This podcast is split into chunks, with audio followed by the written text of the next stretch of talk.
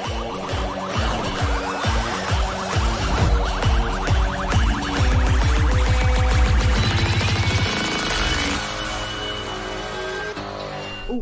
Olá, terráqueos, como é que vocês estão? Eu sou o Rogério Vilela e está começando mais um Inteligência Limitada. O programa de limitação da inteligência acontece somente por parte do apresentador que vos fala. Já tá rindo, tá isso aqui.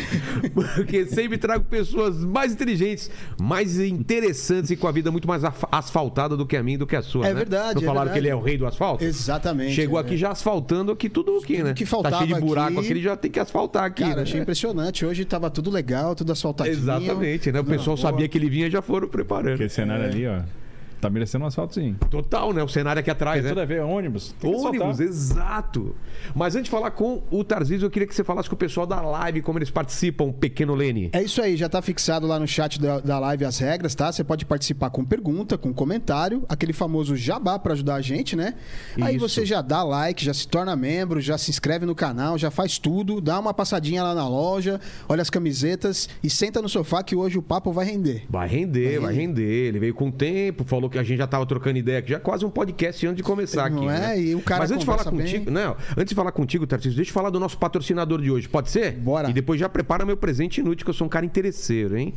Olha só, então, o, te, ô Terráqueos, você que tá em casa hoje, ó. Hoje eu vou falar mais sobre a Gazeta do Povo, que é atualmente um dos maiores sites de notícias do país e o patrocinador do programa de hoje. Lá, lá você encontra as notícias mais importantes do dia e a opinião de mais de 40 colunistas, não é mesmo, Lene? Exatamente. Pouca gente sabe, mas a Gazeta do Povo tem uma das maiores equipes de jornalismo em Brasília. É verdade. E tem notícia vindo direto da fonte, que é importante. E tem entre os colunistas alguns dos nomes mais importantes do debate político atual: Guzo, Constantino. Tameia, Daleon, Lacombe, Cristina Graeme. Graeme? Graham. Agora, vocês É. sabem a, a pronúncia? É, eu acho que é Grammy. Corrijam a gente. É. aí. Pousonoff e muitos outros, não é? Se você ainda não conhece a Gazeta, vai lá em gazetadopovo.com.br pra conferir, não é, Lene? Exato. E tem desconto pros Que, terráqueos? o que, o que, o que? Tem desconto aí? Tem que ter, Oh, que o ter. gerente ficou O louco, o né? o quê, o quê? ok. Então, como que vai ser o esquema? Vamos explicar pro pessoal. Lene, meu jovem mancebo, quem está acompanhando o programa de hoje tem um desconto especial, que é o seguinte, a promoção chave do cofre. Você assina e ganha acesso a dois cursos e três e-books exclusivos, não é mesmo? O, o link tá na descrição. O link tá mais? na descrição, tem o QR, o QR Code na tela. Se Exato. você tá no celular, você clica no link. Se você tá no computador, você aponta o QR Code e Exato. manda bala. Fechou. É, É isso? aí, é isso aí. Vai colocando o QR Code durante o programa e tamo junto. Tamo junto. Vamos começar então? Tarcísio, é, você trouxe meu presente inútil? Que é, Ah. vai pro meu cenário aí, né? Meu Deus, o martelo do Thor. O martelo. tá- Isso aqui é o seguinte, virou marca registrada ao longo do período nosso do Ministério da Infraestrutura por causa dos leilões. Aí o Ah, pessoal começou a chamar a gente de Torcísio. Torcísio. vai quebrar o... E a gente vou começar quebrando presente. Exato. Aí não tem de botar depois. A, A luva gente- do a gente Michael já- Jackson. Tem a luva do Michael Jackson, é a máscara do, do, do Mr. M, tem de tudo aqui. tem de tudo. Vai ficar bonito no cenário Vai ficar aí, bonito. né? E aí é o seguinte, é, para lembrar que amanhã é o leilão de Congonhas, mais 3 bi e meio de investimento aqui para São Paulo, mais um leilão bem sucedido. Leilão a- de Congonhas, vão, vão leiloar. Pô, aquele negócio tá antigo, hein? Tá antigo, Tá vai receber antigaço. 3 bi e meio de investimento, são 45 mil empregos né, diretos e indiretos. Um aeroporto que vai ficar super moderno, né? Vai atender muito bem as necessidades Você veio de lá agora, né? usuários. Vim de lá, tá precisando, né, de um Nossa, olha, o visual dele é o quê? Anos 60, anos 70? Ele tem ah, um ele é mais visual- antigo. É muito antigo. É a mesma Configuração. fachada da, da década de 30, Caramba. 40. Mas vamos falar mais sobre isso. Obrigado pelo presente, obrigado demais. Aqui. Martelo do Thor. Olha aqui, ó. Coloca aqui, ó. Corta aqui, ó. Olha só, ó lá, olha lá. Na câmera, ó, que bonitão. Ó. Ó aqui, ó. Paquito, ó, se você não. Vou acertar ele aqui. daqui, Ainda tem a vantagem, se o cara não se comportar aqui, você Nossa! desce a porrada em alguém. Destruiu o cenário inteiro. Destruiu o cenário aqui. E não voltou, né? Joga de Ele não volta aí, voltou. joga de volta. Vamos ver se eu sou digno. Que cara digno de inconsequente. Você viu? Ele voltou, hein? Mionir. né? Mionir. Agora, agora tem até sinalização ferroviária aqui. Agora Total. Que é uma legal sobra de que coisas. As ferrovias estão voltando pro Brasil, né? Então, eu, eu- a gente pode começar por essa pergunta, porque eu sou da época, meu pai sempre falou assim que ele andava de trem e, pô, me levou um dia para andar de trem, eu era moleque. E por que, que a gente não tem uma malha viária absurda? Ah, viária não, rodo- ferroviária absurda como tem nos Estados Unidos, em todo país que, que, que é desenvolvido. É importantíssimo isso, né? É engraçado que a evolução dos Estados Unidos, o desenvolvimento dos Estados Unidos se deu na margem da linha do trem. Indo pro oeste, né? Indo pro oeste. A, a conquista do oeste se deu por meio da ferrovia. E aí a, o privado fazia uma ferrovia e tinha o direito de construir a cidade no entorno. Ah, era, de fazer era, exploração era imobiliária. Era o privado que construía? Era o privado que construía. Mas no Brasil foi assim também.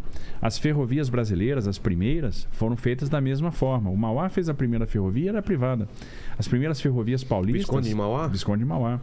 Né? Foi uma ferrovia que ligava a Petrópolis ao porto do Rio, né? Então eram ferrovias na época para o café.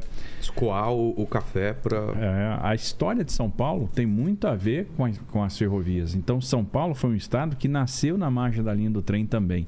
Então São Paulo é a terra da Sorocabana, da Mogiana, da Noroeste do Brasil, da Paulista.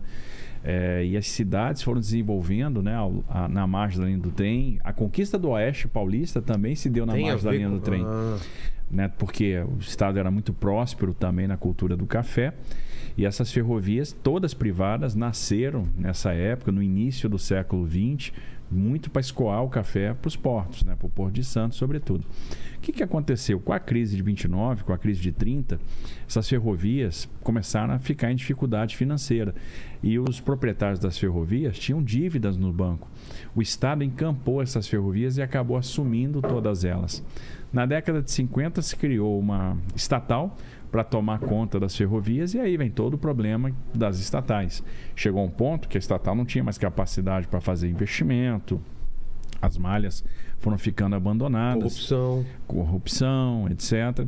E aí elas começaram a responder por déficits é, no orçamento, déficits fiscais muito altos, muito severos, até o ponto que era insustentável manter a estatal. E o Brasil fez uma opção rodoviária. Essa opção começou quando teve a crise de 30, que o pessoal começou a abandonar as ferrovias, a crise do café, e as ferrovias eram basicamente para escoar café. Ao mesmo tempo, né, o Vargas viu que o Brasil precisava desenvolver uma indústria e ia precisar de logística. O que, que ele pensou? Ele fez o que era mais fácil e mais barato. Vou fazer rodovia. Rodovia é mais barato do que trilho? Do que ferrovia. É mesmo? Para construir, para implantar, sim. Ah, eu achei que era o contrário. É. Depois, obviamente, pelo ganho de escala, a ferrovia se torna muito mais rentável do que uma rodovia. O transporte ferroviário faz muito mais sentido econômico do que o rodoviário. Explica pra gente por quê? Por causa do volume? Por causa do volume transportado. E o custo também, é. né?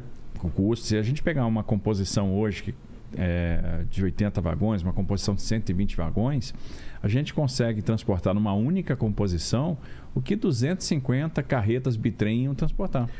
Nossa, a diferença é muito grande. É muito grande. Aquelas carretas e de, de 70 e toneladas. E de combustível? Um trem só. Putz. Gasta muito menos combustível, é. muito mais, faz muito mais sentido. Só que o que acontecia naquela época, né?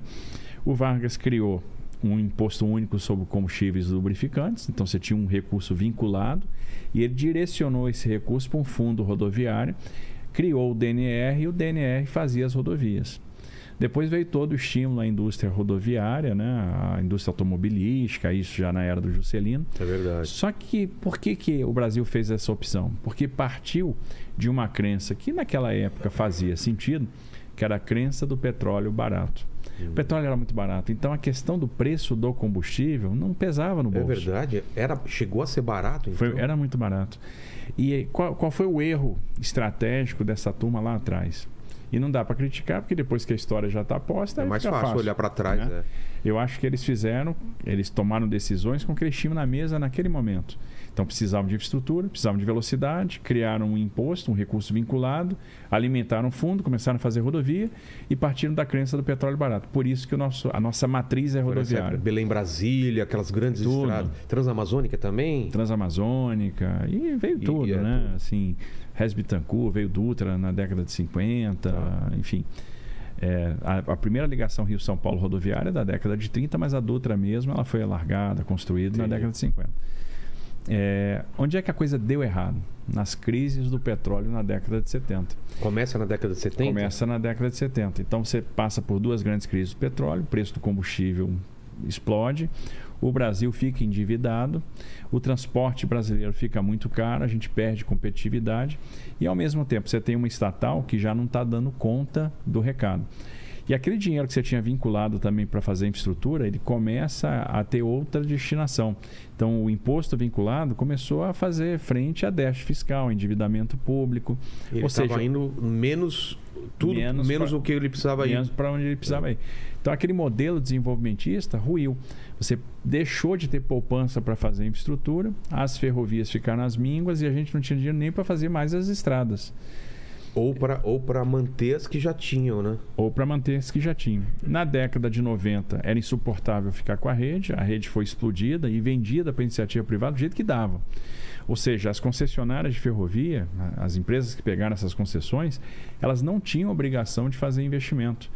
Né? Então elas só tinham que operar, atingir determinadas metas de capacidade e determinadas metas de segurança. E o transporte ferroviário foi morrendo, foi morrendo, foi morrendo, foi morrendo. Onde é que ele está renascendo? Governo Bolsonaro. Porque aí nós fizemos o leilão da Norte Sul, terminamos a Norte Sul, botamos a Norte Sul para rodar, fizemos o leilão da Ferrovia de Integração Oeste-Leste. Que era tudo estatal.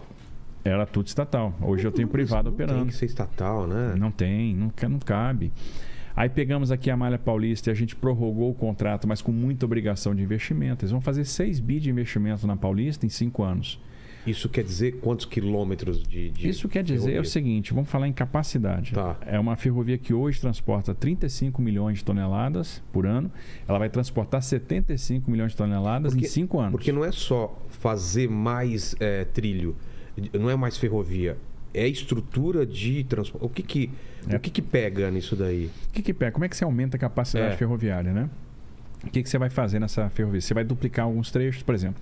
Você vai duplicar o trecho de Tirapina para Santos. Para não, não, não precisar só um trem vir e esperar o outro. Tem ao mesmo tempo. Exatamente. Ah, então tá. vai ter um indo, voltando, tá. a, linha vai estar duplicada. Então, vários trechos de duplicação de linha. Esse é um investimento importante. Outra coisa, contornos ferroviários. Por que, que o contorno é importante? Para tirar a ferrovia de dentro da cidade. Porque ah. a ferrovia está no meio da cidade, aí tem muita interferência, a construção né, já chega perto da faixa de domínio, né, perto da ferrovia, então o trem tem que andar bem devagar. Quando você faz o contorno, você elimina aquelas interferências, o trem consegue passar mais rápido. Então vai ter o contorno de Catanduva, vai ter o contorno de Rio Preto, vai começar lá em Cedral, vai passar por Rio Preto, Mirassol, né? Começa em Mirassol, termina em Cedral. Você vai ter é, a recuperação de ramais, né? vai ter a recuperação do ramal de Colômbia, a recuperação do ramal de Panorama, são dois ramais que ficaram desativados muito pátio de manobra. O pátio de manobra que que é também é, é importante para aumentar a capacidade. O que, que, é isso? Às vezes você não precisa duplicar uma linha, você precisa fazer um pátio. Né? Então, tá vindo um trem numa direção, você tá vindo um trem no outro sentido. O trem entra no, no pátio, entra certo. no desvio, o trem passa e depois o trem volta para a linha. Ah, tá. Né? Então você consegue manter vários trens operando simultaneamente porque você tem pátio. Você tem local para. Tem que ter uma inteligência é, também, né? Tem que ter uma, uma inteligência de operação, é. de sinalização, né? Então você vai ter muito pátio de manobra, re, é, remoção das interferências. A gente fez adaptações na linha também para a gente poder trabalhar com transporte de container double stack. O que, que é isso? É aquele container empilhado. É, é aquele... é o container que chega do porto chega do porto ou vai para o porto Sim. e a gente vai trabalhar dois ele na ferrovia com uma prancha, dois andares. Dois ah, andares de container. nunca vi isso daí, não. Já está em operação. Ah. Já, o Brasil tá que eu, que eu vou direto em Santos, eu só vejo o de um andar só. É porque... Por que você só está vendo de um andar? Porque em, em Sumaré, esse, é, Sumaré aqui, aqui em, perto de Campinas. Perto de Campinas. No terminal, esse trem é rearranjado e ele desce um andar só para Santos. Ah, tá. Né, por causa da serra, etc. Mas em Sumaré ele é montado, vem o double stack, vem os dois andares Você e ele vai para duplica então duplica, a... vai para Nápoles, vai para Rondonópolis. Oh. Ele chega no Mato Grosso hoje, double stack, e vai para Goiás, double stack. Mas a gente tá com uma defasagem de quanto assim? O que que a gente precisa? Porque também tem aquele problema de vai privatizar, mas tem tem trechos que são muito mais rentáveis do que outros. Como você estimula esses lugares onde não é tão rentável para a pessoa investir? É, o que a gente fez, né? A gente abriu o mercado. Ah, é? A gente criou um negócio chamado autorização ferroviária. O que, que é isso? Privado. Você quer fazer sua ferrovia? Você topa o risco de engenharia? Você sabe onde faz sentido fazer uma ferrovia.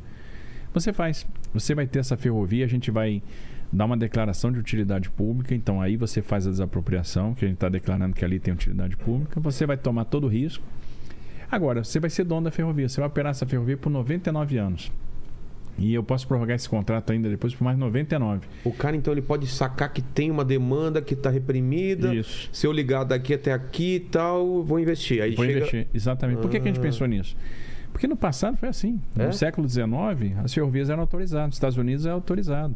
Então o que, que a gente pensou? Bom, vem cá, por que, que um cara que está fazendo uma, uma planta de celulose, uma indústria de celulose, está botando 20 bilhões de reais, vai ter a logística dele de caminhão, É. logística rodoviária? Pô, às vezes ele Ah, entendi. investe... O próprio cara já próprio pode... cara. Ele, pô, se- às vezes, se você. O cara tá, fez lá em, Três Lagoas a planta dele. Pô, se ele fizer um bi de ramal ferroviário, ele liga Três Lagoas, a Aparecida do Taboado, Ele coloca. tira esse investimento em, sei lá, alguns em anos. muito pouco tempo. Aí coloca toda a produção dele na malha paulista, vai deixar lá no terminal dele, na margem direita do Porto Santos. Ah, o outro, pô, faz muito se- sentido. Se, por exemplo, o problema da indústria eh, de proteína animal do oeste de Santa Catarina, do oeste do Paraná, é, é, é- é logística de milho, logística de ração. Por que, que o cara do Mato Grosso não pode fazer o seu ramal para a indústria de Chapecó? Por que, que o cara que está lá em, em Balsas, no Maranhão, aquilo está explodindo de agronegócio, né? Soja, milho, é uma maravilha, é um novo Eldorado. Né? Aquilo está crescendo. Que, que o cara não pode fazer o ramal de Balsas e ligar estreito na Norte-Sul para botar a carga dele de ferrovia em Itaqui? A gente começou a se perguntar essas coisas, mas por que isso? Por que não? Por que não?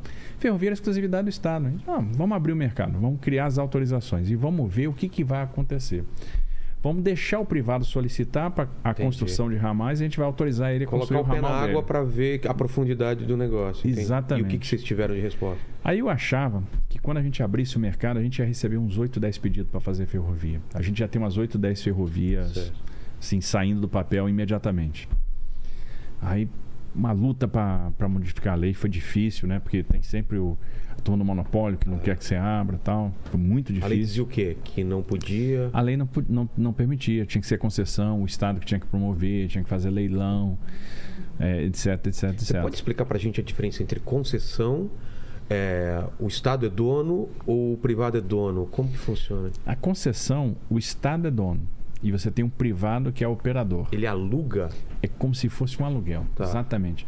Só que é, você vai colocar, por exemplo, numa concessão, muitas vezes, uma obrigação de investimento, uma meta de transporte, uma meta de volume. Olha, esse ativo é meu. Tá. Eu vou deixar você explorar esse ativo durante um período de tempo. Mas você vai ter que cumprir certas regras. Que é o que é feito na maioria, na maioria das rodovias, certo? Exatamente. Concessão da imigrantes, ecovias, concessão Da- não sei da- da onde. Imigrantes Anchieta, Autoban, A Autoban também? Raposo Tavares, a É, Castelo Branco, entendi. são todas concedidas. Tá. né? O outro modelo é o Estado ser Outro dono de tudo. modelo é o Estado ser dono de tudo. Aí o Estado mesmo opera e mantém, etc. Tá. Que é uma coisa complicada, porque o Estado acaba depois não tendo dinheiro para manter. Agora, o que que é autorização? É seguinte, eu quero fazer a ligação AB. Então você faz, eu vou te autorizar, você vai lá e faz. Esse ativo é quase como se fosse seu. Ele não é seu, você vai construir, ele vai um dia voltar para o Estado. Só é? que o tempo para isso acontecer, ele é muito longo.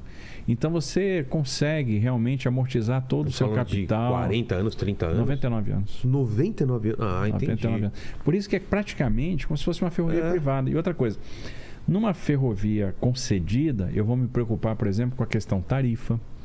Eu vou ter um teto tarifário, eu vou me preocupar com a questão direito de passagem, eu vou ter que ter reserva de capacidade para carga de terceiro, porque ele está explorando um ativo que era do Estado. Exato. Agora, numa ferrovia autorizada, não. Você não tomou o risco de engenharia? Você não Sim. f- foi por conta e risco, meteu a É. cara, quis fazer a sua Ele pode ter ferrovia? um prejuízo lá. Pode ter um prejuízo. Então é o seguinte, você vai transportar o que você quiser, você abre a sua ferrovia para outro ou não, É, e então, você é cobra ia quanto você quiser. Ele pode não abrir a ferrovia? Pode, a ferrovia é dele. Sabe por quê? Ele não construiu, não existia nada. Não foi o Estado que fez aquela Mas não ferrovia. é ruim ele não abrir? Bom, pra- se, se- se no- na cabeça dele funciona como negócio, melhor. Porque o Exato. ideal é abrir porque ele ganha mais dinheiro de outros lados. Essa é a lógica da, da iniciativa privada. É por isso que a, inicia- a, a- a questão da gestão privada faz sentido. Provavelmente ele vai abrir, né? Claro, ele só não vai abrir se ele não tiver capacidade. Se ele faz uma ferrovia de 50 milhões de toneladas, ele transporta 50 milhões de toneladas, ele não vai abrir porque É. a capacidade dele Tá no limite. Está no limite. Agora, se ele faz uma ferrovia de 50 milhões de toneladas e a carga própria dele impõe 30, Pô, ele tem 20 sobrando. O que, que ele vai fazer com esses 20? Ele vai vender para terceiro. exato. E aí, essa margem que sobra, ele vai fazer receita. Ele tem um custo de manutenção que é marginal e vai botar a ferrovia para rodar. Aí o que aconteceu? A gente abriu a lei. Isso. né? Aí abriu quanto- o mercado. acharam que Acharam ia ter assim, oito- oito- oito pedidos de É. autorização. Pô, vamos construir aí umas oito ferrovias. Sabe quantos pedidos de autorização a gente recebeu? Ah, 80. Para construção. Brasil inteiro. Brasil inteiro. Para construção de 20 mil quilômetros de novas ferrovias. Maravilha, cara. Qual é Era, o uma- era coisa totalmente represada, então. Totalmente represado. De 1854 até hoje, a gente tinha feito quê? 28 mil quilômetros. 1800 e 54. só 20 mil quilômetros. 28 E- mil. Agora a gente liberou mais 20 mil. Essa é a vantagem da iniciativa privada. Tá, então por que ninguém teve essa ideia antes? Ah. Não, o PT tinha uma ideia muito legal para explorar a ferrovia. Como do que é? cacete. Ah, assim, por isso que eu me amarro na galera do Eu PT. senti uma ironia aí, não sei se você percebeu, Lenin. né? Senti uma... Qual foi a grande ideia? Ah, a saca- Os caras são bons de sacar, assim, realmente. é, Assim, sacadas é genial. Eles criaram um troço chamado modelo horizontal para exploração de ferrovia. Pô, bom pra caramba. O que, que é isso? Você tem a ferrovia do Estado, a ferrovia concedida. Aí eu vou leiloar aquela ferrovia, eu vou conceder. Mas é o seguinte: o cara que ganhar a ferrovia, o concessionário, só pode administrar a ferrovia, ele não pode fazer a operação ferroviária. Ué? Pô, mas se o cara vai ter a ferrovia e não vai fazer a operação ferroviária, quem vai fazer? É. Como é que o cara vai ter receita? Exato. Ah, não. Nós vamos garantir a sua receita. Sabe como? A Valec, a estatal, aquela que no período do PT foi roubada lá, torta direito, né? Roubaram pra caramba. Ela vai comprar toda a capacidade da ferrovia. Então, você vou garantir a sua receita, aí eu tiro o risco do cara. E tiro a vontade dele de É, de melhorar. de melhorar, de inovar, porque eu já estou garantindo a receita. A estatal está comprando a capacidade. E quem está pagando a capacidade? O Tesouro, É, a gente. a gente. E aí a Valec ia ter que ir ao mercado para vender essa capacidade para reaver o dinheiro. Na percepção no mercado tinha risco, porque você não sabia se a Valec ia ser capitalizada, se o Tesouro ia honrar e se a Valec ia ter governança e condição de fazer essa operação. E o privado, por sua vez, não ia poder operar. O que, que aconteceu? Quantos quilômetros eles implantaram de ferrovia assim? Quantos? Zero. Nada. É claro, isso não que eu faz o menor sentido. Faz o menor eu sentido. Não, sou, não sou nenhum entendedor, mas me parece uma coisa muito burra mesmo. É, mas é. É por isso que eles não fizeram nada. A gente tá falando de transporte de carga. E esse lance legal que você tem quando você vai na Europa e, você, e, e- e tem de turismo, de passageiro, de não sei o quê, e trem-bala. Ah. Pô, imagina ter um trem-bala, né? Aquela história do. de- não, tinha um- não tinha uma promessa na Copa da- do mundo aqui do, de- do, do- do Brasil ia ter um trem-bala de- do Rio, Rio a São São Paulo. Paulo. Rio, São Paulo, eu acho que ele não tá pronto ainda. Eu É, acho. Eu acho também. Eu também acho. Tá pronto? Não, acho que não. Quantos quilômetros tem pronto dele? É zero, eu acho. Então, e, e por que, que a gente não tem trem-bala, não tem transporte de passageiros também, que é uma coisa legal, né? Isso é uma coisa legal e eu vou te falar. É uma coisa que está no meu plano de governo. A gente vai ter trem de passageiro. Pô, tomara, cara. Imagina sabe, que sabe legal. qual é o lance do trem de passageiro? É o seguinte: é tudo no final das contas é uma questão de modelagem. Só aproximar aqui, porque ele fala Opa. baixo, né? Então, aproximar mais. Não, aqui a gente modula, viu? É. Mas se eu quiser falar alto aqui, a gente. Não, não, calma. Não, Dou- dou o uma cara de- me dá o martelo do Thor, né? Barítono aqui. Barítono. É... Aliás, pô, o telefone ali é maneiro pra caramba. É, das antigas. Eu tô vendo ali a corneta também, né? Telefone é uma coisa também que mudou de quando era criança pra cá. Ah, Você sabe o preço que é... de uma linha telefônica era Putz, o preço de um carro, não era? mas teve, teve outro dia num debate aí um camarada que defendeu a volta da, da Telesp. Deus me livre, cara. O cara falou O mal da é das privatização das, da, da, da, te- da Foi telefonia. Plano de expansão da, te, da Lembra? Telesp. ficava numa fila, É. gastava uma nota. Custava assim um fígado, né? É, um era presente de Era casamento. Ó, ó, filho, vou te dar um telefone como presente de casamento. Teve gente que dava parte de pagamento de casa a um telefone. É mesmo, Ah, né? é. Como entrada de casa Comentada de mesmo. casa o telefone. Mas é, o que, que a gente é, vai fazer? A gente vai fazer os trens de passageiro voltarem para São Paulo. A gente quer fazer o Campinas São Paulo. Aliás, não tem justificativa por isso não ter saído até agora. É. Tá fácil fazer, porque o mais importante está lá. Você já tem a faixa de domínio, né, que é a área ferroviária liberada. Você já tem os trilhos lá postos. Você só precisa recuperar isso. Né, e trazer o material rodante, ou seja, tá Faixa fácil. de domínio quer dizer que não invadiram. Não invadiram. A linha. está lá preservada, ela está lá duplicada, então eu tenho a linha de carga, eu tenho uma linha para passageiro do lado. É, tá fácil fazer. O investimento, assim, ele, ele se paga, porque tem demanda, né? E vai e ser os- um trem de alta velocidade? É isso que eu falar. Não, vai ser um trem de média velocidade, mas é um trem que vai rodar a 120 km por hora.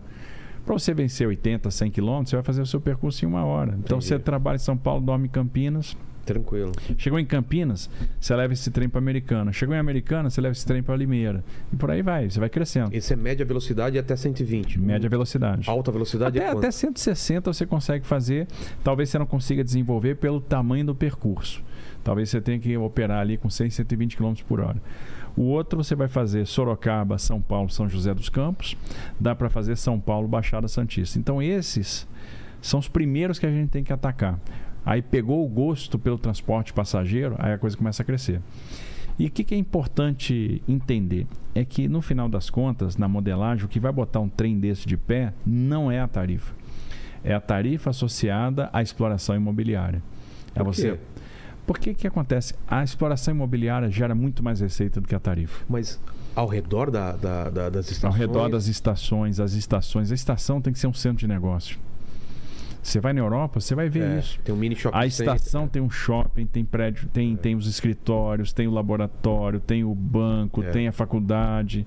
Não é simplesmente uma estação, como é aqui. Aqui você tem o custo da desapropriação, você constrói a estação e a estação é só uma estação. É Exato. só um local de transbordo de passageiro. Então você tem que explorar ao máximo essas questões, a estação, né, a, a operação imobiliária, para gerar receita e fazer com que essa receita ajude a botar o investimento de pé. Então, É. quando a gente percebe isso, a gente começa a colocar, a trazer mais atrativo para o negócio. Eu tenho certeza que a gente bota, de pé esses Mas, a gente tem, tem tecnologia para as locomotivas, para toda essa operação, ou tem que importar tudo? Você sabe que no Brasil você tem fábrica de eixo, de rodeiro, de locomotiva. Ah, é? As locomotivas dos trens de carga são fabricadas aqui no Brasil. Tá. A exceção são as locomotivas Porque o metrô da não, o metrô Vale. vem tudo de fora, de né? fora. É. As locomotivas da Vale, lá que são aquelas que puxam os trens de carga da Vale, que aí são trens de 300 carros, 330 carros, é um negócio brutal. Aí elas têm mais potência, né? Elas vêm de fora. Mas a gente tem condição de fabricar isso aqui. É, E é Talvez diesel ou, é- ou diesel elétrico? elétrica. Diesel, Diesel elétrica. barra elétrica? é. É o quê? É híbrido, né?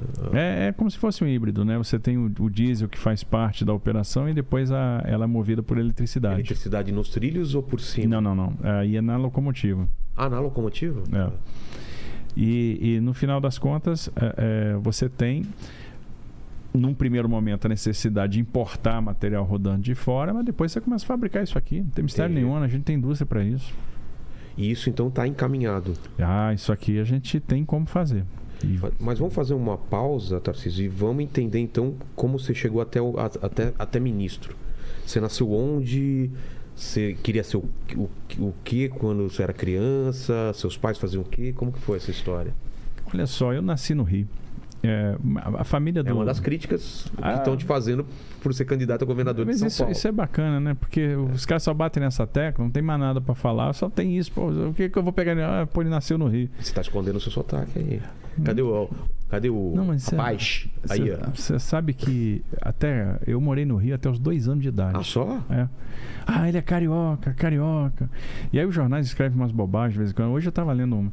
Ah, porque ele transferiu o título dele do Rio para São, José, dos Campos. é. Não, meu título Isso. nunca foi do Rio. Nunca foi? Não, nunca. Meu título era de Brasília. Olha só. né? Então, por quê?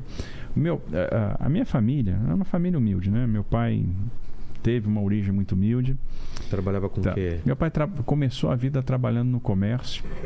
Trabalhou muito em loja de sapato, Ah, é? carregava caixa de sapato, saco de bola, trabalhou em loja de esporte, né? Sei, loja de bola e esportivo. tal, material esportivo. E foi, foi um cara que era, tinha, teve uma infância muito pobre, morou em comunidade, Ah, aí é? cresceu, é, estudou, terminou o segundo grau já com alguma idade, aí pô, fez um concurso do Banco do Brasil e cresceu no Banco do Brasil, depois se formou e cresceu e enfim. Quando eu nasci eu já estava numa situação melhor, mas ele ralou muito. E a minha mãe veio de Portugal para cá com uma mão na frente e outra atrás, chegou aqui Bra- no Brasil e foi trabalhar em, em casa de família. Ela nasceu em Portugal, então? Nasceu em Portugal. Minha mãe era empregada doméstica. Então, juntou esse cara que carregava, que trabalhava em loja de sapato, com a empregada doméstica, Portuguesa. portuguesa. Esses caras se casaram e aí eu nasci. Quantos filhos? Foram dois, eu tenho mais um irmão. É, e quando novo, né? O meu pai saiu do Rio quando eu tinha dois anos e pouco, ele foi transferido para Brasília. Né? A gente foi morar lá, meu pai fez a carreira dele lá em Brasília praticamente, né? No banco. E quando novo, pô, eu ficava vendo aquele negócio. Meu pai me levava muito. Meu pai era muito Então, tuas brasileiro. Lembranças, tuas lembranças de infância são de Brasília, São de mais do que do Brasília. Rio. Mais do que do Porque Rio. é dois anos, Eu né? fui voltar pro Rio adulto para Ah, tá. fazer faculdade, pra, que eu fiz o- a engenharia civil no Instituto Militar de Engenharia. Entendi. Mas a minha vida, minha infância, adolescência foi em Brasília. E pô, eu, eu lembro que meu pai me levava lá, por exemplo, para assistir troca da bandeira em Brasília. Meu pai era muito brasileiro, assim, muito patriota, né? Aquele negócio da brasilidade.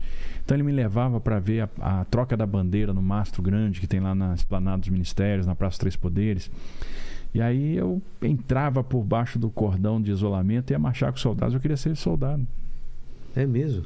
Quis ser outras coisas, né? Depois eu quis ser motorista de caminhão de lixo, quis ser Meu filho motorista tá de fase. ônibus. Meu filho coleciona, porque ele gosta do Patrulha Canina. Aí É. tem um caminhão de lixo que ele vê ele fica louco. É, eu quis ser motorista de caminhão de lixo, motorista de ônibus, motorista de caminhão. Tinha o carga pesada antigamente. É, Pedro, Bino, Bino, lembro. Scania, aquele Scania vermelho. É uma cilada, Bino, não é? Cilada, Bino. então, quis ser motorista de caminhão. É, quis ser essas, essas coisas aí que criança às vezes quer ser, né? Astronauta nunca.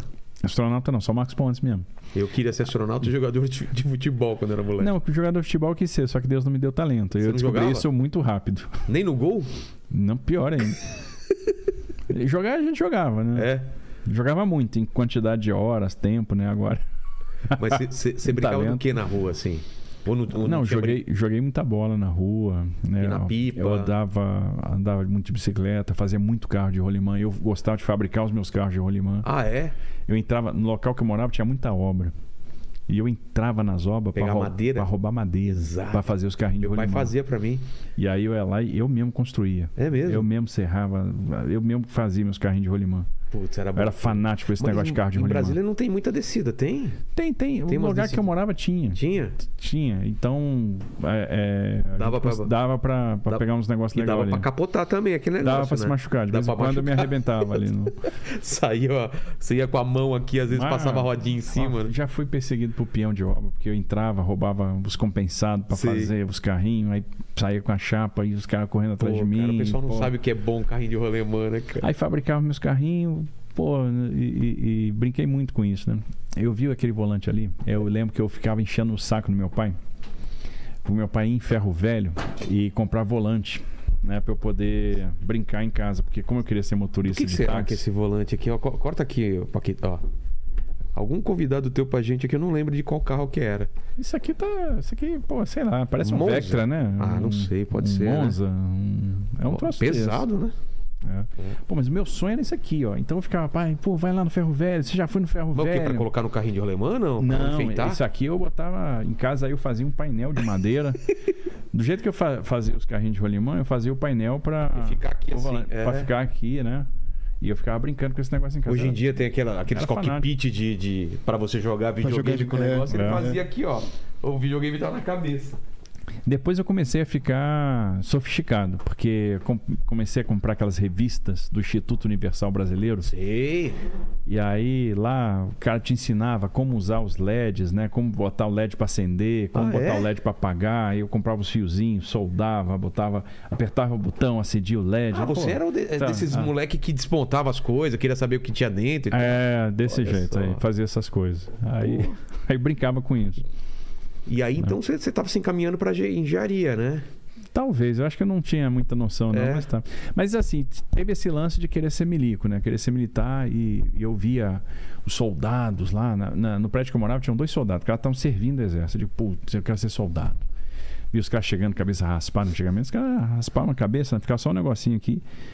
O cara usava o bibico e tal, aquele negócio. Eu digo, pô, quero ser soldado, quero ser soldado. Eu pô, eu quero entrar para as Forças Armadas. Assistia muito Dini Eugênio também. Lembro. Lembra de Dini Major- Eugênio? Major Nelson Nelson, exato. né? O cara fardado.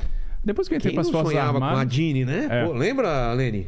Opa! Mulher daquela dentro de uma garrafa. Não quando ela- é só Né? estralar. Será? Vem aqui, É. qual é seu desejo? E fazia assim, acontecia. Aí depois você, você percebe. Quando você entra para as Forças Armadas, é que você vê que não tem DIN, não tem garrafa, não tem nada. Ele era o quê? Ele era da. Ele era major da Força Aérea. Força Aérea, é verdade, né? Major da Força Aérea. Aí eu vi o cara, né? Major Nelson, Todo lá de bonitão, caraca, eu quero palito azul, né? Padini, garrafa, pô, eu quero ser esse troço aí, né? Mas, aí, e aí, pô, como é que eu faço, né? E comecei a ver a molecada no colégio militar. Aí vi aqueles moleques lá militar, falei, pai, pô, queria estudar no colégio militar. E meu pai, Como funciona pra entrar no colégio militar? É qualquer um? Tem que ter uma. como é que. eh, o colégio militar é assistencial das Forças Armadas, né?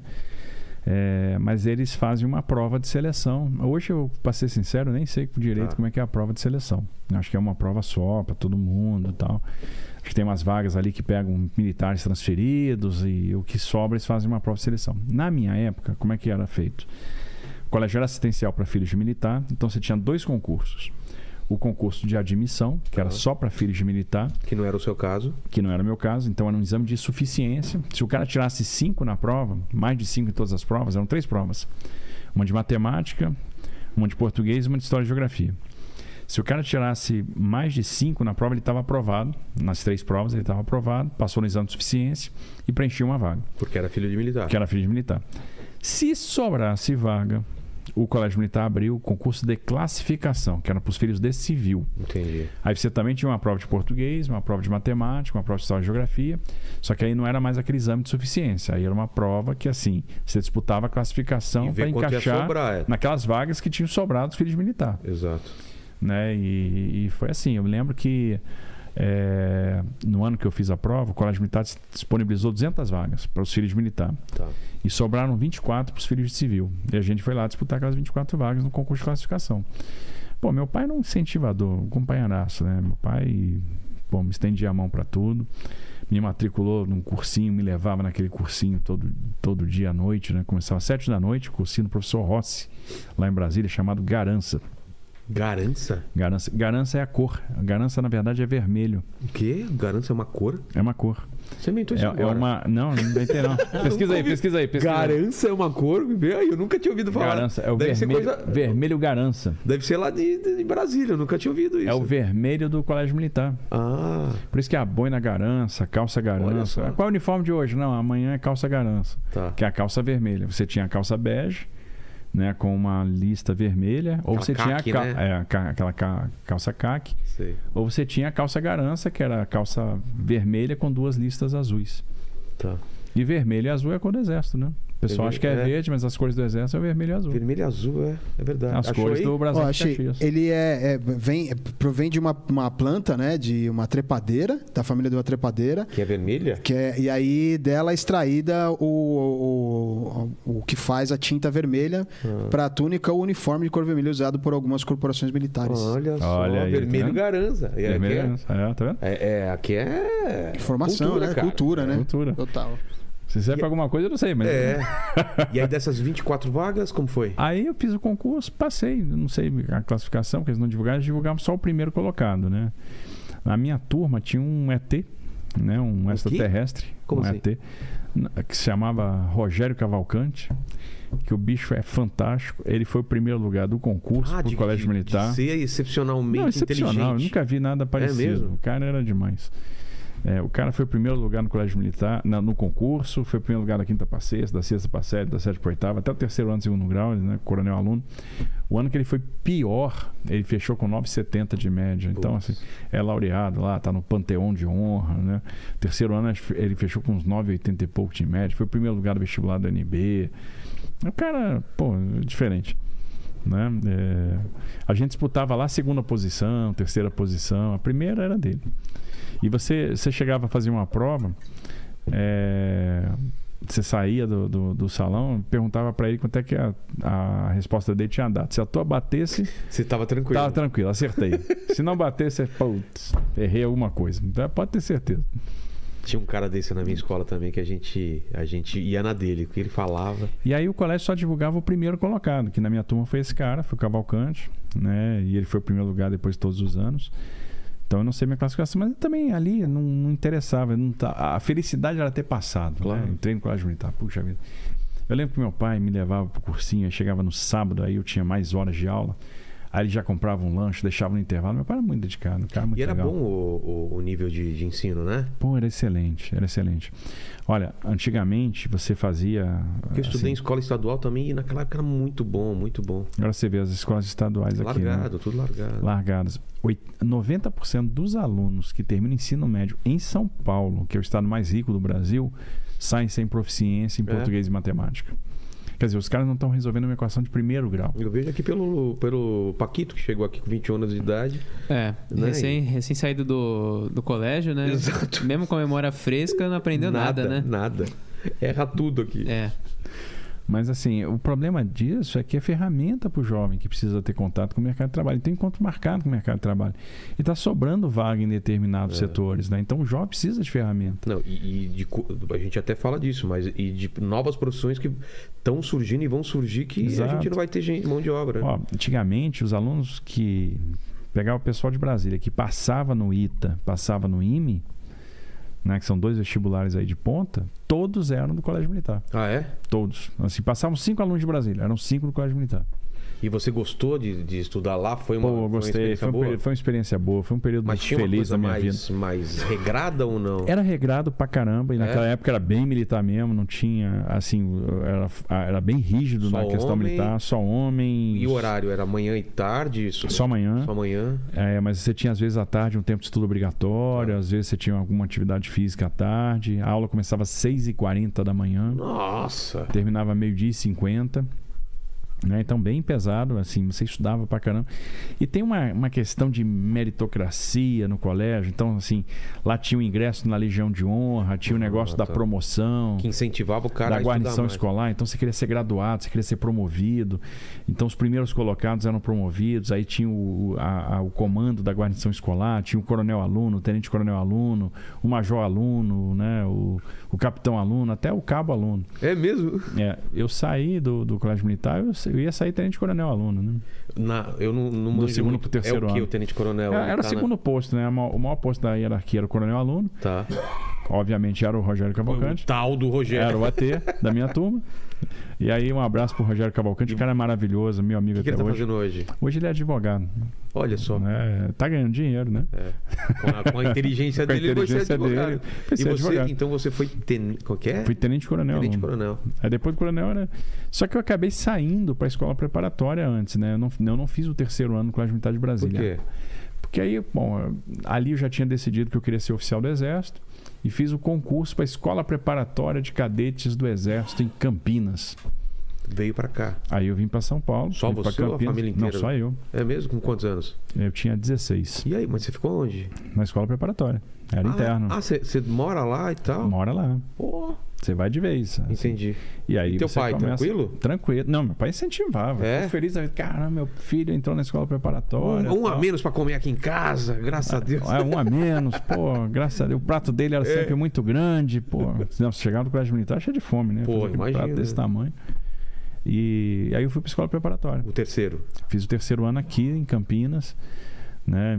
Terminei o ensino médio na escola preparatória de cadetes. Que era para É uma prestar. preparatória para academia militar. que- e, a- e aí a ideia sua era a- onde? Aqui em São aí, Paulo? Não, aí é a academia militar que é em Resende, Resende, lá no Rio de no Janeiro. Rio de Janeiro. Tá. Vale do Paraíba, né? E aí, como que foi? Aí eu saí da escola preparatória, fui para Resende.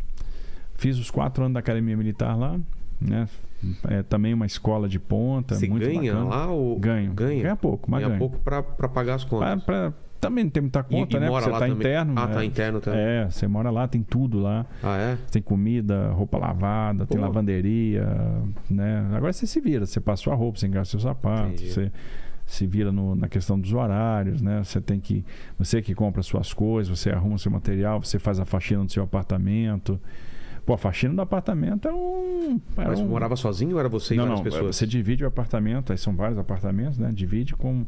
Aí depende. Primeiro ano você está dividindo o apartamento com mais nove cadetes ou mais Nossa. onze cadetes, acho que são 12 por Beliche. apartamento, beliche e Tá. tal.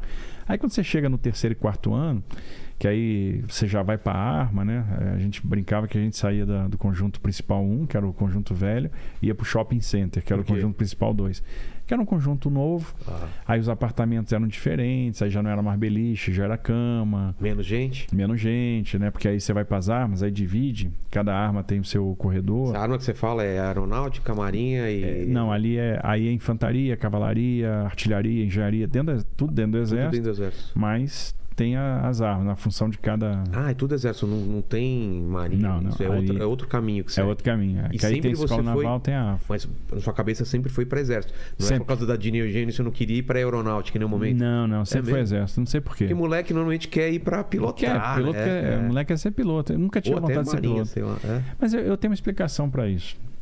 Que eu, eu acho que eu fui a, a criança é, naquele período, final do período militar. Então, e aí eu estudava muita história e vi a história dos presidentes da República, Ah. né? todos generais. Todos Aí, pô, generais. o exército é poderoso, esse negócio de exército é bacana. Aí eu fui pro exército.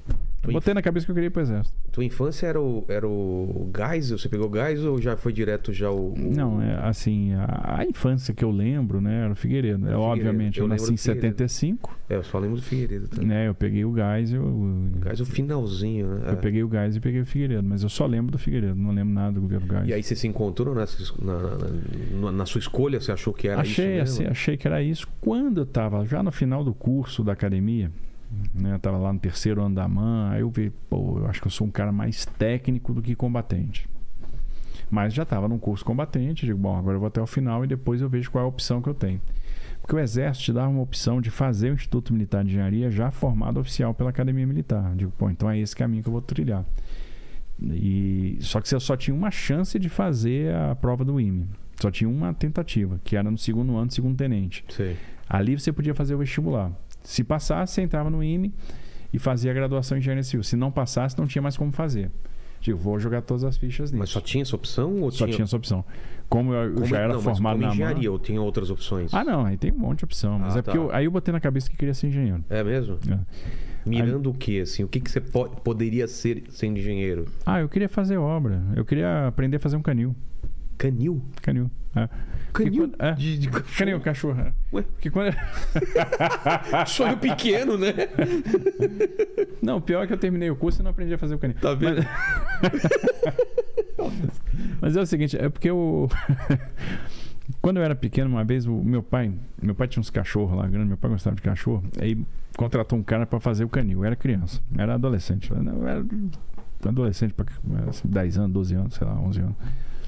E eu vi os caras lá, rapaz, fazendo aquele canil, virando massa aí, sentando tijolo. Eu achei aquele negócio tão bacana. Aí eu comecei a ficar com os caras. Então eu queria virar massa com os caras. Eu virei meio servente pedreiro ali. Entendi, entendeu como Até entender lá. como é que sentava um tijolo, botava um fio de prumo e tal. Eu digo, pô, eu quero fazer o canil. Quando eu tava na academia, eu digo, pai, me vê aquele negócio, pô, eu quero fazer o canil, né? Eu quero, eu quero aprender a construir. Porque eu, eu, eu vi a parte de engenharia na academia militar, mas eu achava assim, puxa, eu quero me aprofundar nisso. Que a engenharia de combate é aquela que facilita o esforço ofensivo da tropa amiga e dificulta o esforço ofensivo da tropa inimiga. Mas, pô, aí você vai fazer campo de mina, você vai fazer obstáculos, você vai construir pontes de circunstância para a tropa poder fazer travessia de curso d'água. Aí você aprende alguma coisa técnica ali, mas eu queria mais. Eu digo, não, eu quero ser engenheiro mesmo. Aí eu quero fazer o IME. O IME é tremenda escola de engenharia. Aí eu vi que tinha esse caminho e comecei a me preparar para esse vestibular, que era no segundo ano, segundo tenente, e eu, não, e eu só tinha um tiro único, não podia perder. Aí eu fiz a prova no quando segundo tenente. E Deus me abençoou aí, passei na Passou. prova e fiz engenharia civil no IME. Me formei em engenharia mesmo. Aí eu virei um engenheiro civil. Tá. Aí fui trabalhar com as obras do Exército. Eu era engenheiro do Exército e era o cara que fazia projeto, que, que Tocava obras, faz de, de obra? faz tudo. Faz obra de. faz ponte, faz, viadu, faz viaduto, faz estrada. Mas quando que faz aeroporto. Ele entra quando falta o... o, o- Normalmente é o que a gente chama de obras de cooperação. Tá. É, às vezes o, o governo, tanto federal, às vezes um governo do estado, às vezes até um governo de prefeitura, né, uma- um governo municipal, eles chamam o exército e diz, olha, eu tenho essa obra aqui entendo que essa obra seria boa para o Exército fazer, porque passa um negócio de credibilidade e tal, ou às vezes é num lugar mais complicado para trabalhar e o cara acha que as empresas indo para lá vão ter problema de logística, Ah, não tá. vão dar conta do recado, é uma obra que tenha mais a cara do Exército. E aí passa aquilo para o Exército fazer, o Exército vai lá e faz. Eu usei muito isso no Ministério da Infraestrutura. Eu botei o Exército para trabalhar em várias obras nossas. Por exemplo. 163 Pará. Não sei se você se lembra. É, a gente se acostumou a ver todo ano no escoamento da safra atoleiros no norte do Brasil. Certo. Então ficava aquelas filas de caminhão parado, isso dava matéria jornalística, era caminhão atolado. Por quê? A BR-163, que foi aberta no período do Geisel, ela não estava pavimentada. né? Então tinha um trecho dela sem pavimento. E era Terrão um trecho mesmo? terrão. E era um trecho de serra.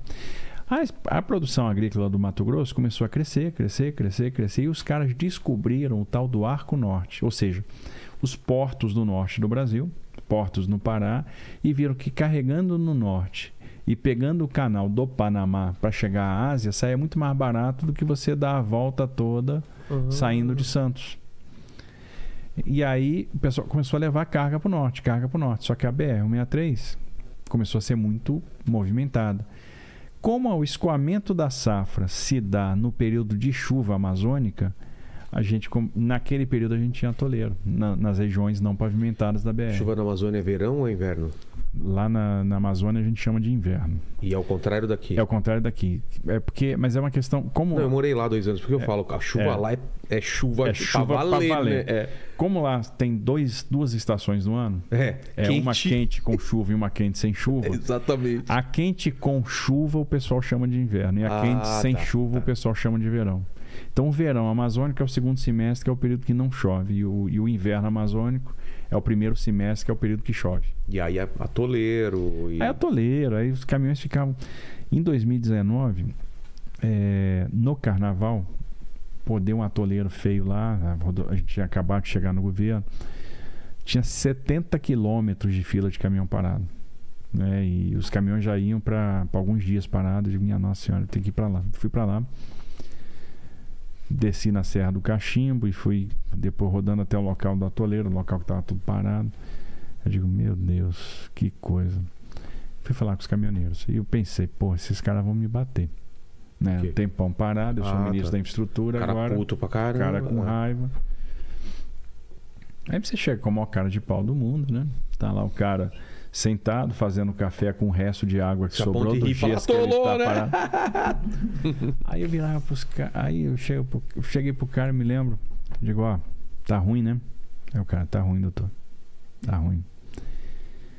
Eu falei, mas vai melhorar. É a última vez que vocês vão passar por isso. Ano que vem não vai ter mais atoleiro aqui. E eu pensei o seguinte, eu pensei, pô, qual é a razão? Por que motivo esse cara vai acreditar em mim? Ele não tem motivo nenhum, porque quantas vezes isso foi prometido pra eles? Exato. Agora ali eu me surpreendi. O mais surpreendente. Então- o cara acreditou em mim. É? Que eu cheguei. Ano que vem, vocês não vão mais passar por isso. O cara olhou pra mim. É, doutor. Se o senhor tá prometendo isso, se o senhor saiu de Brasília e veio pra cá, porque nunca um ministro tinha vindo pra cá. Se o senhor tá pessoalmente aqui dizendo que vai fazer, eu vou acreditar. E aí os caminhoneiros acreditaram. A gente fez ali rapidamente um trabalho emergencial, conseguiu liberar o atoleiro e partimos para dentro. Em novembro a rodovia estava pavimentada, Quantos na quilômetros? safra. Faltavam 60 quilômetros para é pavimentar, pouco. 50 e poucos quilômetros, era pouco, mas era nos trechos de serra. Que é mais Então era a complicado. Serra da Anitta, Serra do Moraes, Serra da Casa Roxa. Sei. E aí a gente fez esse trabalho, nunca mais teve atoleiro, acabou. Então a- hoje a safra escoa para lá para o norte, sem problema nenhum. Pô, não sabia disso, né, cara? Sair, sair por Pará e pegar o, o canal do Panamá É. cortar em vez de Santos. Pô, faz muito mais sentido. Faz muito mais mesmo. sentido. Agora, olha como é que a logística é um negócio interessante. A gente terminou a pavimentação no 63. Aí começou a subir muita carga para lá. Ou seja, a, a- a oferta de transportes na direção do Arco Norte mexeu com a questão do frete. Exato. Porque a turma que operava a ferrovia ou, rodo- ou mesmo transporte rodoviário levando a carga para Santos começou a sofrer a competição daquela via que ficou pavimentada. Ora, um caminhão que ficava atolado e fazia duas viagens por mês, de Começou do centro fase. de gravidade ali, Sinop, Miritituba até Itaituba, né? Sinop, é, é, Sorriso até Miritituba, Sinop no Pará, Mato Grosso. Mato Grosso. tá. O cara passou a fazer seis viagens mês. Então, de duas, ele pulou para seis. O que, que aconteceu com o frete? Caiu. Quando caiu o frete, a turma que levava para Santos teve que baixar o frete também. Então, neste ano, o frete na direção do Arco Norte, na direção do 163, na direção do Pará, caiu 26%. Como que se calcula o frete? É gasolina, Isso, distância. Distância, né? O quanto você vai rodar, quanto você vai gastar de óleo diesel, de lubrificante, Então- pneu. Então, quanto mais barato o combustível, ou quanto melhor tiver a estrada, tem- eh, são coisas que vai baixando o frete. Exatamente. E agora, uma coisa importante no frete é a competição. Como a gente criou um canal para o Arco Norte que começou a ser muito movimentado e o frete na direção do norte caiu muito, a turma que levava a carga para Santos teve que baixar também. Houve uma diminuição de 26% no frete em direção ao Pará, e isso empurrou o frete agrícola no Brasil para baixo em 11%. Entendi. O que, que aconteceu? Em 2020, o Brasil foi mais competitivo que os Estados Unidos em termos de frete. A gente conseguiu tirar carga do Mato Grosso e levar para a Ásia mais barato que o produtor americano. Isso nunca tinha E acontecido por que você acha? Por causa disso? por causa da diminuição do frete. Como o frete ficou mais baixo e também pela questão câmbio, Ah, tá. pela questão câmbio, obviamente a questão câmbio ajudou, o nosso frete ficou mais barato. Né? Porque você tem o frete marítimo em dólar, um valor É. fixo, né? E então, no final das A contas. combinação do marítimo mais o combinação terrestre. do marítimo terrestre acabou saindo em vantagem para nós. O frete ficou mais barato. Mas a gente parou na sua linha temporal, você saiu da... Da- Aí eu, eu saí do, do, do IME, É. fui servir. Bom, quando eu saí da mãe, eu fui servir primeiro no Nordeste, servi no Rio Grande do Norte, em Pernambuco. Fui pro IME, fiz a graduação em Engenharia Civil, terminei meu curso lá em primeiro. Aí podia escolher qualquer lugar para servir, mas queria servir na Amazônia. Queria pegar a experiência de Amazônia. Ah, é? Que ninguém quer ir pra lá, né? Eu queria, porque eu, Eu, achava. quando eu fui pra lá também fui porque meu pai foi transferido pra lá e foi foram Você dois foi fazer anos. o quê? Era metalúrgico aqui, trabalhava numa metalúrgica na Scania, mas na época ele foi lá, ele tava na Brastemp e foi para um grupo da lá, que se não me engano chamava Multibras, que era Lá em Manaus. Brastemp, Cus, Consul, lá na Zona Franca de Na Manaus. Zona Franca de Eu Manaus. Fiquei dois anos lá, pô, muito legal esse período. Eu gostei, eu gostei de lá. Eu morei lá Tinha seis 16 anos, né? né? É. Eu fiquei seis anos na Amazônia. Ah, é? É. Trabalhei na Amazônia inteira. Trabalhei muito em Roraima, trabalhei foi, no Acre. Foi pro meio da tra- floresta, tudo. Foi- ó, só no gasoduto Quari Manaus, na obra do gasoduto, eu tive Guari? quase Quari Manaus. Onde fica Quari? Quari é, é um município que está a 400 quilômetros é, de Manaus. Pra dentro? A sede do município, é, em direção a leste, né? A leste, tá. A leste de Manaus. Agora, minto, a oeste de Manaus, desculpa. A oeste de Ah, Manaus. o- é oeste. A oeste de Manaus, né? Você está indo em direção a- ao Peru. Tá. Só que a, a província petrolífera de Coari fica a 600 quilômetros de Manaus, 660 quilômetros de Manaus, mais ou menos. E eu trabalhei lá. Você, na- foi- você fazia na- o que lá? Fui fazer a obra do gasoduto. Coari Manaus. O Exército fez um, um- um início O da obra gasoduto ali, É por, é por baixo da terra? É terrado. Um É? metro e meio abaixo da terra. Mas no meio da floresta No também? meio da floresta. Caramba! Meio da floresta. E aquela floresta densa, né? É super. É um negócio super bacana, super sustentável, né? É. Porque você está transportando gás pelo transporte dutoviário e aí você está botando o gás que sai lá de Urucu, da província petrolífera, na, na, para alimentar a zona industrial de Manaus. Então, a geração de energia em Manaus era térmica queimando diesel. Passou a ser térmica a partir do gás, ou seja, muito mais limpo, Entendi. muito mais sustentável. Quantos É quilômetros foram? 660 quilômetros de duto. Nossa.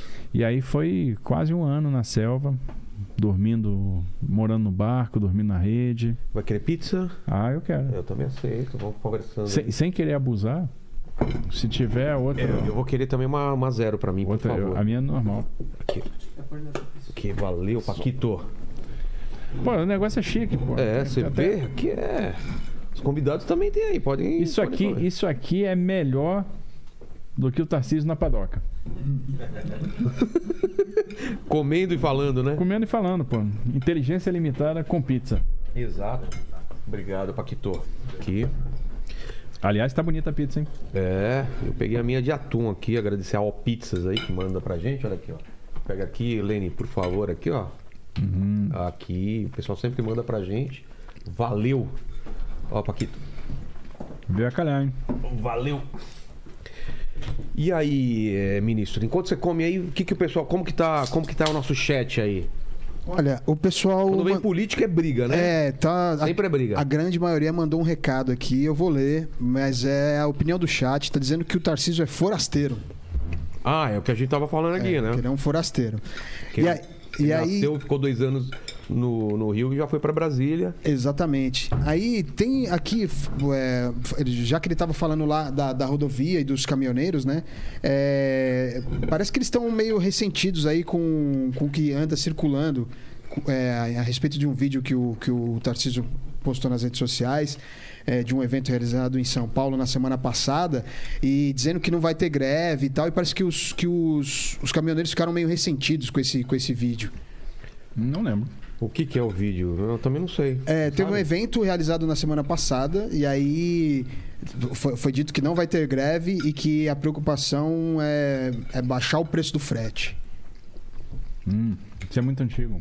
É, isso não é de agora, não. Isso é mais antigo. E, e aí tem isso o aí pessoal. foi num momento tenso do ano passado.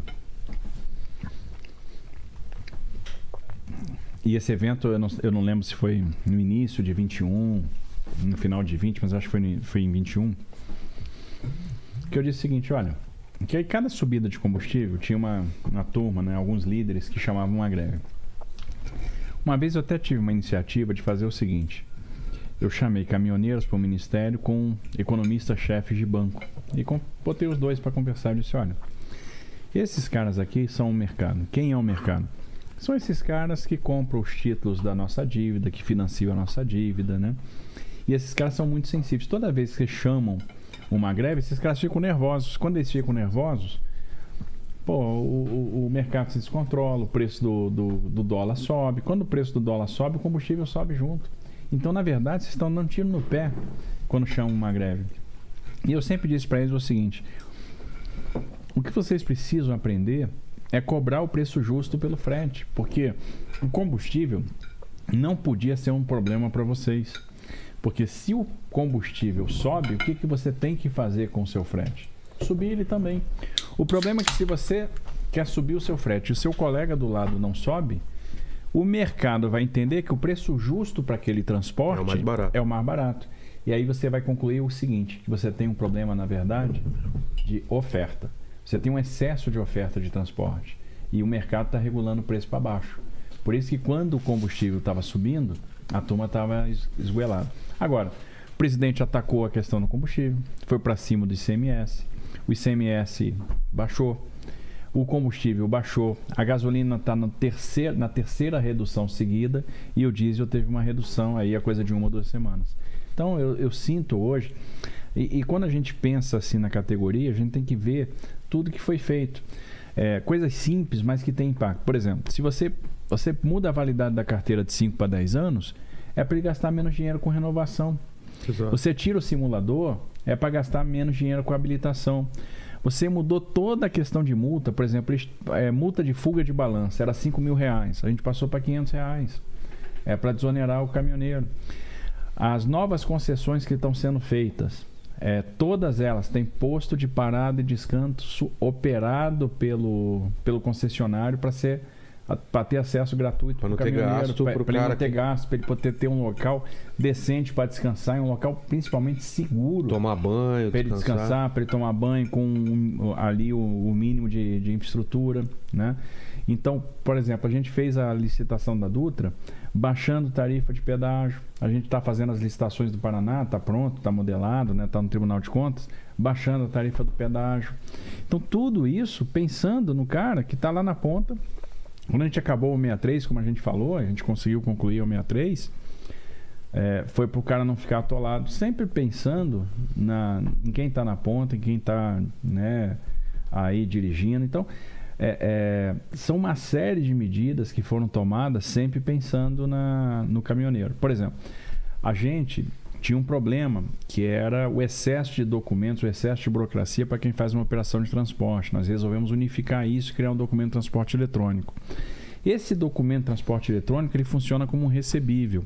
E esse recebível ele, ele vai servir como comprovação de renda para o cara fazer operações de crédito e conseguir contratar o crédito com um juro mais baixo. para ele poder fazer a sua operação de transporte.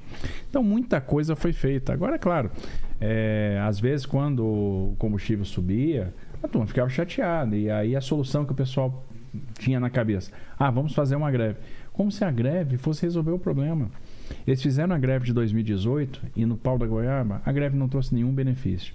Ela fez com que várias empresas contratassem frota própria, né, contratassem, é, é, visualizassem maneiras de mitigar o risco de fi não ficar na mão de, de, de, de, de caminhoneiro, né? Então elas resolveram contratar frota própria, se aumentou a oferta de caminhão, isso acabou sendo ruim para eles mesmos. Então a gente sempre procurou instruir e sempre jogando muito de forma muito sincera, muito franca, né? Eu sempre fiz parte dos grupos de WhatsApp de caminhoneiros, até hoje eu converso com os caminhoneiros. É, tenho muito respeito pela categoria e sempre tentando fazer o melhor. Agora, jogando limpo. É, não dá para chegar e dizer, ah, ah, vamos fazer isso, né? vamos acabar com o preço de paridade de importação da Petrobras. Não dá para acabar. Se acabasse, teria desabastecimento no Brasil. Então, qual foi o enfrentamento que o presidente fez? O do ICMS, foi o enfrentamento do imposto. E a gente está vendo que foi um enfrentamento acertado. Né? E agora a gente está vendo o preço do combustível baixando. Né? Então, é uma, acho que todo mundo tem que. Aliás, é o único país do mundo que o preço está baixando. Tá tudo. Né? E o Brasil está se caminhando para daqui a pouco ter o combustível mais barato do mundo. Né? Com, que, com esse enfrentamento que foi feito. Eu queria entender como que a gente faz para. como que é composto. Né? Claro que não é contigo esse papo, mas como, que, como fazer aqui para. essa na composição do, do combustível a gente consiga baixar mesmo, né? Qual é a, qual é a não sei se você pode responder isso. Qual é a mágica que a gente faz? Agora você vê. Porque a gente nunca conseguiu. Um, um, um, não sei se é porque ele é atrelado ao dólar. O que, que acontece que a gente não é autossuficiente? Não. É em produção e não é em refino. E o que, que a gente faz para ser. O que, que aconteceu com o refino no Brasil? É. O Brasil foi roubado. Lembra, o governo PT ia fazer lá refinaria premium no Ceará, refinaria premium no Maranhão é, Só para entender, você pega você, Abreu você, e Lima. Você tira o, o, combustível e você refinar é deixar ele pronto para ser ser usado. É, você tirou o óleo, o petróleo bruto. bruto. Aí você, você, tem que mandar para algum lugar. Você tem que mandar para uma refinaria. E voltar pra isso. Para produzir o, o óleo diesel, Nossa. o querosene, a gasolina. Então né? o ideal é ter aqui tudo, né? O ideal é ter aqui tudo. Só que a gente não tem. Então a gente está tirando muito petróleo está tirando muito petróleo. O Brasil virou um dos maiores exportadores Mas de petróleo daria, do mundo. Daria para a gente ser autossuficiente com esse claro, petróleo? Se, se, eles não tivessem roubado a Petrobras, o Brasil seria autossuficiente em, em, em refino. Mas desculpa, eu interrompi. É, você estava falando das refinarias. Aí, aí, os caras roubaram dinheiro da Compérgio no Rio de Janeiro, roubaram dinheiro da Abreu e Lima, roubaram dinheiro da Prêmio do Maranhão, roubaram dinheiro da Prêmio do Ceará. Ou seja, a gente ficou sem capacidade de refinar. As refinarias não saíram do papel. Como as refinarias não saíram, a gente perdeu essa capacidade de refina, a gente fica dependente daquilo que vem do exterior. Então, por exemplo, mais de 20% do diesel consumido do Brasil é importado. Então, o que, que acontece? Se é, não tiver uma paridade de preço de importação, que é um modulador de preço, é, se a Petrobras segura o preço da importação, segura o preço, não transfere o preço de importação. Segurar significa o quê? Não, não repassa, não faz reajuste. O que, que acontece? O preço do, do barril lá fora subiu. O tá. petróleo ficou caro lá fora. Ah, ela, ela segura O essa... derivado ficou caro também. Aí a Petrobras não repassa. Não repassa. A Petrobras está importando barato. O importador que importa esses 30% que faltam não vai importar mais. Por quê? Porque ele vai perder dinheiro. Como é que ele vai competir com a Petrobras se a Petrobras está artificialmente achatando, o preço? Ele vai começar a ter prejuízo. Que foi o que aconteceu na, no segundo governo da Dilma, né? Que ela, que ela é, segurou os preços, não Segurou foi? os preços. Aí ele vai deixar de importar. Aí ela segurou os preços, deu um prejuízo para a Petrobras bilionário. Ele vai deixar de importar. Quando deixar de importar, vai faltar com o produto aqui dentro. O, o mundo... Mas é só, é só infraestrutura, é só ter mais refinaria ou é um conjunto de mais coisas? Não, eu acho que é um conjunto. Você tem que quebrar monopólio, né? Tem que ter então, isso, refinaria é, e tem que ter que mais imagino. operadores é, aqui dentro. E, Não dá para ter só Petrobras Mas mais. como que a gente faz isso? Abrindo mercado. Mas Mas você poderia, é, o Bolsonaro pode fazer isso? E, e- e se pode, por que, que não fez ou, ou fará? Como que, Eu acho que isso ponto já tá? está na cabeça do presidente em fazer. Eu acho que, assim, cada vez mais. Mas não dava para ter feito já? É porque tudo tem um momento, né? Por É. exemplo, a- o governo trabalhou muito na questão, por exemplo, da privatização da Eletrobras. Certo. Porque a- a- era importante privatizar a Eletrobras para a gente recuperar a capacidade de fazer investimento em energia, para ter segurança energética lá para A frente. gente tá, é, A Eletrobras tinha que a gente investir. tá no, a gente tá no funil aí, né? Daqui É. pra frente. A Eletrobras tinha que investir 15 bi por ano, está investindo um, um e meio, dois. Então, opa, vendemos a Eletrobras. Legal. 33 bi, né? Entrou de dinheiro pro tesouro. A Eletrobras está botando 32 bi na conta de desenvolvimento energético. O que, que é isso? Está botando dinheiro para baixar a tarifa. Então a gente vai ter. É, a gente vendeu a empresa e a tarifa de energia vai baixar. Porque colocaram dinheiro na conta de desenvolvimento energético. Então a modelagem de venda foi uma modelagem inteligente. Entendi. Então você dá governança, porque acaba com aquele apadrinhamento político que tinha na empresa. Você restabelece a capacidade da Eletrobras de fazer investimento. Então você vai ter muito investimento em geração, em distribuição, em transmissão de energia. E ao mesmo tempo você está baixando tarifa. Porque né, dentro dessa operação você fez a renovação dos contratos de concessão das usinas. E esse dinheiro que você gera pela renovação foi todo aplicado na conta de desenvolvimento energético para garantir a- uma tarifa mais baixa. Então você vai atender o cidadão. A tarifa de energia do brasileiro vai cair com a venda da Eletrobras. Entendi. Então é um negócio super inteligente. Correios. Correios está na fila, né? Está no Congresso. Correio é uma coisa que eu não entendo, né? Como Não, é? ninguém. Meu ninguém. Deus, as coisas não E funcionam. cá para e nós, hoje, já não tem mais porque a gente ter esse tabu com o Petrobras. Eu também acho. Não tem mais porque não Também acho. discutir abertamente Então, mas- venda da Petrobras. Mas quem defende a não venda da, da, da Petrobras fala o quê? Ah, é do Brasil, a gente vai perder a soberania. É isso É ou isso. não? Ainda esse papo furado. Até porque tem um caminho também, por exemplo, meu carro é elétrico, tá? Vamos imaginar que o quê? Daqui 15, 20 anos, talvez a matriz seja um pouco mista ou vai muito para elétrica. não- tá-. Estamos caminhando para isso, não é? Claro. A frota vai ficar cada vez mais ele- eletrificada. E o Brasil vai ter muito carro híbrido. Já Carro tem. que é, vai ser parte etanol, parte elétrico Exato. com a- as células Será que combustíveis caminhão também? a partir de, é, que vão gerar hidrogênio a partir de etanol. Exato. A gente vai ver muito caminhão movido a, a metano, né? A gás metano, a biogás. Então né? tudo isso biometano. vai mudar toda. Vai mudar a o jogo. matriz. Tô- É. Então, é, é, não faz mais sentido a gente. Ah, essa empresa é Também acho, estratégica, o petróleo é nosso. Já foi. Já O foi. petróleo nunca foi nosso, na verdade, né? Ah, No, no final das contas, o que, que você tem que fazer? Abre o mercado, né? Pensa como você vai desmobilizar a Petrobras, como você vai passar isso para iniciativa privada, para você ter aqui cinco, seis operadores diferentes fazendo refino, fazendo venda. é, é, comercializando, fazendo distribuição, fazendo é, é, a venda do combustível. Pô, vamos, vamos sair da mão de uma empresa. Mas, Tatius, deixa eu entender, eu quero entender é, o o- como foi seu trabalho de ministro, o que, que era da sua alçada, o que não era, mas a gente não entendeu como você chegou até lá, como que foi esse caminho da, da- de Manaus. Fica à vontade de comer, quando você quiser a gente vai para as perguntas aí, senão a gente, né? Não, Mas tem o pessoal de boa aí também, né? Tem, tem, ó. Ah, Vou- tá, porque você já mandou uma pedrada lá no começo Tem, já, né? tem mais umas pedradas aqui, eu vou segurar. Tá, segura pro É. final, né? Eu vou mandar aqui, ó. O Rafael Teixeira mandou um recado aqui falando. Ele mandou duas hashtags aqui, é, pró Bolsonaro e, pró- e, e pró Tarcísio 2026. Aí ele fala aqui, ó. Aqui em São Paulo, 99% dos taxistas está com você. Manda um abraço pros taxistas da Rádio Táxi Vermelho e Branco. 2000 2026 você é nosso presidente. É o Rafael Teixeira, o Rafael Taxista. Ó, Rafael, taxista aí, grande abraço para você. Para todos os taxistas, né? Os taxistas aí que fazem esse trabalho importante. Também para os motoristas de aplicativo, né? Para Os do ralam, hein? volante. Os caras ralam pra Os mototaxistas que fazem um trabalho super importante, né?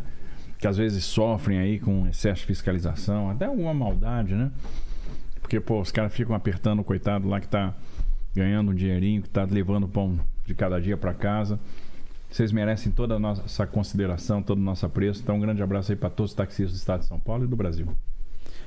Tem um recado também do Rafolas Driver, que ele é motorista de Uber. Os taxistas, o pessoal do Uber aí estão se manifestando. Aqui tá falando, ó, boa noite pessoal, Tarcísio, sou motorista de Uber Black aqui em São Paulo e 80% dos passageiros vão vai votar em você. Dessa forma, é, te esperamos, nosso novo governador de São Paulo. Forte abraço. A gente pode mais para frente até abrir uma votação aí no chat, né? Pra, pra gente ver a intenção de voto.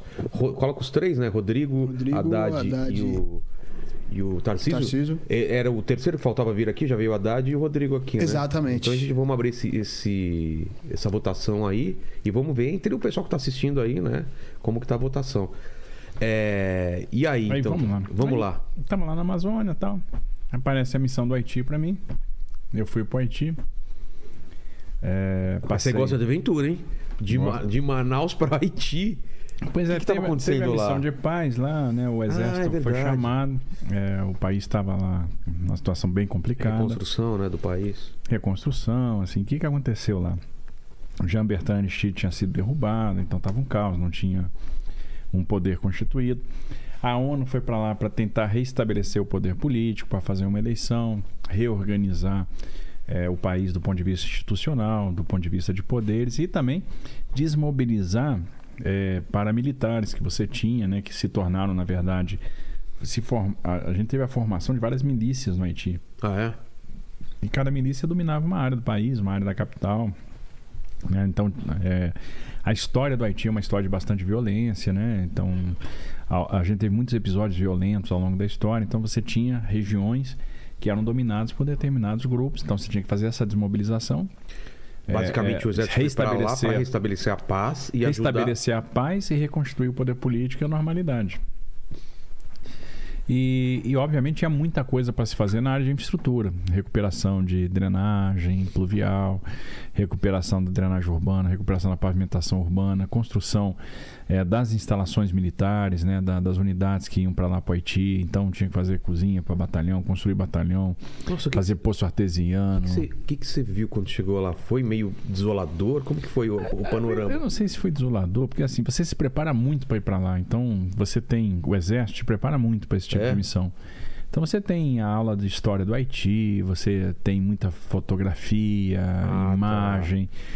Então, de certa forma, você passa por uma ambientação e quando você vai para lá, você já sabe mais ou menos o que você vai, que vai encontrar. vai encontrar. Então, não, não chega a ser uma surpresa, mas é muito feio. Mas é assim, muita pobreza. É, muita pobreza, né? Um- uma situação de muita miséria né? É, é meio chocante, né?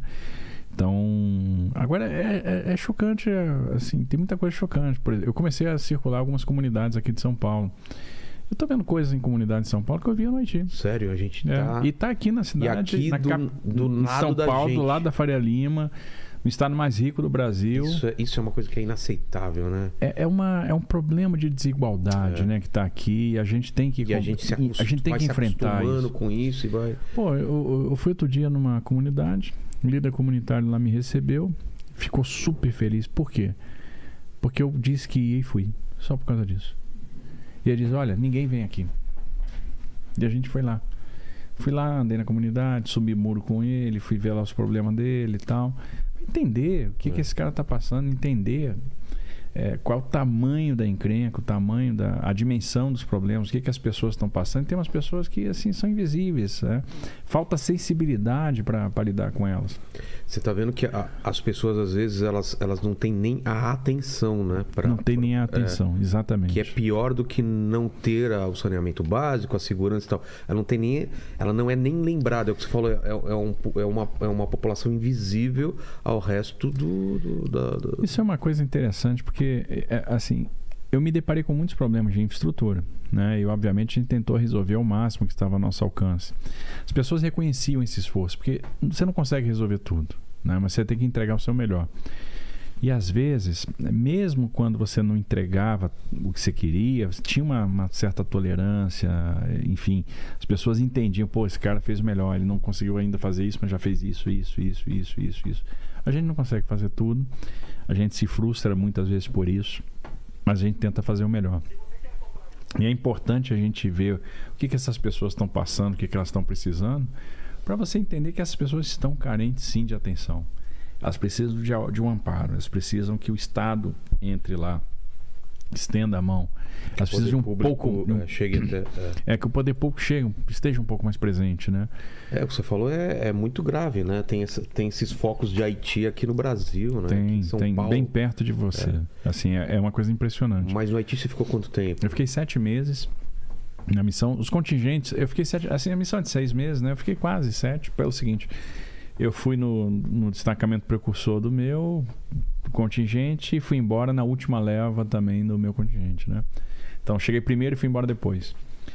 É, mas foi um período de aprendizado, assim. O que, que vocês fizeram lá de infraestrutura? Olha, eu fiz, eu fiz estrada, fiz muita pavimentação urbana. Junto com muita os haitianos, com o pessoal de lá.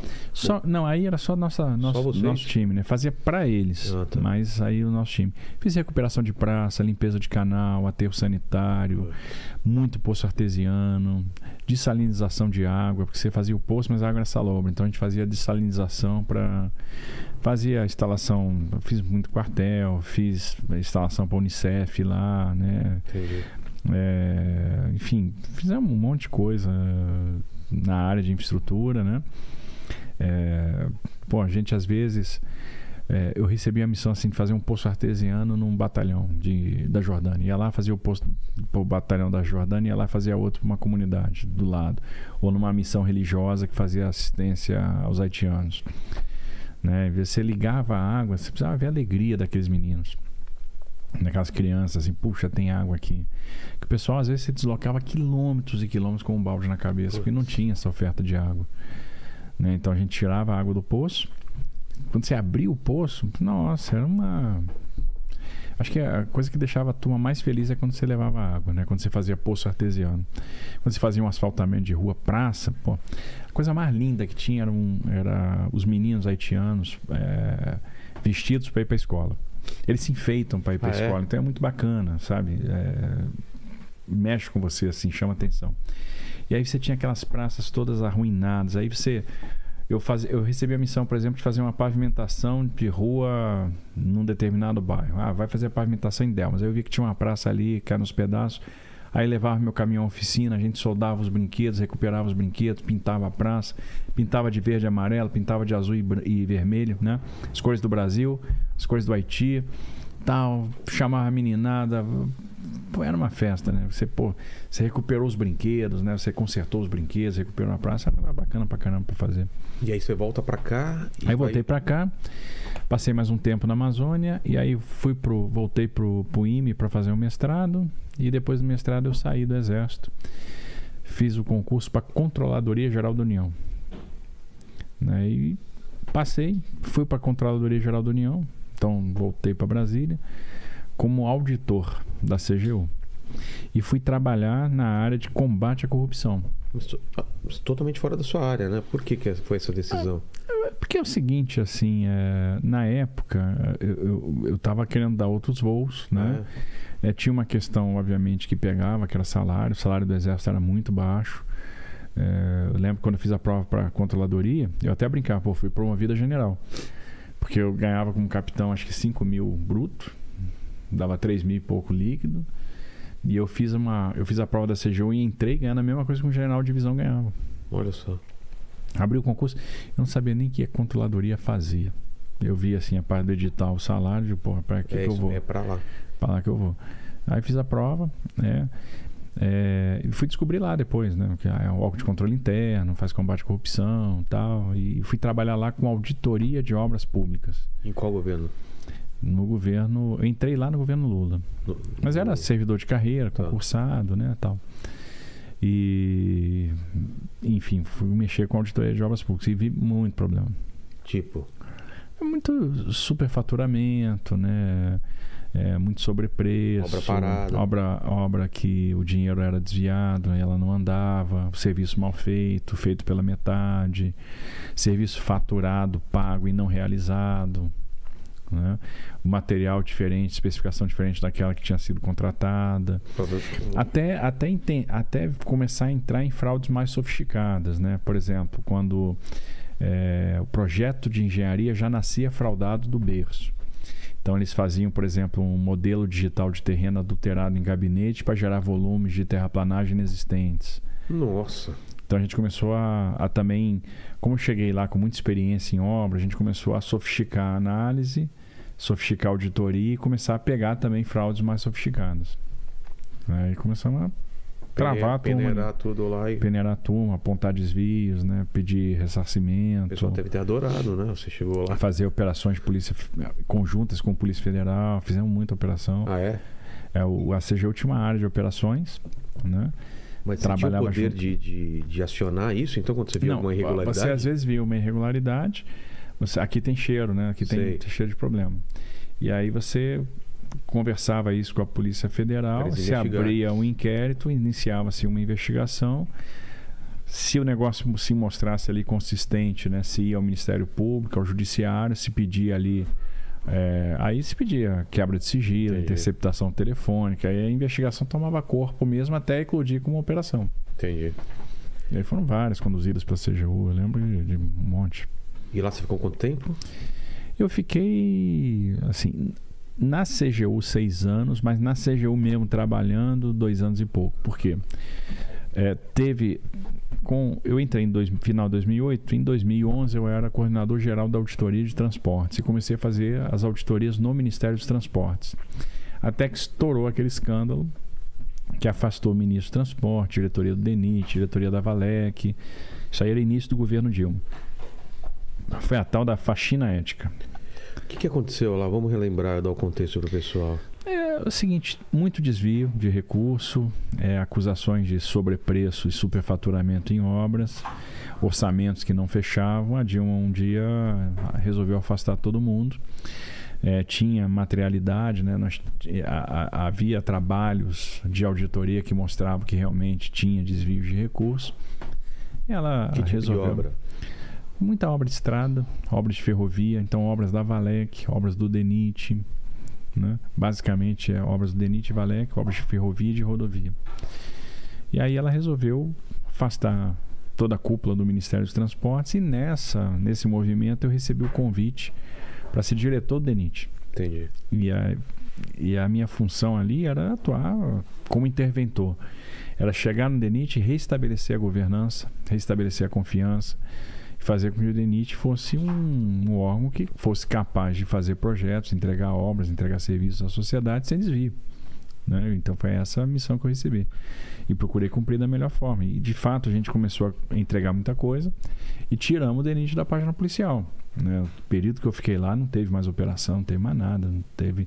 Eu tive minhas contas julgadas regulares. Né? Então, muito trabalho, muito enfrentamento, muito embate, mas há muito, há muito sucesso também nessa E missão. também aprendeu também os meandros lá de como poderia Aprendi muita coisa. esse, esse, essa, escoar esse Aprendi dinheiro muita e, é, Aprendi como a turma atua, né? Como Entendi. que a coisa As funcionava, brechas, né? as brechas. Então, a gente começou a montar os mecanismos de proteção para evitar que esse tipo de coisa acontecesse. É, então, dos seis anos que eu passei na CGU, três, quase quatro anos foram no DENIT, cedido como diretor. entendi. No último ano do governo Dilma, eu já estava bem cansado do DENIT, né, querendo outros voos. é, e aí abriu um concurso para consultor legislativo da Câmara dos Deputados. Duas vagas para o Brasil inteiro, né, na minha área, né, que era a área de transporte e desenvolvimento urbano. Eu vou fazer esse concurso. Aí fiz, passei e fui para a Câmara dos Deputados. O, o outro lá que ficava, pegava tudo em primeiro lugar, como que era? O Cavalcante. Cavalcante Não, tava. Deus, ah, então beleza. Se não era você e ele, né? Aí passei e fui para lá. Fui para a Câmara. E aí fui aprender alguma coisa sobre legislativo, né? sobre poder legislativo. Que eu trabalhei na Câmara dos Deputados um ano e meio como consultor. O que, que o consultor faz? O consultor ele auxilia o parlamentar. Então ele recebe as demandas né, para ajudar o parlamentar, fazer projeto de lei, fazer parecer a proposição, parecer a projeto de lei, estudos técnicos. Né? Então a gente tentava. É, porque o parlamentar é um clínico geral, né? Ele, e ele acaba tendo que participar de várias comissões, ele vota sobre todos os assuntos, ele às vezes precisa da orientação. Então ele demandava a consultoria para ter essa assessoria, para ter a informação, para propor algum projeto de lei numa determinada área, para fazer a, a relatoria de um determinado projeto numa determinada área. Então ele encomendava uma proposição para fazer um estudo técnico. Entendi. Né? Então a gente fazia esse trabalho na consultoria até que a Dilma sofre o impeachment. E um dia o telefone toca e era o Moreira Franco, né, dizendo: Olha, fiquei sabendo que você tem experiência com infraestrutura. Nós vamos criar uma área dedicada a fazer concessões e privatizações. Temer já. Temer, né? E a gente quer saber se você não quer ser o secretário de projeto dessa área, se você não quer tocar os projetos de concessão e privatização. Falei, quero, tem interesse. E fui para o governo Temer para fazer concessões e privatizações. Nós fizemos 127 leilões em dois anos e meio. Basicamente, leilões de energia. Tanto... Só nem lembrava que ele ficou, tanto tempo assim, dois anos, Dois e, anos meio, e meio. É porque ele assume, no final das contas, eu acho que a Dilma sofre. Ela é afastada Ah, é. no processo de impeachment, se eu não me engano, em maio de 2016. O julgamento demora. O impeachment acontece em setembro. Né? Então, setembro de 16, o presidente Temer toma posse. E vai até o final de 2018. Entendi. Então ele tem 17, 18 completo, mas esse finalzinho aí de 16. Né? Então o segundo governo Dilma, no final das contas, foi de um governo de um ano e meio. É. Né? É, um ano e cinco meses. E pô, peguei uma experiência boa, porque ali eu comecei a trabalhar com estruturação de projetos diferentes do que eu já tinha lidado. Sempre lidei muito na área de transportes, mas aí eu comecei a lidar com óleo e gás, comecei a lidar com energia, comecei a lidar com outras coisas. Ali você vê o seguinte, você aprende tudo. É, imagino, né? Não tem nada que você não aprenda. É, eu sempre trabalhei com transporte, basicamente transporte. Estava no DENIT mexendo muito com transporte rodoviário, ferroviário, mas muito rodoviário. De repente eu estava estruturando concessão de usina hidrelétrica, de linha de transmissão, modelando venda distribuidora da Eletrobras, é, enfim, saneamento básico. Você, você eu ampliei a minha gama de conhecimento na área de infraestrutura, de estruturação de projeto, na área econômica, nesse período que eu fiquei no governo Temer. Então, a gente fez muita coisa, foram 127 leilões né, nesses dois anos. E aí vem a eleição, Bolsonaro vence a eleição. É engraçado, Bolsonaro do Exército, eu também. Mas ele, capitão, eu também. ele antes? Não, tinha nenhuma ligação. assim, nenhuma É? ligação. Mas assim, eu conversava com o Bolsonaro no corredor da Câmara, assim. Tá. Às vezes tinha um colega que me apresentava ele. Bolsonaro, esse aqui é capitão também, capitão de engenharia. Ah, capitão de engenharia, feio pra cacete, pô, e tal. Porque a, a engenharia é a arma dos feios, né, no exército. Ah, é? É. Quando você vai escolher a arma de engenharia se é muito feio, comandando com engenharia já levanta uma posição de sentido. Não. Aí O pessoal dizia que quando eu fui escolher a arma, o comandante de engenharia já levantou, tomou uma posição de sentido, não deixou nem escolher. Não, não, você é O Paquito, cacete, por exemplo, não poderia ser. Ó. Ele é bonitão, olha lá, o bigodinho. Não, ele não iria pra Não iria, não. né? Com esse penteado É, todo. teria que ir pra arquitetura, alguma coisa assim, né? Arquitetura. Mas, mas o Lene tem um. O Lê, ó. Já dá, né? Já vai. Ele de uma maneira educada ele falou que tu é, É, exatamente. Tal- talvez o comandante com engenharia levantasse pra ele. Ó. É nóis, tamo É nóis, junto tamo aí, junto, cara. tamo junto. Mas assim, é eu fui, chegar, eu fui escolher a arma, né? O comandante com engenharia já levantou, tomou posição sentido. Não, escolher não, rapaz, é feio pra cacete, vem pra cá. Mas o mais interessante é que lá tem a eleição do mais feio entre todos os feios. Você não tá zoando, tá falando sério isso. Não, Tem essa sério. eleição. Tem, tem. Porque tem uma coisa lá que é a eleição do rei Netuno, que é uma coisa. é, faz parte do folclore da academia. Netuno- A escolha do rei Netuno. O rei dos Netuno mares. é o mais é o cara que é eleito mais feio entre todos os feios que fazem parte da árvore de engenharia. Obviamente eu disputei a eleição do Netuno. E olha, fui competitivo, quase ganhei. Não ganhei não, mas fui quase. Eu fiquei em terceiro. Quem ganhou? Aquele outro cara que fica em primeiro em todo concurso lá. o- Não, não, não, não. Ele é bonitão ou não? Não, não, tá, Também tá era longe feio. disso também. Longe Ah, disso. Tá longe disso. Ainda mais agora que ficou velho, ficou careca, tá todo, não tem um fio de cabelo mais, coitado. Mas o, o- o- Aí você tem o rei, que é eleito, né? O Netuno. Rei Netuno. E tem dois príncipes que fazem parte da corte. Eu não ganhei, eu não virei rei, não, mas era príncipe. Você era príncipe? Fazia parte que da corte. tá aí uma coisa que não é legal ganhar. né? Não, aí na Olimpíada Acadêmica você entra no bote, o pessoal vai ver, ah, rei, rei, né, tá. Aí você, pô, você bota era- aquela carapuça assim, feio pra cacete, né? Pô, quando era criança tinha um desenho do Yogi, lembra o Yogi? Que era um Sim. cachorro que tinha que colocar uma, podia tirar a casinha. uma né? casinha porque ele era tão feio que ele tirava o pessoal. Ah, isso assustava todo mundo. Era mais ou menos o nosso caso lá. Yogi, lembra disso? E, e assim, o. Mas eu quase ganhei a eleição. É mesmo? Quase. O pessoal, não, tá feio pra caramba, tá? Você vem pra cá, pô. Tu é- pô, tu- Mas aí tua ligação, então. É... Não, aí O o Bolsonaro presidente, se pô, tá feio pra caramba. Que aí ficam os caras de. Aí, assim, é, até tem uma consolação lá no palácio, que chegou lá pra trabalhar com o presidente, um cara que é mais feio do que eu. Aí, pô, ficou, equilibrou lá, né? Ah, é? É, pô, feio pra caramba. Pode nomear ou não, cara? Mas se vocês virem a lista dos assessores do presidente, vocês vão descobrir. Vamos achar pô. quem é. É. Eu, eu vou dar uma dica, é o Mirante. Pronto. Porra. Não tá difícil, não. Ó, ó, Tá balançando a cabeça ali também. É, feio olha pra caramba. É feio concordou? É concordou, feio? concordou. Tá.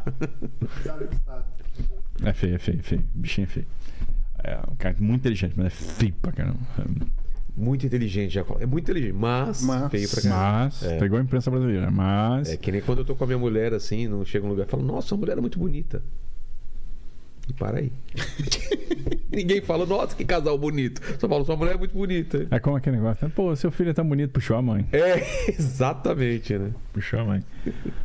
Mas assim, eu conheci o presidente assim, de, dessa zoação no, no corredor ali do, da Câmara dos Deputados, né? A- a- o, o presidente era da ala pobre da Câmara, né? Então ele era aquele deputado baixo clero. Ele ficava ali no, no anexo 3, que tem os piores gabinetes de deputado. Ah, tem isso lá? Tem uma. Tem, os, os deputados que têm os melhores gabinetes ficam no anexo, no anexo 4, né? O gabinete é, tem banheiro e tal. O Sei. anexo 3 nem banheiro do gabinete tem. Ah, é? Fora o o banheiro. Bolsonaro usava o banheiro comum, Entendi. banheiro coletivo lá. Então, às vezes, eu encontrava o Bolsonaro no banheiro, no corredor lá. Aí ele dava aquela zoada, ah, ô, capeta, feio pra cacete e tal. ah. Mas era isso, não, não conhecia direito.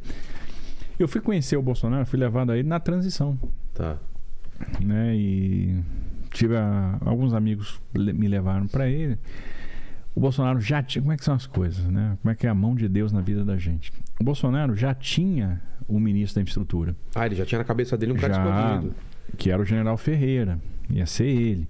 Ele conduziu a parte de infraestrutura na, na campanha, orientou o presidente na área de infraestrutura e na transição ele liderou o grupo de infraestrutura. Mas ministro da infraestrutura já existia esse cargo? Eu não lembro nos Não, não, governos era anteriores. nos governos anteriores era o Ministério dos Transportes, Exato, né? né? Aí os transportes, a- até a gente chegou a ter transportes, tinha o Ministério dos Portos, tinha o Ministério da Aviação Civil, É, né? Tinha, aí, aí você aglutinou esse negócio todo, tudo virou in- infraestrutura. virou infraestrutura, mais o Denatran que estava no Ministério das Cidades, Tá. né? E então você já tinha, era o General Ferreira, o cara que estava auxiliando o presidente. Na transição, o General Ferreira disse: Transição é um, é, um- é um, é um período que, que é? O pessoal fica se reunindo. Você já tem o presidente eleito, Tá. né?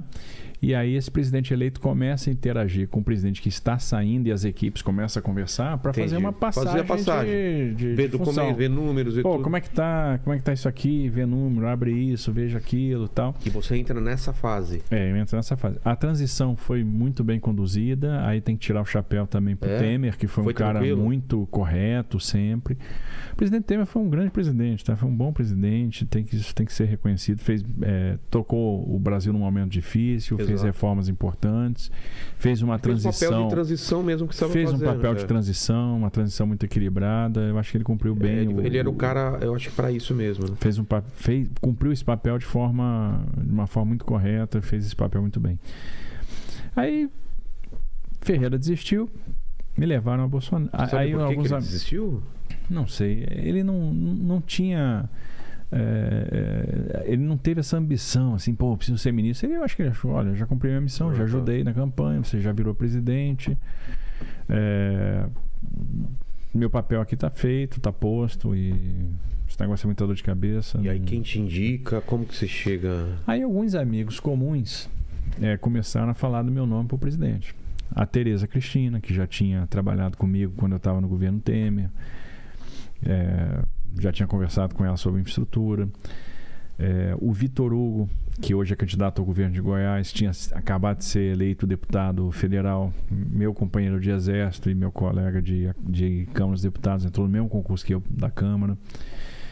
É, o Jorge, que hoje é ministro do TCU, né, amigo de infância, de colégio militar, e que acompanha o presidente Bolsonaro há muitos anos. Então, me reencontrei com o Jorge, o Jorge né, me sondou para saber se eu, se eu é, me interessava pela área de infraestrutura e o que, que eu Tinha achava. que ser se do eu tinha... exército ou não era uma exigência Não, não era uma exigência. Tá. Tanto é que assim, tinha aquele negócio, ah, a infraestrutura vai ser um general, vai ser um general, vai ser um general, acabou sendo um capitão, mas não pelo, ser, pelo fato de eu ser capitão, é que o Bolsonaro recebeu boas referências, né, acerca da, da minha, do meu conhecimento, da minha experiência na área de infraestrutura e resolveu apostar. Por coincidência, eu era capitão do exército. Entendi. Né? É, fui levado a ele, então, o, o Jorge, ele fez o campo. E é engraçado, o presidente, às vezes, ele, ele tem uns feelings, né? Ele chegou pro Jorge, Jorge, pergunta para ele, que já tinham falado de mim pro, pro, pro presidente, ele chegou, Jorge, chama ele para conversar e diz o seguinte, vê se ele tá pronto, se ele chega para você e diz, não, eu dou conta. Se ele disser, não, veja bem, eu sou esforçado, Ah, eu se vou ele procurar titubear, saber, tal, eu não, eu não sei se eu tô pronto, mas eu, pô, eu vou posso... eu posso ver, eu sou esforçado, eu vou estudar, eu vou me aprofundar nisso. Aí não, tá fora, corta a cabeça. E você não sabia disso? não sabia. então? Ah, Eu fui saber disso meses depois. Olha só, Aí o Jorge se me contou. titubear não é ele. E aí o Jorge virou pra mim, Tarcísio, área de infraestrutura te interessa? Eu falei, me interessa. Você tá pronto, você dá conta? Eu falei, dou conta, tenho certeza, pode passar pra mim. Nisso você já conseguiu... Aí, opa, é, marquei o ponto. Aí o presidente resolveu conversar comigo pessoalmente. Aí Aí me foi essa chamou para uma conversa? sabatina. Engraçado que nesse mesmo dia ele sabatinou um outro general que era postulante ao cargo e foi indicado por, Ah, por você não, tava, você não tava certo ainda. Isso foi Não, uma entrevista de emprego. Eu fui a terceira opção. É. O primeiro, cara, opção. o primeiro cara... Era o general Ferreira, É, não foi. não o segundo cara, o general Brandão, também não foi e acabou caindo no meu colo. Tá. Aí o general Brandão foi entrevistado pelo presidente, saiu da sala, o presidente me botou para dentro da sala dele. E disse assim para mim, capitão, eu não queria uma bronca dessa para mim. É um pepino enorme para descascar. Mas me diga aí, por que, que você acha que tem que ser o ministro da infraestrutura? Aí eu fui também muito firme, muito convicto. E é uma coisa interessante que eu sou tímido, eu não sou de. Mas nesse dia eu não sei. É, alguma coisa me tocou que eu tinha que ser incisivo, ser firme. E eu cheguei, presidente, eu tenho que ser o seu ministro da infraestrutura, porque eu tenho currículo, eu sei o que precisa ser feito, eu sei fazer e eu já fiz. Então, se eu, se eu, se eu receber essa missão, eu vou cumprir bem essa missão. Só É. você e ele na sala ou tinha mais gente? Não, tinha uns quatro generais, estava o Vitor Hugo, estava o Miller, que foi um cara que me ajudou nesse processo também, que também falou de mim para o presidente, é um coronel da turma do presidente, está na reserva, trabalhava na Câmara dos Deputados. Aí o presidente olhou, tá, ele chegou para mim e disse assim, olha, Já conhecia seu currículo. e eu não sabia. vou... É, o pessoal falava, ó, esse cara se formou no IME, Tá. esse cara foi o primeiro da turma dele, esse cara, pô, foi diretor do DENIT, foi secretário do, do Temer, do Temer. PPI, já fez isso, já fez aquilo, esse cara... Ele tem uma história, que tem uma estrada e ele, esse cara está acostumado a tirar projeto do papel. ó, Ele tem uma capacidade de realização grande, ele consegue entregar. Então muita gente tinha falado isso para ele: ó, esse cara tira do papel, ele consegue tirar do papel. Presidente ouviu isso algumas vezes, de algumas pessoas diferentes, aí, pô, ficou, registrou. E aí teve a curiosidade de me conhecer e eu fui bem incisivo né, nesse, dia. Aí ele falou para mim: olha, tem uma formatura de aspirantado no final de semana, não vou tomar essa decisão agora. Era a- a entrega da espada na academia militar. Ele já ia lá agora como presidente eleito. Porque até tem um troço interessante nesse negócio de formatura da AMAN. Em 2014, numa formatura da AMAN, o presidente disse, se dirigindo aos cadetes, o presidente foi assistir a formatura. Ele, então, deputado federal, deputado de baixo clero, falou com os cadetes e disse: Eu vou ser o presidente da República. Eu, vou- eu vou me candidatar à presidência da República. Eu vou ser o presidente da República. E nessa caminhada vai acontecer muita coisa. Inclusive, vão tentar me matar. O quê? 2014. Eu, hein? 2014. E ele falou, serião isso? Falou. Está gravado. Nossa. E, e aí, quando aconteceu, você lembrou de tudo. né? Aí, pô, ele disse, ó, eu vou, agora ele ia para academia com o presidente eleito, carregando amarrada no corpo uma bolsa de colostomia, que foi a consequência da Exato. facada. Ele terminou a eleição, tomou posse com aquela bolsa, sofreu pra caramba com aquilo, né? Porque a- esse processo depois de reversão foi um processo doloroso. Ele se submeteu a mais de uma cirurgia, né? Foram algumas cirurgias. É, o negócio foi. Isso Mesmo? mexe muito com ele, né? Você, Pô, tentar tirar a vida dele. É. Pô, e...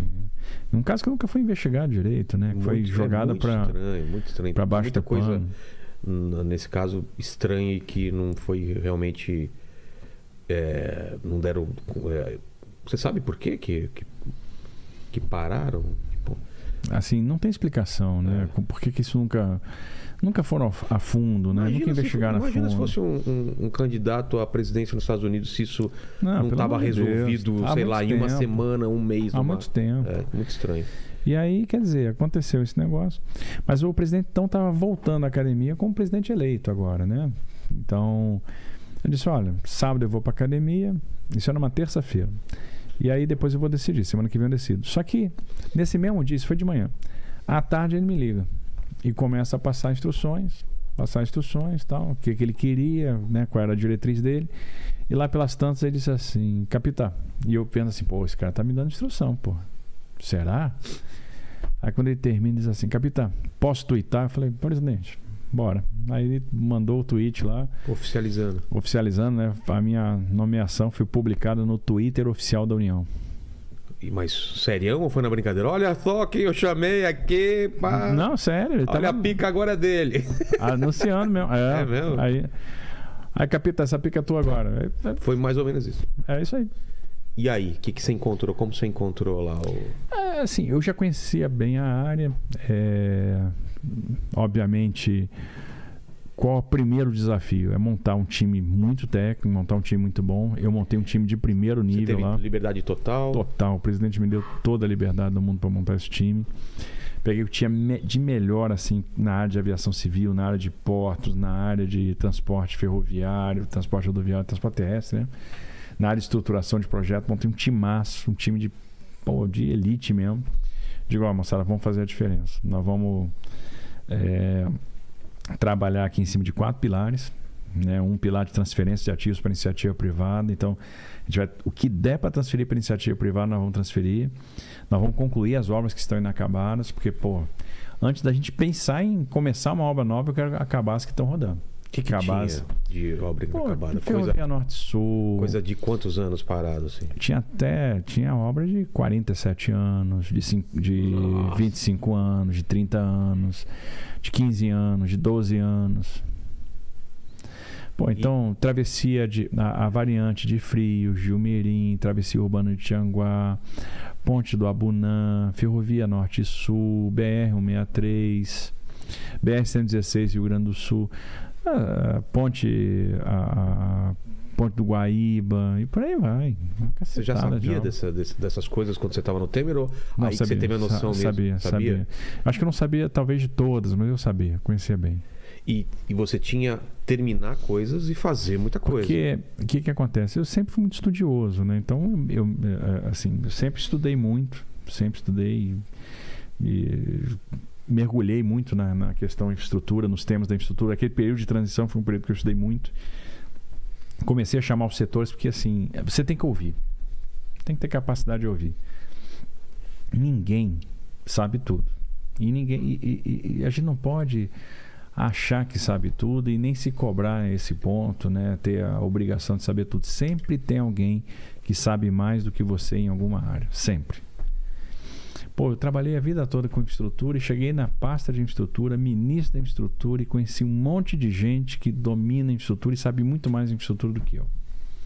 Beleza, isso é muito legal. Claro, seu trabalho é O fazer. que, que eu tenho que fazer agora? É tirar o melhor de cada um É. desses caras que sabe mais do que eu. E ninguém sabe mais do que você, do que as pessoas que estão operando com aquilo, do que o mercado. Então, eu chamava o mercado de ah, aviação. Digo, vem cá, onde é que o Carlos está apertando? Vamos construir uma agenda de trabalho? O que, que vocês vão pro- propor? Quais são os principais itens? O que, que a gente tem? Ah, tem isso, tem isso, tem isso. Então, vamos construir uma agenda comum de trabalho. Bom, então isso aqui eu vou tirar da frente, isso aqui eu consigo fazer. Ó, isso aqui não adianta, isso aqui eu não consigo entregar, então esquece, isso aqui é complexo, não tem não está no momento político, não está no time. Isso aqui não, ah, isso aqui sim, aí construir a agenda. Setor portuário, mesma coisa. Setor de ferrovia, mesma coisa. E a gente foi tirando da frente. Né? Qual é o problema do setor ferroviário? Ah, nós temos um problema aqui com arrendamento de bens. Opa, então vamos resolver o problema do arrendamento. Mas imagino que você, dentro de, tudo isso que você viu, você falou, putz, a prioridade é isso. Claro. Qual era a prioridade? A primeira coisa que tinha que fazer, dia 1. Um. Eu acho que era assim, é- era aumentar o estoque de investimento em infraestrutura.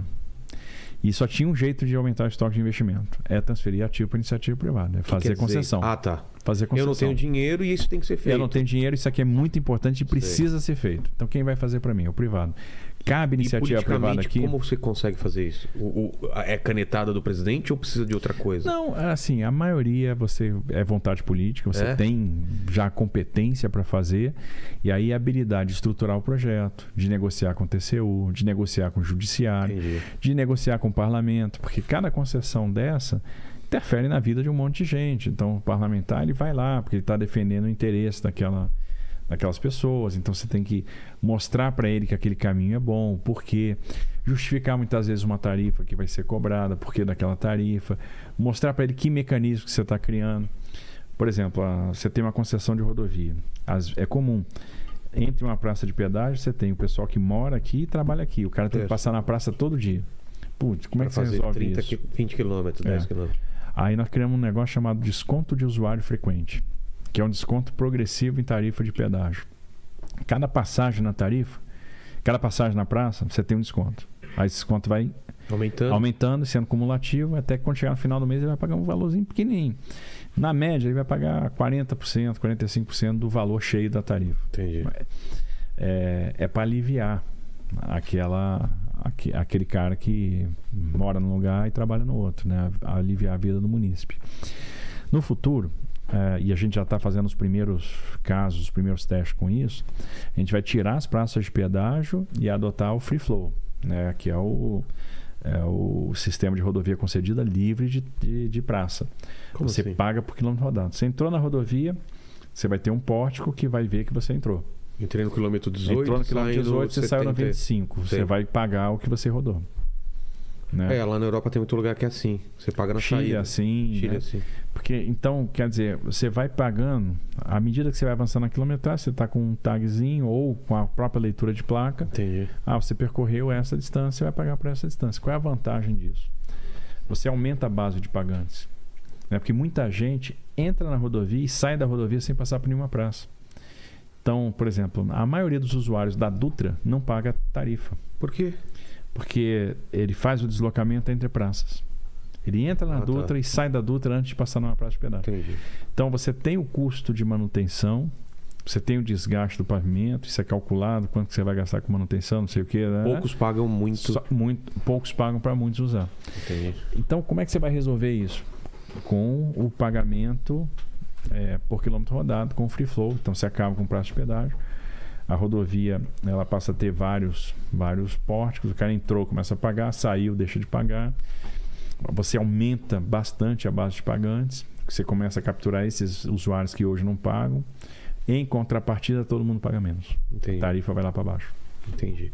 E em relação a essas obras de 40, 30, 20 anos atrás que, que vocês tinham que concluir, como foi a estratégia? Aí a gente, cada obra tinha a sua estratégia própria. Porque tem muito governo que nem quer terminar o trabalho do outro para não ter o crédito, É, tem crédito essa- dividido, né? Essa obra é, foi fulano que começou. Não, a gente tem que começar nós, não vou acabar a obra do outro governo. É, Não, aliás, gente, muita gente fazendo esse tipo de crítica eu acho totalmente fundada, né? Ah, Não, os caras- Ele terminando a obra dos- de outros governos. Claro, pô, tem teve que terminar. cara que eu fui criticado várias vezes. Ah, você terminou a obra do outro governo. Que bom que eu terminei a obra do outro governo. Que infraestrutura é uma questão de Estado. Muitos empreendimentos de infraestrutura vão levar 15, Vai começar 20, 25 agora e vai anos. para dois governos aí Vão levar frente. 10 anos, vão levar 8 anos, vão levar 5 anos. Ou seja, não acaba num período. Você tem um período de projeto, período de licenciamento. Você pensar até empreender, às vezes você vai levar 5 anos, às vezes você vai levar 10 anos. Ótimo. Então, é, eu vou acabar aquilo que está andando. Porque o que não anda não traz retorno para a sociedade. Uma obra parada, né, uma obra que não anda, são 845 obras, por exemplo, paradas ou atrasadas no estado de São Paulo. Aí um rodanel aí. Tem a linha 17, né? A linha ouro, tem um monotrilho aí que você passa por ele. Puta, o monotrilho, cara, era, também era uma coisa para estar pronta Era pra é, Copa. na Copa do. É, pra Era pra Copa, Era né? tá ligar, pronto o, até hoje. ligar o Congonhas. a- Congonhas a Pinheiro. É. né? E isso tudo é por quê? É porque o governo, o governo não toca o que, o que assume? Às vezes erra na, na largada, na modelagem, né? Por exemplo, qual é a complexidade de uma monotrilha? É você entender que a superestrutura, né, aquela estrutura de concreto, a viga, ela tem que estar exatamente casada com o material rodante que você vai utilizar. São vários fabricantes de material rodante. Cada material rodante pede uma superestrutura diferente. É, é uma estrutura de encaixe diferente. Aí você contrata o material rodante de qualquer jeito, contrata com a empresa que faliu, aí você já construiu a superestrutura, agora você já não tem mais quem Tá fabrica para. o carro, aí pronto. Aí É, é, é deu a confusão. uma cascata. E aí? Que, que- qual foi a sua estratégia, Aí, então? cada obra tinha a sua estratégia. A estratégia era: vamos acabar o que precisa ser concluído, o que não está pronto. Por exemplo, quando você pensa em 163 Pará, você pensa numa obra que está na Amazônia.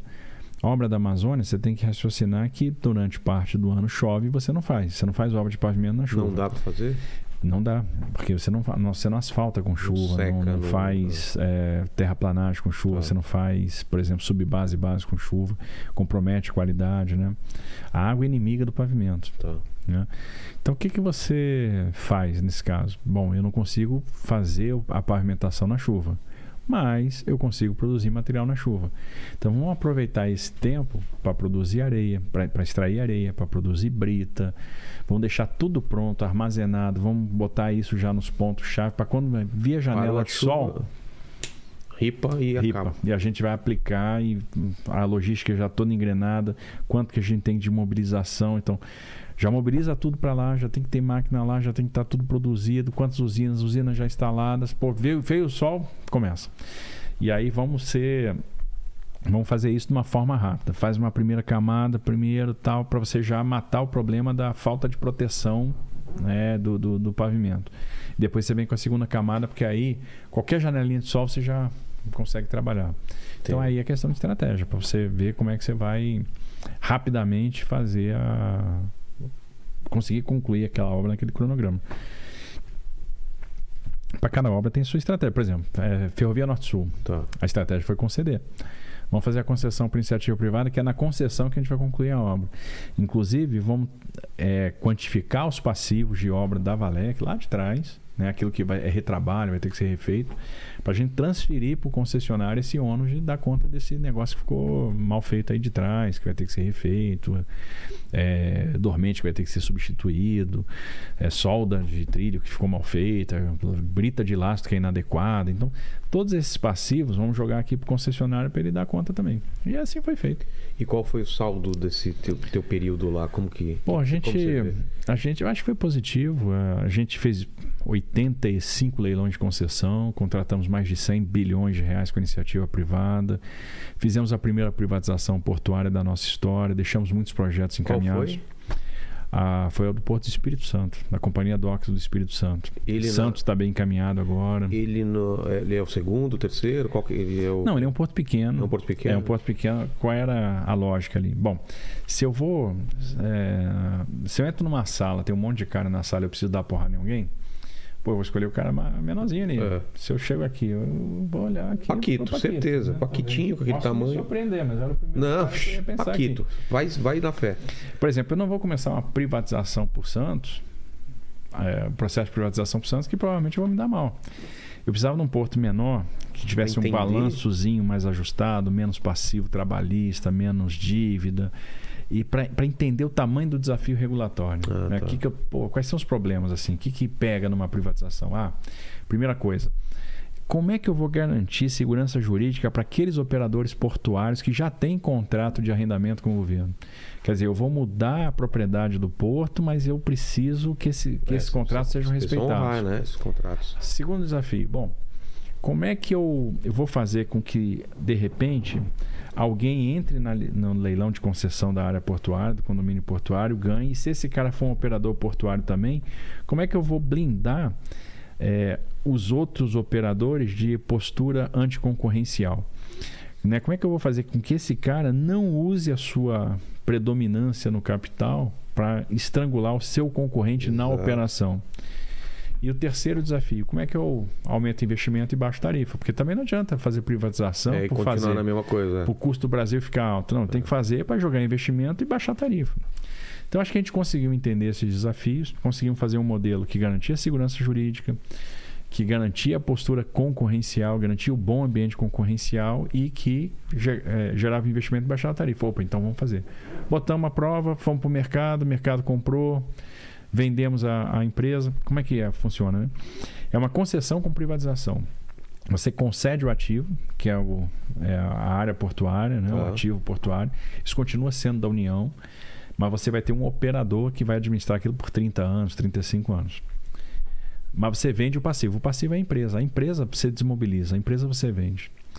O ativo volta para Mas a você. empresa é o quê? É a companhia Docas. É, é todo o maquinário? É a... Não, a empresa basicamente é a estrutura de pessoal. Ah, Porque é? hoje o maquinário normalmente já é Tem dos valor? operadores privados. Não, pois é, tem, tem o passivo. Entendi. Tem o passivo trabalhista. Ah, tá. tem- Isso, inclusive, é ruim. É, a parte ruim. Ah, tá. E aí você vende a empresa, você vende as ações da empresa. Aí o cara faz a conta, vê quanto. O cara- então, o, o que vale grana mesmo é a concessão. Claro, é a exploração explorar. do condomínio portuário. Mas a quanto ele propriedade. pode ver que vai ganhar mais, né? do É, que- Exatamente. Agora a propriedade continua sendo nossa. Mas e o investimento para aquilo? Aí é dele, ele faz o investimento. Mas pra- ele é obrigado pra a fazer? Ele é obrigado a fazer. Tem algumas metas de investimento que são obrigatórias, né? E obviamente ele vai fazer aquele investimento necessário, que aí ele tem o, o incentivo para fazer. O, o legal de trabalhar com iniciativa privada é que você está lidando com um regime de incentivo. É. Ele tem o incentivo para explorar o máximo daquele ativo. né? Então ele vai querer ganhar dinheiro com aquilo. E nisso ele vai jogar o dinheiro que for necessário, vai fazer conta, vai ver como é que ele tira o retorno daquilo. Isso é bacana. Mas como foi a experiência desse, desse porto? Ah, foi, ah, assim, foi licitado agora em março, né? É? Então aí o contrato vai ser assinado, o pessoal vai, vai começar a fazer o investimento, mas Ah, vai, ser, então- vai ser 10, tá no início. A gente já fez o modelo de Santos, É isso que falar. E a ideia seria levar para Santos, para. todos agora. Agora todos. Isso é um processo Qual que é o inescapável. maior aqui do Brasil? É Santos. É o maior da América qual. Latina. É o primeiro Santos e depois? Ah, bom, aí. O Santos é o maior, olha. Santos é maior. Aí você tem os portos do Rio, né? É. O Rio de Janeiro, Itaguaí, Que aí divide em, algum- né? Aí você tem você tem Itaqui, que é grande, lá em. lá no Maranhão. No Paraná tem algum? Maranhão. Ah, tem Paranaguá. Paranaguá. O segundo maior é Paranaguá. É, eu acho que é isso. Santos, Paranaguá. Ah, Santos, Paranaguá, aí Itaguaí. Que mais você falou? Que eu te falei do saldo, você falou desse do, do, do, do- Porto. Aí Porto, eu acho que a revitalização do transporte ferroviário foi uma coisa muito importante. Então aquilo que a gente fez de mudança regulatória, mudança de para dar legislação, esse start, né? vai dar o start, né? A conclusão da Ferrovia Norte-Sul, a conclusão do 63 Pará, a conclusão da Ponte do Abunã, a conclusão da Ponte do Guaíba, a duplicação da 116 Rio Grande do Sul, né? Os, lei- os 85 leilões, os 100 bi contratados. Essa semana, amanhã, né? amanhã tem o leilão da tem lá o leilão de, de, de Congonhas, mais 14 aeroportos, pô, a gente vai terminar aí esse governo Bolsonaro com 49 aeroportos leiloados, é coisa pra caramba. Né? E essa grana também vai ser. e Ela é É usada. uma grana que entra, é uma grana que entra pro tesouro. Pro né? tesouro, Que não, é, vai- não é para ser reinvestido em. é, na vi- infraestrutura. Vira investimento. Porque- mas assim, cada contrato já tem um investimento. Ah, é? É, porque, por exemplo, o cara que comprar Congonhas, ele está se comprometendo ali, e é obrigação do projeto, está posto na- no caderno de obrigações, no plano de exploração aeroportuária, 3,5 bi de investimento.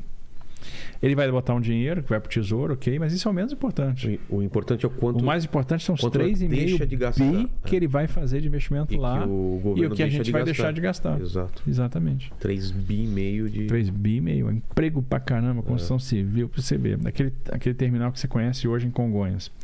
Aquele terminal vai, ser desmo- vai sair da, assim, os aviões vão sair dali. Mas ele vai parar Você de vai funcionar ter- durante tempo? Não, não, ele, não, vai funcionar Vai direto. funcionar não vai ter solução ele de tá- continuidade. Ah, é? Mas você vai ter um novo terminal de passageiros. Naquela área que hoje é ociosa, né? Que é a área da. que fica, ficavam aqueles aviões da Avianca, Sei, da sei, sei, sei VASP. onde é. Ali você vai ter um terminal moderno, os aviões vão parar ali, ali vão ficar as pontes de embarque. Entendi. Vai ficar um aeroporto super Porra, bacana. Tomara. 3,5 bi e tal. É. E essa decisão de, de, de concorrer ao governo, como foi? foi você- como foi essa. é, Você conversou com o Bolsonaro? Foi uma decisão em foi- conjunto? Foi uma decisão em conjunto. Assim, o Bolsonaro chegou para mim e disse: Tarcísio, você ia me ajudar muito se fosse para São Paulo. Eu quero que você seja o meu candidato ao governo de São Paulo. Eu, primeira vez que ele falou isso foi no leilão da SEDAI aqui. A gente está fazendo leilão de saneamento básico. Foi o maior leilão de saneamento do Brasil, 40 bi de investimento contratado. Eu, porra, cara, concorrer ao governo de São Paulo, não levei a sério, né? Aí ele insistiu. Dias mais tarde, Tarcísio, eu queria que você fosse meu candidato ao governo de São Paulo. Eu falei, ah, tá bom, presidente, beleza. Não, nem dei bola. Terceira vez, eu, pô, queria que você fosse meu candidato ao governo de São Paulo. Eu digo, pô, terceira vez que ele tá falando isso comigo, deve estar tá falando sério. Nunca foi teu plano executivo? Nunca, nunca. É? Jamais. Jamais. Eu não pensava em concorrer a cargo eletivo nenhum. Tá. Porque, veja, eu sempre fui técnico. É, exatamente. Né? Sempre fui um cara acostumado a tirar projeto do papel. Tinha uma obsessão por tirar projeto do papel, por ter ideia. A gente usou muita criatividade nesse período do Ministério da Infraestrutura. Que, veja, a gente fez muita obra, fez muita coisa com o menor orçamento todos os tempos. Agora, criatividade. Por exemplo, eu descobri que o balanço de Itaipu te permite fazer investimento em infraestrutura na área de abrangência de Itaipu. Aí com esse dinheiro de Itaipu, a gente fez ampliação do aeroporto de Foz, a gente fez está fazendo a duplicação da 469, está fazendo a duplicação do acesso ao aeroporto, está fazendo a segunda ponte internacional de Foz do Iguaçu. Então tem uma ponte belíssima que está sendo feita, o maior vão livre é, do, do Brasil, né? E é a segunda ponte Brasil-Paraguai sendo feita com dinheiro de Itaipu. Agora vai começar outra, que é Carmelo Peralta, Porto Murtinho. Então estão fazendo assim em Foz e já vão fazer outra no Mato Grosso Sul usando dinheiro de Itaipu. Né? Esse dinheiro a do Mato Grosso do Sul. onde? Esse dinheiro, se você não usar, vai para o lado do Paraguai. E esse dinheiro no governo PT, sabe lá Deus para onde ele foi. Porque o dinheiro foi usado, sumiu e não tem nada. Putz. Eles não fizeram investimento nenhum. Nós fizemos, nós transformamos isso em obra. Nós estamos fazendo uma pavimentação na boiadeira. Né? A estrada pô, antiga, sem pavimento, um pavimento requerido ali pelo, pelo estado do Paraná, está saindo agora com dinheiro de Itaipu. A gente usou, a gente criou o tal do investimento cruzado. O que, que é isso? Por exemplo, o, a Vale chegou e disse: Eu quero renovar o contrato de concessão da Vitória Minas. Beleza. Se você vai ter mais 30 anos para explorar a Vitória Minas, você vai ter que pagar por isso. É uma outorga. Essa outorga, ela ao invés de ir para o tesouro, a gente vai transformar isso em obra. Você vai fazer outras ferrovias. Então, olha só. Eu visitava a ferrovia de integração Oeste-Leste na Bahia e vi assim, porra, gente tem terraplanagem feita pra caramba, tem brita produzida, tem é, dormente fabricado. Por que, que não tem grade montada? Ah, tá assim, porque a gente não tem trilho. Por que, que não tem trilho? Porque não tem dinheiro para comprar, não tem orçamento para comprar. Ah, então já sei. Eu não tenho outorga livre na Vitória Minas? Tem. Então vamos pegar esse dinheiro da outorga livre e vamos aqui montar grade ferroviária. A Vale vai comprar os trilhos para Fiol. A Vale vai fazer o ramal Cariacica Anchieta no Espírito Santo. E a Vale vai construir a ferrovia de integração do Centro-Oeste. Vamos ligar o Vale do Araguaia no Mato Grosso à Ferrovia Norte-Sul. Aí eu crio mais um caminho ferroviário para tirar a produção do norte do Mato Grosso. Então essa produção que está subindo para a BR-163 também vai ter opção de pegar esse ramal ferroviário de Água Boa para Mara Rosa e subir pela Norte-Sul até Itaqui ou descer pela Norte-Sul até Santos. Ou pela Norte-Sul mais Fiol e até o porto de, é, de Ilhéus. Entendi. Né, o Porto Sul. Quer dizer, eu criei oferta de transporte e estou fazendo isso sem gastar dinheiro do orçamento, utilizando criatividade. Então você tem que ser muito criativo, né? E aí quando você, de, você então, se debruça para São Paulo. Não, aí, primeiro falar né, desse, dessa decisão como foi e depois. Aí o presidente. Aí você começa a botar no, no prato o seguinte, pô, eu, eu acho. Por que, que ele pensou no seu nome? Ele te falou? Porque ele me viu com a cara de São Paulo. Ah, é? Eu acho que ele pegou dos quadros dele, como ele me via fazendo muito leilão, interagindo muito com o mercado, toda hora na bolsa de valores, falando com o fundo de investimento, falando com o banco, estruturando projeto, indo para o exterior, defendendo os projetos lá e realizando projeto, e fazendo infraestrutura e fazendo obra. Ele disse: pô, esse cara tem a cara de São Paulo. São Paulo gosta de realizador. Exato. São Paulo gosta de um cara que faz, de um cara que consegue botar a mão na massa e fazer. E ele via assim: pô, há tempo não tem um cara desse perfil em São Paulo pô, Tarcísio, eu acho que você encaixa em São Paulo, acho que o paulista vai gostar de você. Foi essa a percepção dele.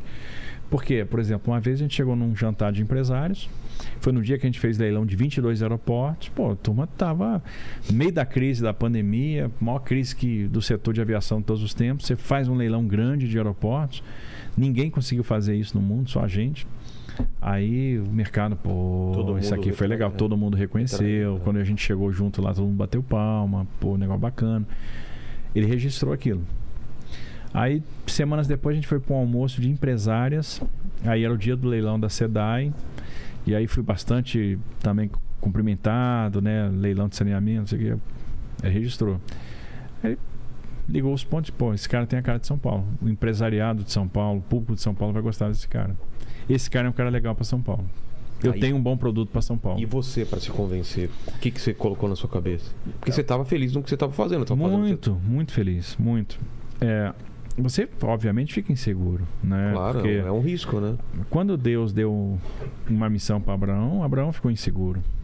Quando Deus deu uma missão para Moisés, Moisés ficou inseguro. Né? Quando Deus deu uma missão para Noé, Noé ficou inseguro. pô. Mas Deus te mostra o caminho também. Né? Às vezes eu, eu levo muitas coisas para o lado espiritual. Digo, pô, tem uma porta abrindo aqui, eu não sei por que que ela está abrindo. Mas Deus está abrindo essa porta. E se Deus está abrindo essa porta, eu tenho que entrar. Tá? Alguém, uma coisa está me dizendo que eu tenho que entrar nessa porta. Porque eu vou fazer a diferença aqui de, algum, de, algum, de alguma maneira. Eu acredito muito na santificação via trabalho. Eu acredito muito que você possa fazer a diferença para os outros trabalhando. Né? E a, eu, eu, eu tenho eu levo muito a sério essa questão espiritual, né? essa questão com Deus. Qual- Quero ser salvo. religião? Eu sou católico, Católica. sou filho de mãe evangélica, né? mãe missionária, pastora. É, o meu pai, muito católico, da renovação carismática. Então eu Já fui da cresci- renovação já. cresci num lar cristão, né? Ele leva muito a sério esse negócio da salvação, né? Do, poxa, eu- eu- de repente se eu estou no setor público, é, eu posso ser um instrumento, Você eu posso fazer, fazer a diferença, diferença, posso fazer a diferença para alguém. Pode ir Vou demais. resolver todos os problemas? Não vou, não tenho essa capacidade.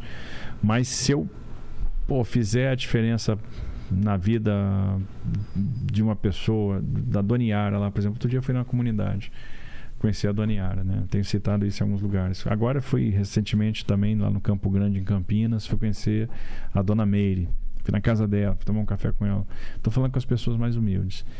Aí tô vendo a Doniara, que tem lá um, um barraquinho que ela comprou na Vila Airosa, do lado de um córrego, né? Que corre ali esgoto a céu aberto, que quando chove a água enche. Então ela vive aquela questão, né? Pô, toda vez que chove a água enche e inunda a casa dela. E ela saiu da parte alta da comunidade para a parte baixa porque não aguentava pagar o aluguel lá em cima. É, e agora ela está pensando em como fazer uma laje na casa para poder ficar livre dessa invasão de água a cada chuva. Então você vê, pô, será que eu não posso fazer a diferença? Será que não. Você começa a estudar as questões de São Paulo, pô. Por que, que a indústria de Jaú, de Franca, de Birigui, a indústria de calçados está indo embora de São Paulo? Está indo para o Nordeste e está indo para Minas? Por quê? Tributo, Tributo. fiscal. Por que, que o oeste de São Paulo foi esvaziado? Né? Por que, que os frigoríficos foram embora de Presidente Prudente? Por que, que as processadoras de alimentos estão indo para o Paraná ou para Santa Catarina? Por que, que a Alta Paulista foi esvaziada? Por que, que não tem alguns negócios na Alta Paulista? Né? É, por que, que as empresas não estão ficando lá? Por que, que a indústria automobilística está saindo de São É, Paulo? A Caô agora está indo para Goiás. Né? Fiat foi para Minas. Os últimos investimentos da JF foram Paraná e Santa Catarina. Né? A indústria de laticínios e a indústria de. de- os, os frigoríficos estão indo embora para Mas Minas. só tributo responde tudo Tribu- isso? é, a, a questão tributária pega É muito mesmo? pesado. A guerra fiscal está tá matando São Paulo. E São Paulo está perdendo emprego com isso. Aí entra junto a falta, às vezes, de mão de obra especializada, a questão da capacitação profissional. Entra a questão crédito.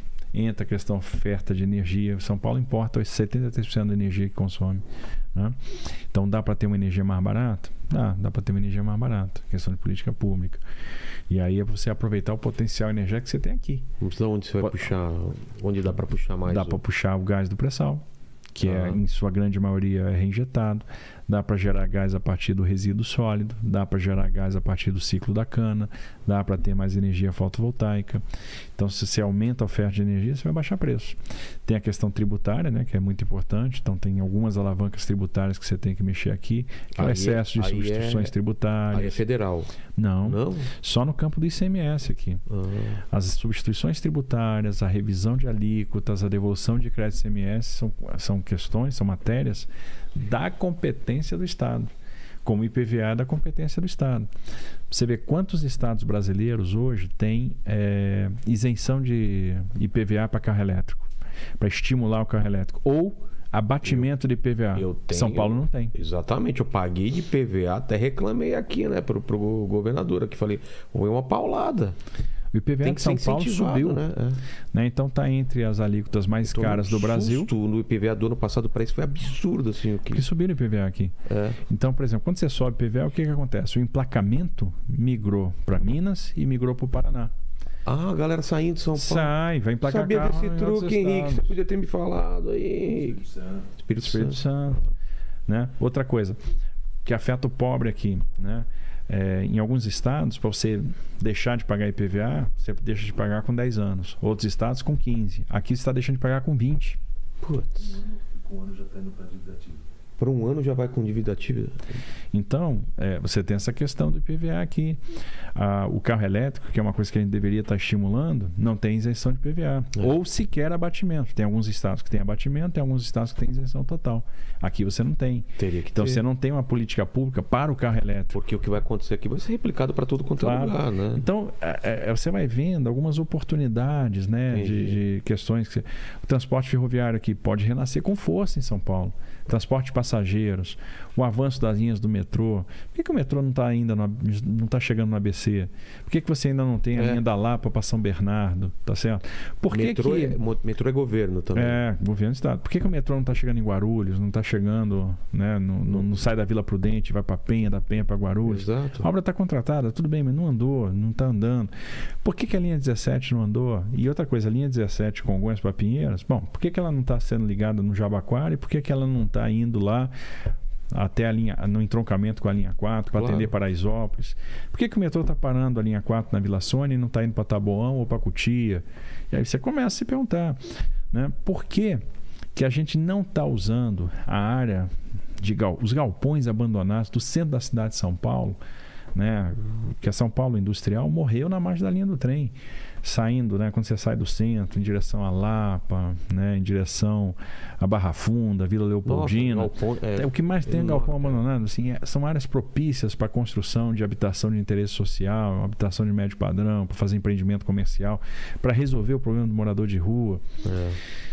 Então, pô, e isso tudo é construção civil, isso é projeto. Pô, aí você começa a pensar em rebaixamento da linha férrea aqui, para aproveitar aquela área que está de linha férrea, que está exprimida ali que nas é margens do Tietê. de- É pegar a linha que hoje é de superfície e jogar ela para baixo da terra. Ah, Qual é a vantagem disso? É caro, mas você gera certificado, você gera receita a partir da área que você disponibiliza para construção claro. e você disponibiliza uma área nobre da cidade. Então você mexe com a construção civil, né? E você gera receita e você conjuga níveis Todo diferentes de habitação no mesmo lugar. Todo mundo sabe quando chega metrô perto, tu, tu, Se você parar para né? pensar, qual é a grande obra de São Paulo dos últimos anos? Não tem.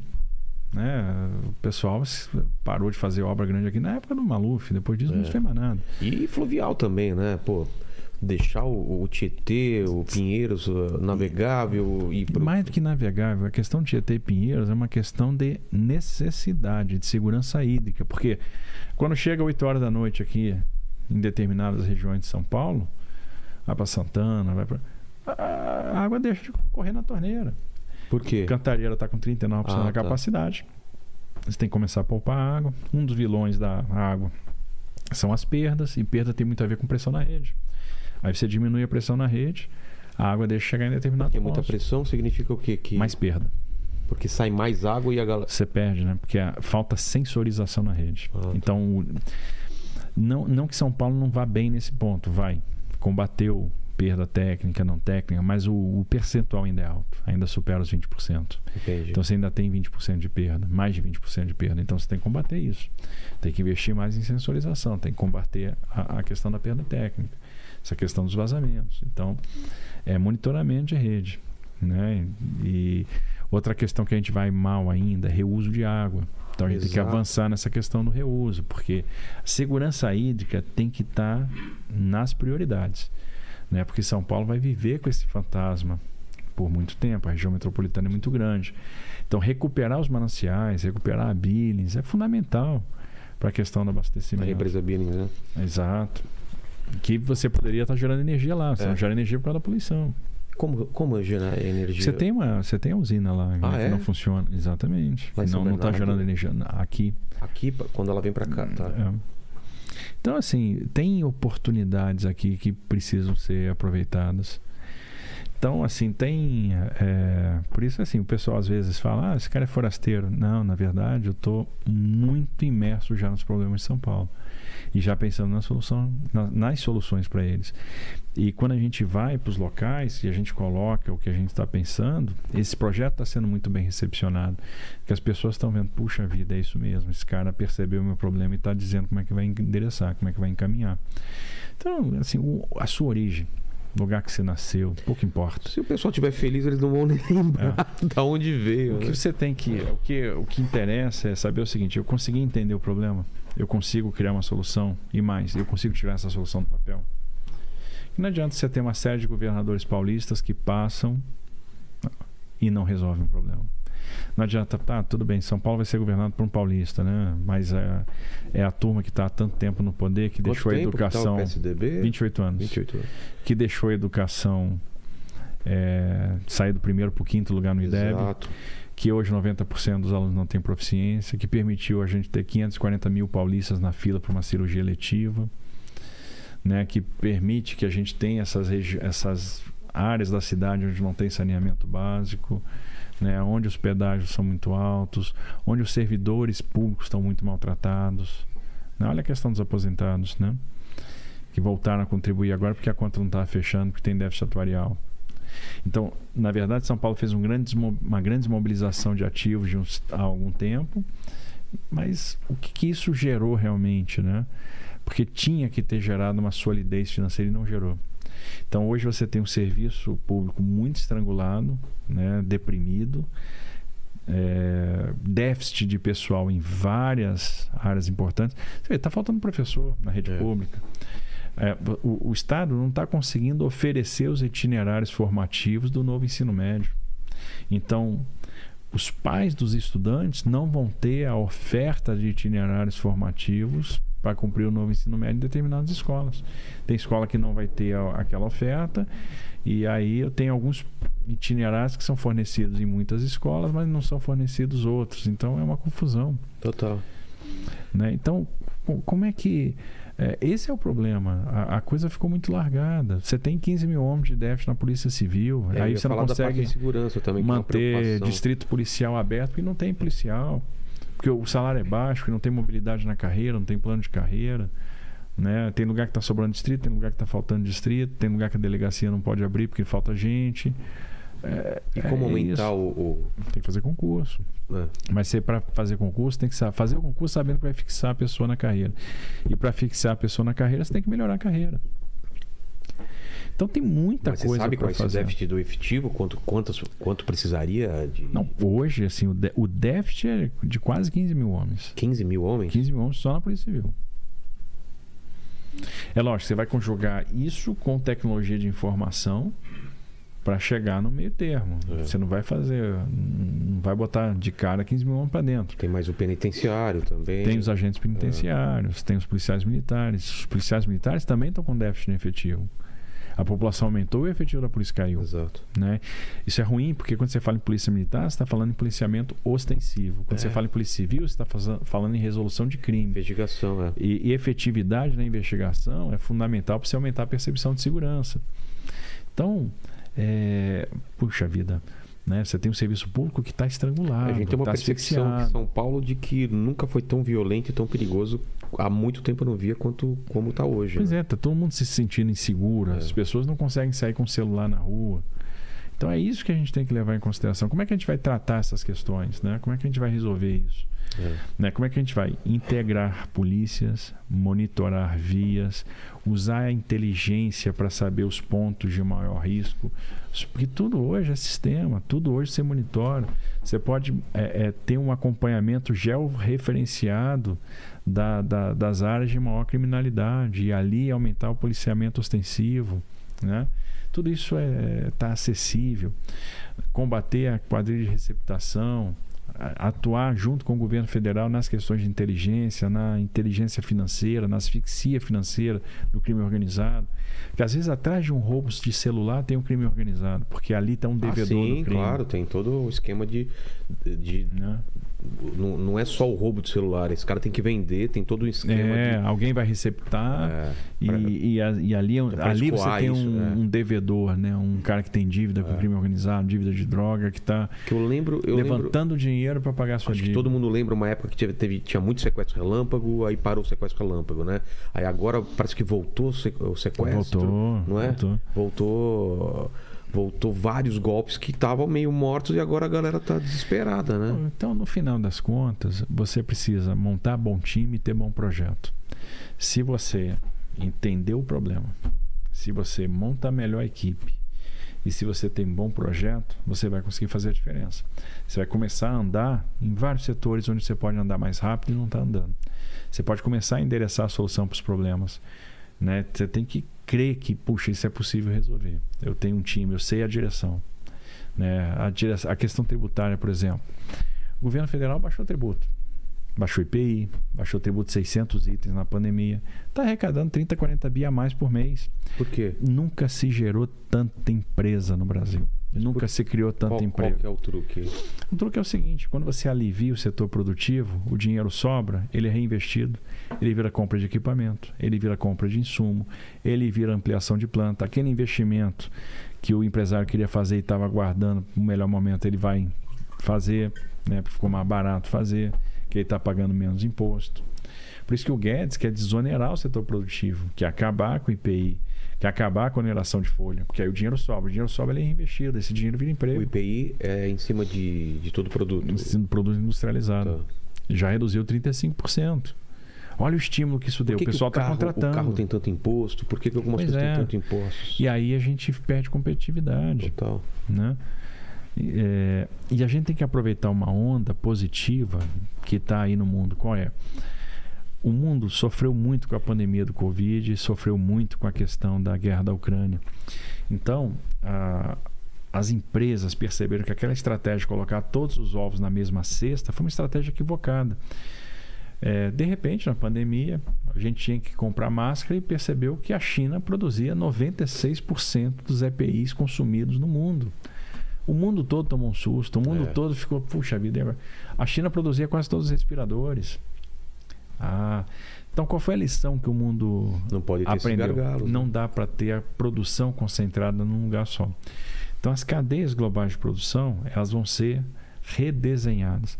E quando essa com a guerra e com a crise do Covid, a coisa se desorganizou muito, o mercado de óleo e gás se desorganizou e, e os países, para conter a escalada de preço, começaram a intervir muito fortemente na economia, aí o negócio desorganizou mais ainda. É. Porque a Índia deixou de exportar óleo de palma, e quando deixa de exportar óleo de palma, a processadora de alimento da Europa não sabe se vai fazer investimento, que não sabe se vai ter insumo, o troço desorganizou.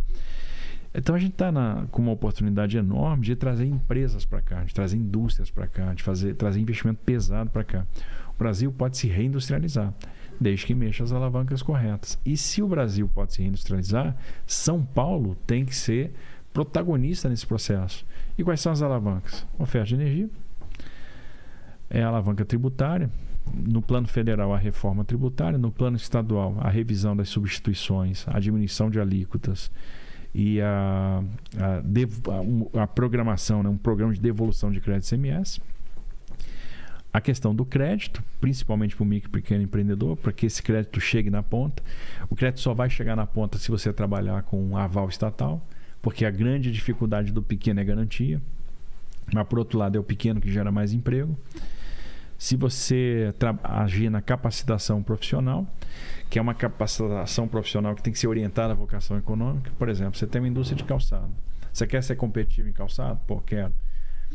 Você vai ganhar em escala com aquela turma que está lá na China? Não. Mas você pode ganhar em design, você pode ganhar em qualidade. Opa, para eu ganhar em qualidade, eu tenho que ter os profissionais de materiais. Se eu ganhar em design, eu tenho que ter o profissional de design. Então, eu tenho que formar essa turma É. né? Tem que formar gente capaz de trabalhar nisso. Se eu tenho um polo metal mecânico, eu tenho que ter o engenheiro mecânico, eu tenho que ter o mecânico, eu tenho que ter o eletricista, eu tenho que ter o mecatrônico.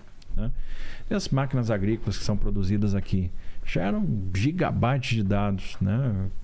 E, a- e esses, esses dados que são gerados ajudam na produção, né? Ajudam na, na, no aumento da produtividade. Só que você tem que ter gente que seja capaz de analisar, interpretar. Então tem que formar mão de obra. quantos, é, é, quantas vagas a gente tem sobrando nos polos de tecnologia e como que você tem, você pode criar né, startups para resolver problemas, inclusive do poder público, né, e formar programadores. Quantos jovens, quando na comunidade você pode chegar e quantos pro- programadores ali, profissionais de TI você pode formar? Os caras estão prontos para aprender, eles têm talento. Falta estímulo, falta visão. Né? E aí você pode ter mais do que um parque tecnológico em São José dos Campos, em Campinas ou em São Carlos. Você pode ter muitos. né? Então, é, é, eu acho que essa sensibilidade que a gente tem que ter para organizar a coisa e começar a caminhar, dar os primeiros passos, né? Porque É, São um Paulo já foi a trabalho locomotiva do Brasil e hoje está. tem que ser, ela é. tem, São Paulo tem que ganhar mais velocidade. Eu acho que São Paulo tem papel importante, é a locomotiva do Brasil ainda, 31% do PIB, mas pode ser mais, pode mais, pode ir além. Então o que, que a gente defende? Poxa, quais são os ajustes de, de conduta que eu vou fazer, né, de trajetória que eu vou fazer para fazer esse estado andar mais rápido, para fazer gerar mais emprego e e, e fazer um setor produtivo andar mais rápido, gerando mais emprego, gerar mais riqueza, eu vou cuidar das pessoas. Né? Porque as pessoas estão precisando de cuidado. Pô, não dá pra gente aceitar essa quantidade de morador de rua, Não. achar isso normal. Claro que não. Né? Isso é ruim para a percepção de segurança, isso é, é desumano, isso. A gente não pode se acostumar com isso e perder a sensibilidade. Não, a gente tem que resolver o problema dessas pessoas. E dá para resolver. Tá ao nosso Tomara, alcance. tomara. Lene, vamos fazer uma pausa aí para saber como que foram as últimas pesquisas, a nossa pesquisa. Boa. Vamos lá, Ó, primeiro eu vou passar os dados aqui da nossa pesquisa, pode ser? vamos lá. o Centro de Pesquisa Inteligência Limitada, né? É, aqui, ó, foram quase 15 mil votos, né? Tá. E o Tarciso tá, é, tá na frente com 92% de intenção de voto. louco! Aí tem 4 pro Haddad e 4 pro, pro Rodrigo Garcia. Tá. Aqui pelo nosso, né? Pelo nosso, ele leva no primeiro Ele turno. leva no primeiro turno de Com uma- lavada. Com uma folga. É, de lavada, de 7 a 1 Aí, pelo... Tá mentindo não, você tá falando a real. Não, aí. é real, real. E foram E o- e computados os- 15 mil votos. E as oficiais aí, as... Aí tem uma das da, aqui da, do, do IPEC que fala Saiu seguinte- quando? Saiu. é, deixa- Sabe Deixa, eu dar quando uma olhada aqui. Aqui, ó. Não dois É, dias, dia três 15 dias, do três 8. 15 do 8? Foi dias. segunda-feira. Tá, segunda-feira. Segunda-feira. Essa do IPEC tá o, o Haddad com 29% da intenção de voto, o Tarciso com 12% e o Rodrigo Garcia com 90, é, com 9%. Eu gostei, mais, eu gostei mais da inteligência Eu limitada. também, né? Eu também achei é estranho. eu hein? também achei estranho essa daí. Eu confio mais na nossa aí. A gente não fez quando o Haddad veio aqui, podia ter feito a pesquisa também, né? A gente fez. A Fez? gente fez, mas tinha uma, era uma pesquisa que estava bem, na, bem no início ali, não Sério? estava muito oficial. Ah, tá. É. Não, tô falando pesquisa no chat. Eu tô Ah, falando, a no gente chat que- não. No É, chat a gente temos que não fazer fez. isso sempre. É, é. É, E tem a- Então essa, Haddad e, e o, e o Tarcísio no segundo turno, certo? Isso, exatamente. E a outra? E aí tem uma outra que é do Instituto Mo- Modal, né? Aqui Tá. a pesquisa do Modal. O Tarciso tá com 17,4% de intenção de votos. O Haddad, 11,4%. Ah, nessa ele tá na frente. É, tá na Mas frente. essa é espontânea. É, essa é e aí espontânea? não tem- Qual a diferença dessa pra outra? É que é- a espontânea é aquela que vai na cabeça da pessoa. Que Quem que você vai vota botar? pra governo? Aí o Tá. cara lembra o nome e fala. E a outra é Que é legal, estimulada? é um bom termômetro, que aí é um voto convicto, né? E a outra é estimulada? Autoestimulado. Aí você dá uma lista de nomes e o cara marca. Aí Tá. vem muito aquela questão do recall, que um cara E- lembra. Então na outra, que é estimulada, tá quanto a diferença? A diferença tá de 29% pro Haddad e 12% pro Tarcísio. Pô, tá grande, né? É. E na outra ele tá. E tá na, na frente. outra ele tá na frente. É, E o Rodrigo tá com quanto? Desculpa. O Rodrigo aparece aqui com 9 9,8%. Tá. É, na modal. Beleza. Eu vou fazer um xixizinho, então manda uma pergunta aí pra ele, eu já volto aí. Ok. É, o. Deixa eu dar uma olhada aqui, ó. A, a Janaína, ela tá perguntando o seguinte. Pascoal não? Não, não, não é. ela tá perguntando se você pretende reforçar o efetivo da Polícia Civil, tendo em vista que a mesma possui um déficit de 1.500 é, de 1.500 policiais. Lembrando que existem 126 papiloscopistas aprovados no concurso de 2017, só que ainda não foram nomeados. Pretendo, claro. É, é fundamental que a gente reforce o efetivo. Né? A gente está vendo uma polícia aí que está sem condição de trabalhar. Está faltando sangue novo, está faltando gente. Né? E, e não só isso, tem que melhorar a carreira. Porque o que, que eu quero? Não só nomear essas pessoas, abrir mais concurso, mas reter essas pessoas na carreira, fazer com que elas fiquem na carreira. Porque normalmente quem faz o concurso policial é vocacionado, é um cara que tem vocação, um cara faz porque gosta de ser polícia. Tá aí aquele cara ali, ó, Danilo Campetti ali que tá comigo, que já foi policial, é, que é até candidato a deputado estadual, já foi policial civil e hoje é policial federal. Então você vê que os caras gostam de ser polícia, ele gosta de ser polícia, né? Gosta de ser polícia. É, o que que acontece? Você tem que aproveitar essa vocação. O que que acontece? O cara gosta de ser polícia, ele entra na carreira, mas ele sai, porque ganha muito pouco, o cara não tem dificuldade para progredir na carreira, né? Tá, Então a mobilidade é ruim, o cara não chega à classe especial, leva muito tempo para chegar, né? Às vezes não tem uma assistência médica, a polícia daqui, a polícia civil ainda não está trabalhando com subsídio, como a polícia federal já está, como outras polícias estaduais já estão. Então a gente tem que fixar a pessoa na carreira. Então eu preciso melhorar, o, criar um plano de carreira, melhorar o plano de carreira, modernizar o plano de carreira, melhorar o salário e fazer concurso, trazer gente nova e nomear esse pessoal que está aí esperando, né? Que tem condição para isso. É, tem mais aqui, ó, um, é, uma, uma mesma pergunta voltada ah, mais ou menos para a área de segurança pública, que, que é do Luizinho, que ele fala o seguinte: é, é, Tarciso, você vai colocar câmeras em todos os agentes penitenciários do estado de São Paulo para evitar a entrada, a, entrada, a, en- a entrada de drogas, celulares, recadinhos e cartas ilegais? Eu não. é, veja, eu confio nos agentes, nos policiais penais, assim como eu confio nos policiais militares. Né? A minha linha é até a outra, é a, é a oposta. É, rever essa política de Câmara, porque eu acho que essa política inibe, essa política constrange, né? tira capacidade da pessoa de agir. É, eu tive em combate no Haiti, às vezes a, a decisão tem que ser tomada em fração de segundo. Né? E quando você tem uma câmera, você para para pensar, às vezes você evita o engajamento, você pode ser vítima de isca, né? que é, aquele, é aquela pessoa que procura uma guarnição para desmobilizar a guarnição e você tem que fazer uma ocorrência, mesmo sabendo que aquilo não tem nada, porque você está com a câmera ali e aquilo está sendo registrado. Né? É muito melhor investir no monitoramento de criminoso, porque é, você tem muito criminoso em liberdade. São 350 mil criminosos em liberdade no estado de São Paulo, com sentença transitada em julgado, que andam aí perambulando, estão em liberdade por causa dos regimes de progressão de pena. Então, um trabalho que o governador de São Paulo tem que fazer, por ser é, governador do estado, que tem a maior bancada federal, é liderar, é ir para cima do Congresso Nacional, com a sua bancada, que é grande, para endurecer a nossa legislação penal. Nosso capitão de hit, agora, né, que é deputado federal, aprovou na Câmara dos Deputados o fim das saidinhas. Pô, isso é legal pra caramba, a gente tem que insistir nisso. Por que, que vai ter saidinha? Acontece muito roubo, muito, muito. Muito. crime. Para pra pensar o seguinte: é, naquela região do Oeste, né? Então você tem lá. é, Valparaíso tem presídio, presidente Bernardes, presidente Venceslau, né? presidente Prudente, etc, etc, etc. Aí, pô, os caras estão. Tão, tem saidinha, você tem uma enxurrada de preso na rua, pô, andando livremente, livre, leve, solto. Pô, 50, boa parte dos presos, né, do- do- dos crimes aí que são elucidados e você vai lá consegue prender o criminoso, você vai ver que ele é um reincidente. É um cara que está sendo preso novamente. né? E detalhe, os caras têm ainda uma facilidade, tem facilidade para andar de ônibus, por exemplo. Uma facilidade que o policial militar não tem. O policial militar fardado tem um favor, né, para andar de ônibus. Agora o bandido não, o bandido, ele o preso pode ser Andar de graça um, por lei. tem um, um benefício, tem uma gratuidade. É, Pô, pelo amor de Deus, pô, isso tem que acabar, né? Então, assim, é, é, ah, temos que endurecer a- as penas, né? E monitoramento de criminoso é importante, porque aí você vê onde o cara tá, você vê se aquele regime é, que foi determinado pela justiça está sendo cumprido, se as servidões atribuídas a ele em função do regime especial estão sendo cumpridas, isso diminui muito a reincidência. Isso é melhor do que ter câmara para policial. entendi.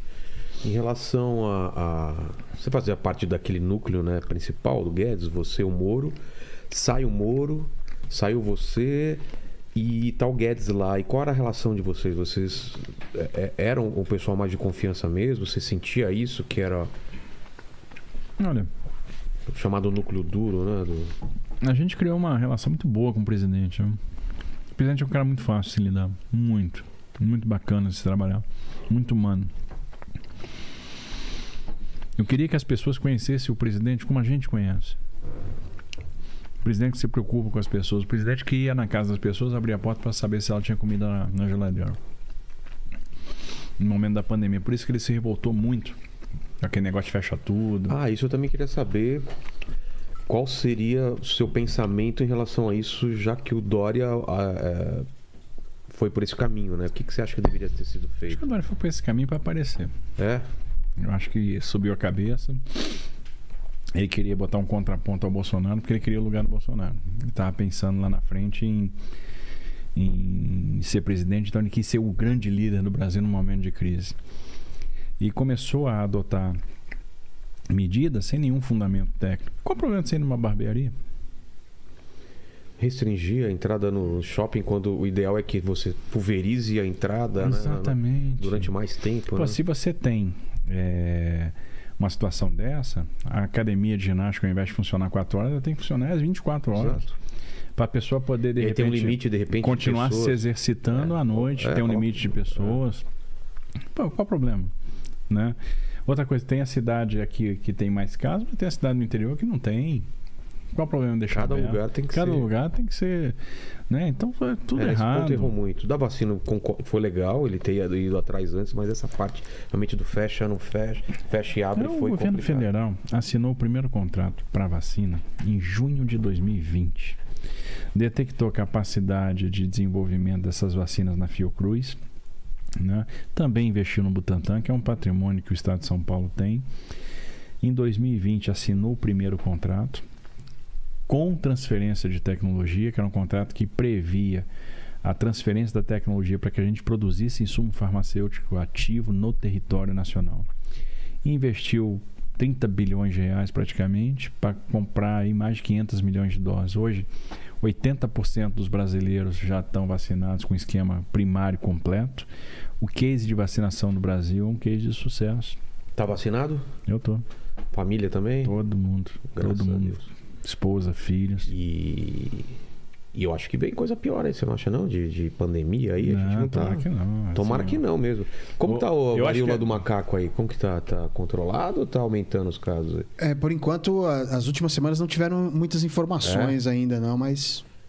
Eu nem sei, eu ouvi falar que tem vacina para esse negócio. Já tem? Já eu tem? não tô Não. sabendo também eu não. também não tô sabendo. Eu posso Eu pesquisar não, aqui. é. É, sei. Mas assim, é, E é- a parte de saúde pra cá, você- deu uma olhada o que, que, que dá pra fazer? ah, tem muita coisa para fazer, principalmente no campo da gestão, né? É. O que que acontece? tem uma Você fila tem absurda. 540 mil paulistas esperando cirurgia letiva, né? É, no final das contas tem uma questão aí Só puxar o microfone um pouquinho mais pra cá. estratégica aí para você resolver. A primeira coisa é fundamental você aumentar a efetividade da atenção primária.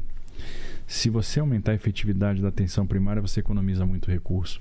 A efetividade é baixa. Né? Você, ah, ah, muitos casos que vão para o pronto-socorro, né? que vão pra, até para hospitais de, de média e alta complexidade, não precisariam ir. Tá. Porque às vezes é aquele cara que agrava porque deixou de acompanhar o diabetes. É aquele cara que agrava porque deixou de acompanhar a hipertensão. E são coisas que, se você acompanha o caso, se o médico da família acompanha, se você tem a programação lá da. É, você está monitorando se ele está tomando medicamento, se você tem o suporte de saúde digital, se você aumenta a eficácia da atenção primária, você evita o agravamento desses casos e, que- e evita que esses caras tenham que evoluir para o pronto-socorro, para o hospital. Então, a visão de saúde tem que ser uma visão integrada, onde você trabalha a promoção, a prevenção, antes de ir para a recuperação, para a reabilitação. Como é que você vai melhorar a efetividade da atenção primária? Dando uma carga pesada de saúde digital. Usando as ferramentas de telemedicina. Vamos ver a experiência, por exemplo, de telemedicina que nós temos lá em Barretos. E aí, ah, nós temos vários bons exemplos. Nós temos agora o 5G, né, o que, que foi feito aí em termos de o investimento que vai ser feito na melhoria eh, de rede, na- no aumento de velocidade, de transmissão de dados. Então a gente tem que explorar muito essa questão, não só na saúde, mas também na educação, mas na saúde, muito a questão da telemedicina, da saúde digital. Tem uma coisa interessante. eh, várias unidades de São Paulo já têm o prontuário eletrônico. Então a pessoa entra, abre um prontuário eletrônico. Qual o problema? Quando eu transfiro esse doente de um lugar para outro, eu perco a informação porque os sistemas não conversam É. não tem interoperabilidade. Isso leva a desperdício. Mais de 30% dos exames que são feitos em São Paulo não são retirados. pessoa faz e. Faz e deixa. Porque já fez lá, já tinha o resultado, aí é transferido, aí o médico manda fazer de novo, Ah, e tá. aí faz de novo, mas já sabia o resultado do outro, aí perde o interesse Gasto. E é gasto. e é gasto. Pro, pro- Né? Tem, tem outras coisas, né? Por exemplo, antes, você tem que sempre pensar na disponibilidade de leitos versus demanda antes de tomar a decisão de construir uma instalação hospitalar. Para que a, a instalação não seja política, né? Eu fui outro dia na Alta Paulista, o pessoal chegou, tá? Você se compromete em fazer aqui um hospital regional?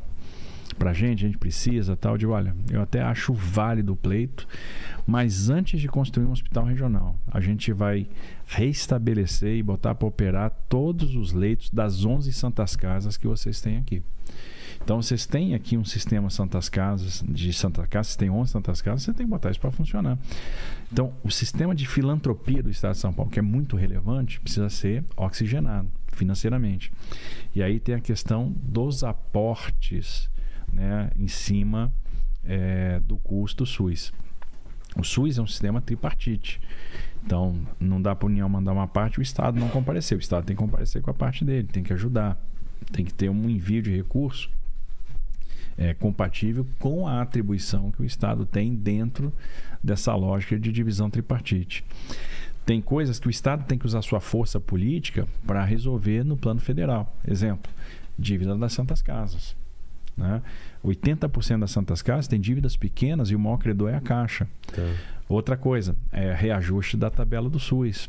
Né? Porque a tabela do SUS é uma tabela defasada há muito tempo, é o parâmetro de remuneração que você tem hoje para a filantropia, para as fundações. Né? Então, para os leitos que estão aí, para os leitos do Estado, então é, é em cima disso que você recebe o recurso. Né? Então, isso é uma coisa importante. É, então, essa equação financeira precisa ser montada. Outra coisa, é gestão regionalizada de fila. A gente precisa saber, o, o- paciente precisa saber em que posição que ele está na fila.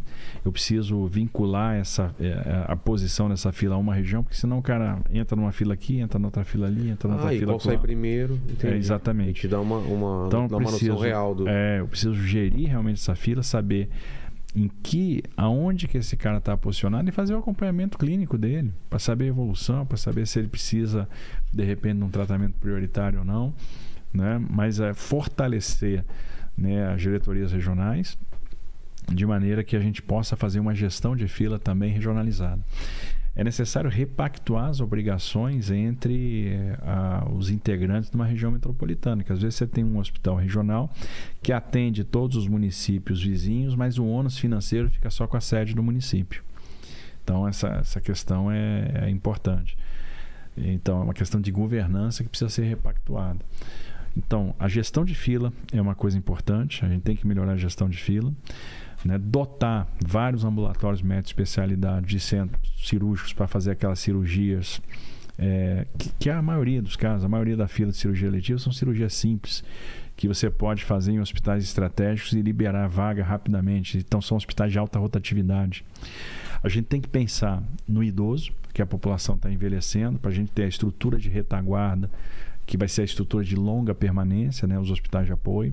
Então, criar essas alas nos hospitais que nós temos para nas santas casas para abrigar esses doentes de longa permanência, né, que são que é, que é a população às vezes mais idosa e investir muito na saúde digital para aumentar a eficácia da atenção primária, né? dentro dessa visão, né? da, veja a integração de política pública, promoção de saúde, esporte é promoção de saúde. É. Então, seu vacinação é promoção de saúde. Então, trabalhar na promoção é importante. Quanto mais promoção, menos, preve- menos recuperação e reabilitação. Exato. Quanto mais você prevê, é, a preventiva é muito importante. no- Quantos casos agravam por diabetes maltratada, por hipertensão maltratada, né? por câncer que não é diagnosticado no início? Eu tive câncer. Se você é, consegue fazer. onde? Tive um câncer de testículo. Quantos anos? Eu tinha. Que é um câncer que dá em, em cara novo. É mesmo? É, normalmente é um tumor seminomatoso clássico, ele dá num cara novo. Né? Quando o cara é mais velho, ele já não tem.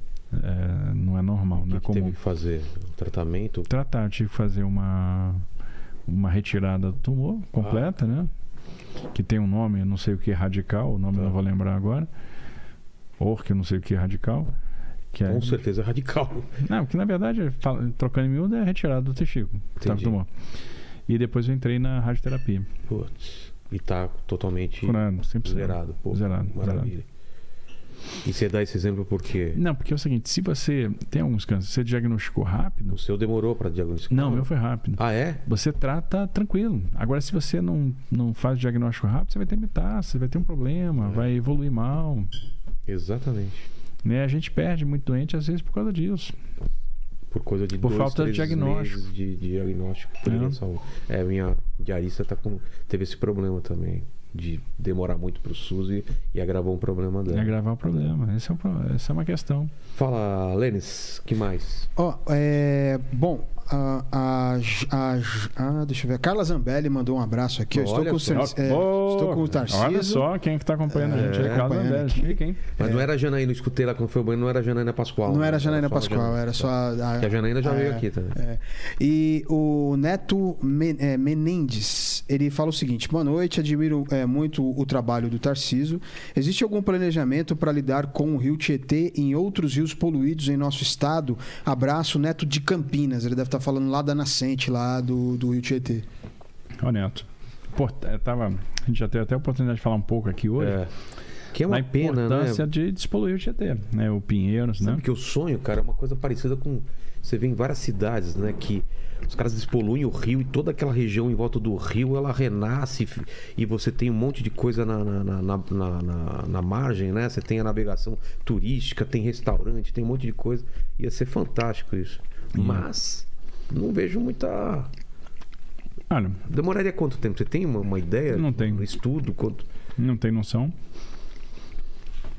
A mancha de poluição do Tietê, ela vem reduzindo ao longo dos anos. Ah, é? né? E é importante que a gente Mancha é quanto ela, ela a se expande. extensão, né? Tá. Porque os corpos hídricos, né, os rios, eles têm uma capacidade de autodepuração. Então ele, ele tem uma capacidade de regeneração, de recuperação. É, tanto que lá pra Penápolis, minha cidade, meu pai morou em Barbosa, o rio Tietê lá, ele pescava, era tranquilo. lá, né? Então você às vezes tem uma área muito poluída, mas à medida que o curso do rio vai, se você não tiver Mas despejo de efluente não tratado, etc, ele vai se recuperando, né? Agora, tem uma região crítica ainda, né? Então, e, é uma, e é- outro dia eu tive em Tietê, na cidade. Ah, é? E você vê, você sente o odor do rio, né? É uma maldade, né? O rio passa ali. É, o que que... Quais são as questões aí? Primeiro, é, você tem que investir na, na questão de ligações, acabar com as ligações clandestinas, fazer ligação é, e fazer com ligação de esgoto, fazer com essas ligações cheguem numa rede coletora, numa rede interceptadora, no interceptor e fazer aí o tratamento de esgoto. Como, você- como a coisa é muito caótica, ocupação desordenada, tem muita comunidade, então é um trabalho que você tem que encarar. Você talvez tenha que trabalhar com uma série de estações de tratamento de pequeno porte, estações de tratamento de pequeno porte, e admitir que parte desse esgoto você não vai conseguir coletar e tratar. Ele vai para o rio. Não tem jeito. Não tem jeito, porque você não vai conseguir fazer rede em todos os cantos. Então, partir do momento que você admite isso, aí você vai le- levar em consideração que tecnologia que você vai usar para fazer o tratamento do corpo hídrico já contaminado. Entendi. Qual é a tecnologia que você vai trazer para cá? Vai ser a flotação? Qual é a, a melhor tecnologia para você tratar aquele corpo hídrico contaminado? Então, uma coisa é o combate que você vai fazer às ligações irregulares, clandestinas, é a questão de investimento em rede, é investimento em saneamento básico, aí vem a questão da, do- da, da universalização, é você poder fazer as ligações, né, botar isso num coletor, levar isso para uma estação de tratamento e fazer várias estações de tratamento. Estações de menor porte, né, bem distribuídas para você tratar o máximo de efluente que puder. E admitir que uma parte desse efluente você não vai conseguir é, coletar e tratar e vai ser despejada no rio. E essa que vai ser despejada no corpo hídrico, como que você vai fazer o tratamento desse corpo hídrico que sofreu esse ataque, né? Então, que tipo de tecnologia você vai usar para tratar o corpo hídrico? Tem algum que... lugar que pode ser modelo pra gente? Alguém que recuperou alguma uma, uma Tem. capital, uma cidade que Tem, tem alguns tem um lugares. parecido? Tem alguns lugares, a gente discute muito qual é a melhor tecnologia É. agora para fazer essa recuperação do corpo Não sei se hídrico. o Senna eh, teve, algum- se estava tão Algum, algum que esteja numa, numa situação que nem o nosso também não sei se estava, né? E é fundamental isso, como eu falei. é, São Paulo tem o problema da segurança, o fantasma, vive o fantasma da segurança hídrica. Então você não pode se dar o luxo de não tratar isso com prioridade absoluta. Não, não é só cartão postal. Não, é só, só questão de cartão postal, não é só questão de odor, não é, É só questão, questão de de navegação, de a gente turismo. vai ter problema mesmo. É uma questão de abastecimento. Poxa. Fala, Lene. Ó, é o seguinte, essa aqui é do Herbert, é um pouquinho é, um, controversa, assim, né? Tipo, Tá. é um haterzinho. Ele tá falando aqui o seguinte, ó. São Paulo tem história pop- é, própria e é o maior estado da federação e a locomotiva do país. Por que deveríamos votar em alguém que nunca morou aqui, é, não conhece o estado e, e é do governo Bolsonaro que sabotou São Paulo, inclusive na pandemia? Pergunta do Herbert Amaral. É, quanto não morar aqui, ele já respondeu agora. É, vamos lá, Herbert. Olha só. Até respeito a sua opinião, mas vamos lá. É, primeiro, eu já morei aqui, morei em Campinas.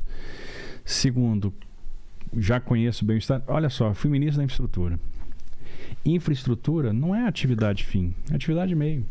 Para você projetar uma ferrovia, você tem que entender a dinâmica econômica. Por que, que a gente optou por fazer a recuperação do ramal de Colômbia? Porque a gente viu que tinha carga lá.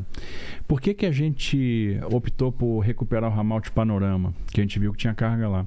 O ramal de Panorama é importante para o oeste do estado? É. Por que, que a gente decidiu fazer a duplicação de Tirapina para Santos, ou contorno de Catanduva, ou contorno de Rio Preto? Né? Ou determinados pátios ferroviários, ou viadutos ferroviários em Sumaré? Porque aquilo era importante. Porque a gente entendeu a dinâmica econômica. Por que, que a gente vai fazer a quadruplicação de faixas no Vale do Paraíba e resolveu investir no turismo religioso de Aparecida, né? em termos de ligação com o município? Ou por que, que a gente botou a Rio Santos no trecho federal que vai até Ubatuba? Ou por que, que a gente está fazendo a desestatização de Congonhas? Como que a gente modelou o Porto de Santos para resolver também os problemas de mobilidade, como o viaduto da Lemoa, é, o túnel do Maciço, que é a ligação Santos-São Vicente, a ligação seca Santos-Guarujá? Ou seja, a gente está dando solução que muita gente que passou por aí não deu. E aí é uma questão de sensibilidade. Eu acho que para você entender os problemas, você tem que ter capacidade e sensibilidade. Isso não tem nada a ver com certidão de nascimento. Né? Isso tem a ver com inteligência, isso tem a ver com preparo, isso tem a ver com experiência, né? isso tem a ver com equipe, isso tem a ver com plano, né? tem a ver com ouvido. Né, escutar. Se você quer conhecer os problemas de algum lugar, escuta as pessoas que moram nesse lugar. Se você quer conhecer onde o setor produtivo, onde o calo está apertando, escuta o setor produtivo.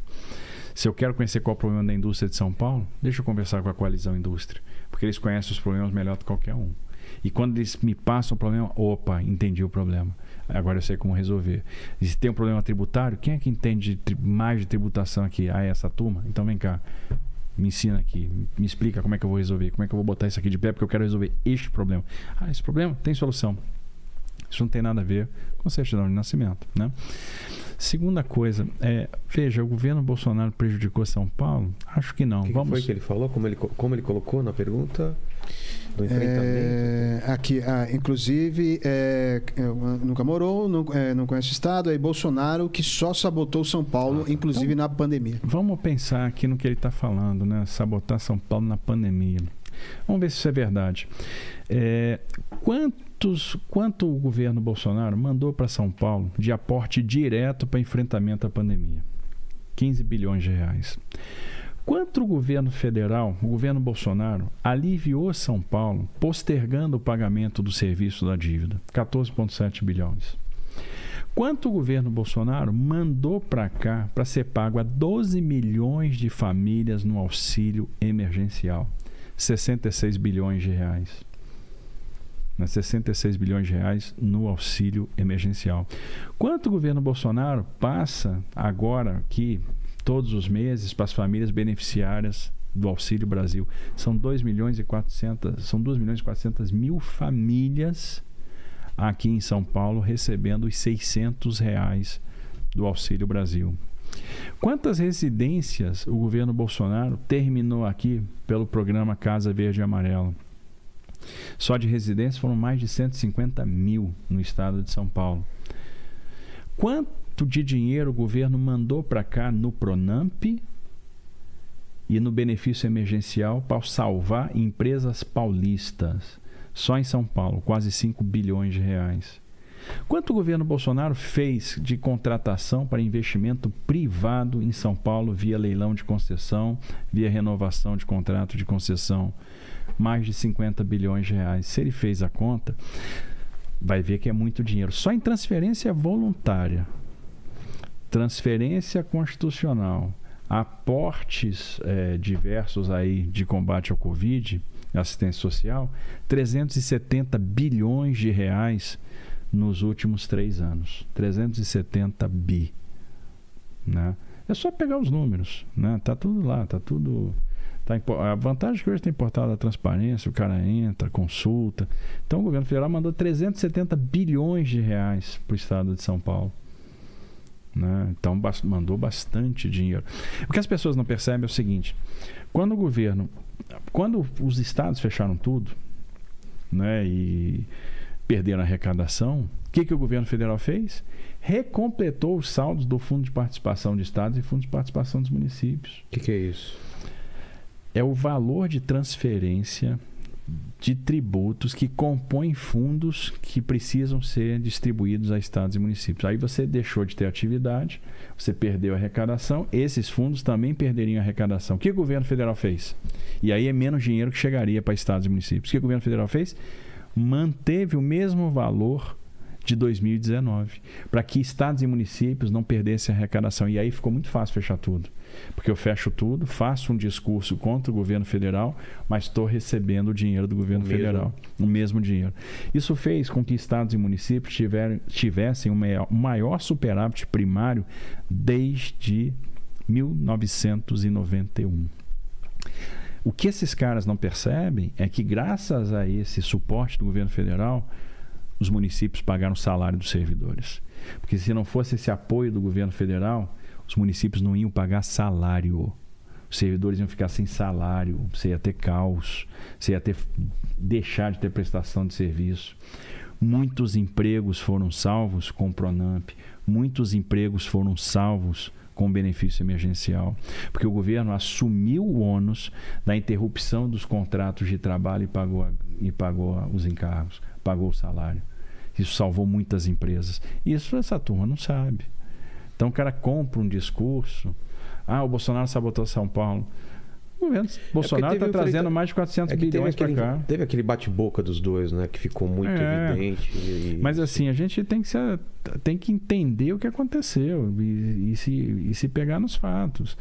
Ah, pô, houve sabotagem. Não houve, não. O governo, só de transferência voluntária para cá, transferência obrigatória, mandou 370 bi, contratou mais 50 de investimento privado, 420. 420 bilhões para São Paulo. Que é isso? Né? Então, a, a, as empresas aqui foram ajudadas. Né? Você conversa com um pequeno comerciante aqui, os caras odeiam o, o Dória e adoram o Bolsonaro. Por que, que será? Porque o negócio dele foi salvo pelo Bolsonaro.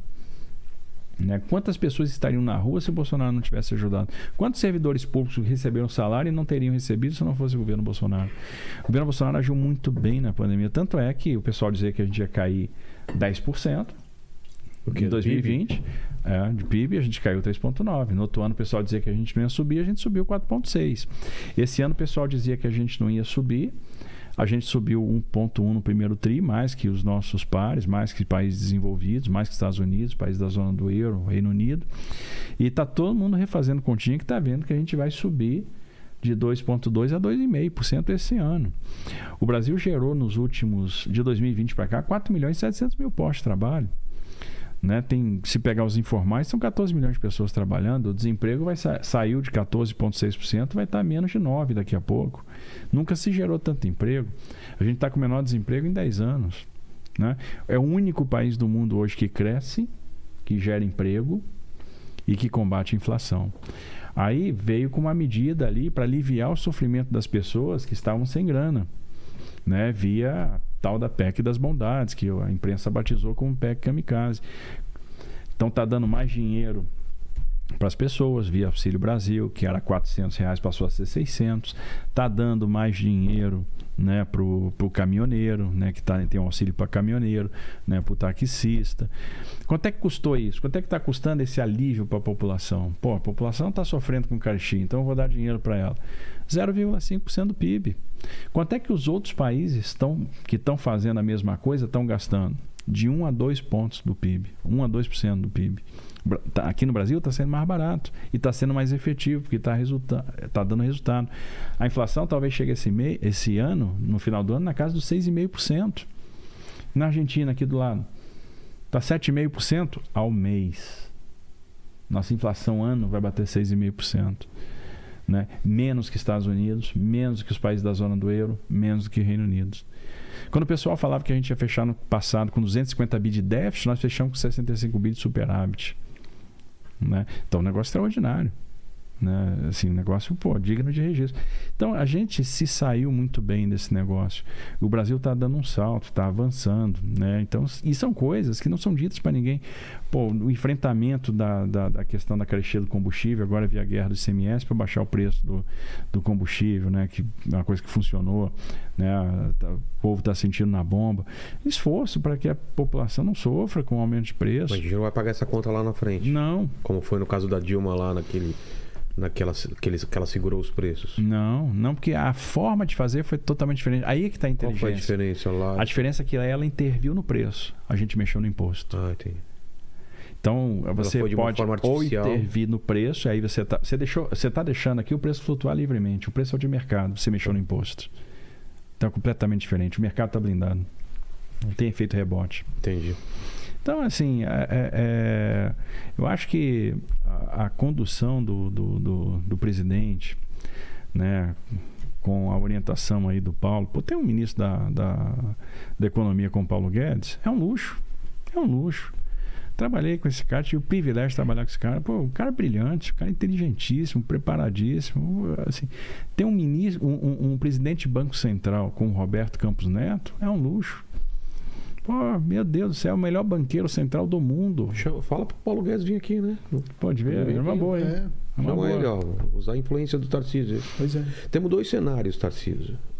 Primeiro, é, você ganha a eleição e o Bolsonaro perde a eleição. Aí vai ter a da- é, Lula e, e, e- e você. Se vai ter uma tretinha aí, como que fazer para conversar e você se acertar. E outro cenário é você ganhando e Bolsonaro. ah, outro- não, você perdendo e, independente de ninguém ganha. Você volta e o Bolsonaro ganha. Você volta pro, pro governo do Bolsonaro como ministro? É, eu não sei, Conversaram depende- sobre isso? Depende do Bolsonaro, né? Depende. É claro. Liga assim, para ele aí. Tem telefone dele? O, o, o- Tô, assim, tô falando com ele aqui, Ah, pera só tá um bom. minutinho. ó, obviamente, se ele me convidar para voltar com ele, eu vou ter uma Você alegria. voltaria? Vou- Na hora. Nesse cenário de você olho, não ganhar. Olho fechado. É? Ah, E, de e Sem você dúvida, ganhando, trabalho com ele fácil. E você ganhando e tendo um governo é, é, petista, como eu, eu, vou isso? ser muito sincero. É. Muito sincero, muito franco. Eu não acredito nessa hipótese. É? Bolsonaro vai ganhar a eleição. Mesmo com a pesquisa aí? Esquece pesquisa. Esquece. Eu passei quase quatro anos acompanhando o presidente, que é um cara muito disciplinado. Toda viagem que a gente fazia, o presidente ia no objetivo da viagem, que era, por exemplo, a gente às vezes ia inaugurar uma, uma- um segmento de ferrovia, um segmento de rodovia, uma obra, dar o início, visitar uma obra, tal, não sei o quê. Toda vez que a gente estava voltando, ele parava em alguma localidade, erma, algum lugar que nunca ninguém ia parar. Ele pedia para parar. Pedia para o cara da Força Aérea para parar o helicóptero naquele local, naquela cidade. Ele chamava de parada inopinada. Sabe o que ele fazia? Parada? Inopinada. Por que que Não estava previsto em lugar nenhum, Ah, tá. não estava na agenda. Quer falar com o cara... Ele, olha, pô, que, que tem de lugarejo aí, lugar pequeno, município pequeno aí, pô, quero parar aqui. Aí o pessoal, pô, mas presidente, não tem segurança, não tem isso. Não, não, risco meu, quero parar. Ele parava. Sabe o que ele ia fazer? Andar no meio do povo. Andar no meio do povo. Andava no meio. Aí ele saía, ninguém sabia ninguém estava esperando o presidente. O presidente é um presidente que gosta do povo. Gosta de andar no meio do povo. Eu vi esse presidente fazer isso várias vezes sem nenhum tipo de programação, sem nenhum tipo de preparação. Ele saía, descia do helicóptero às vezes ia caminhar no meio da galera. O pessoal achava, pô, o que está acontecendo? Daqui a pouco via, caramba, é o presidente da República. E ele andava no meio do povo e tirava foto e não sei o que e tal. E fala com todo mundo, e brinca, e faz piada, e vai no, no, no- no- na padaria, e pede uma Coca-Cola e come uma coxinha e pô, e tal. Uma alegria, um carisma. Eu acho que esse povo deve estar. Tem uns caras aí que torcem contra que devem estar com a pulga atrás da orelha, né? Porque o cara enfrenta recessão na Argentina, é, crise do. é, como é que é? Desastre guerra, é, crise do Covid, crise hídrica, guerra da Ucrânia e não derrete? O cara é forte, o cara é um fenômeno. É um fenômeno. Todo lugar que ele vai, ele arrasta a multidão. Tive com ele Teixeira de Freitas, multidão, Bahia. Né? Você vai com ele em Caicó, é multidão. Você vai, ou tem Juiz de Fora, multidão. Eu tenho certeza que amanhã, em São José dos Campos, vai ser multidão também. Porque tem uma. Tem um evento com ele. Onde ele vai, ele arrasta a multidão. Ele é querido. As pessoas gostam dele. Tem carisma, tem luz própria. É um fenômeno. É um cara que vai ser estudado durante muito tempo, pode ter certeza. Todo mundo vai querer entender no futuro o que, que é esse tal do bolsonarismo. O que, que é esse líder chamado Bolsonaro. Que nunca existiu parecido. Enfrentando a. Que quando o vento sopra a favor é fácil. Agora, quando todo vento sopra contra. O cara toma uma porrada 24 horas por dia e tá ali forte. Eu, tam, eu só tenho uma explicação para isso. É espiritual. Esse cara é um escolhido. Não tem outro. Esse cara é diferente. É um iluminado. Né? Mas aí ele, ele andava no meio das pessoas, naquele lugarejo, não sei o quê, e ele fez isso ao longo dos quatro anos. Isso, pesquisa nenhuma vai captar. Porque ninguém vai falar com essas pessoas. Ninguém vai entrevistar essas pessoas. Mas a única referência que essas pessoas têm de liderança é a do presidente. Foi a- o dia que eles conversaram com o presidente, que eles tiraram uma foto com o presidente, que eles estiveram junto com o presidente, que eles conviveram com o presidente. E o presidente foi onde ninguém foi. Onde as- ninguém irá. Quantas vezes eu ouvi? O prefeito, estava num distrito, o prefeito da minha cidade nunca veio aqui. O prefeito, e a sede, às vezes, do município era 80, 100 quilômetros distante do distrito. Ou, governador, então, o governador do meu estado nunca esteve aqui. E o presidente da república estava lá. Pesquisa nenhuma vai captar isso. Então, Mas- eu tenho certeza, certeza, que os institutos de pesquisa aí vão se surpreender no final do ano. E quem está apostando numa diferença, como eu vejo aí algumas pesquisas saindo, 15 pontos, 12 pontos, esquece, não tem isso. Vai se surpreender. Eu falei desse cenário porque tem muita gente que pode pensar em votar no Haddad porque acredita numa vitória do Lula e seria mais fácil o mesmo, o mesmo partido estar no Estado e estar no, no país. É muito Aí, complicado. aí é o que a gente fala, é perda total, né? Nesse caso. É você que tá falando aí. Aí é perda total. Mas, Tarcísio, é possível. Achamos seguro, né? Acabou, né? Perda total. Mas é possível você estando aqui nesse cenário, tudo bem, seja provável ou improvável, de Lula na presidência e você aqui, dá para trabalhar junto, mesmo sendo de ideais e totalmente Assim, eu- diferentes? Eu, acho absolutamente improvável. Acho muito improvável. Mas Claro que tendo o Bolsonaro e você seria muito mais fácil. voar. porque- é. voar. Eu acho o seguinte, é, aí a gente vai governar olhando para São Paulo. Meu governo vai olhar São Paulo, vai criar as oportunidades de São Paulo, vai mexer as alavancas para o crescimento de São Paulo, né? vai cuidar das pessoas em São Paulo e nós vamos ter a linha que é a linha do é, que foi a linha sempre do governo federal, a linha liberal, a linha que funciona, a linha que dá prosperidade.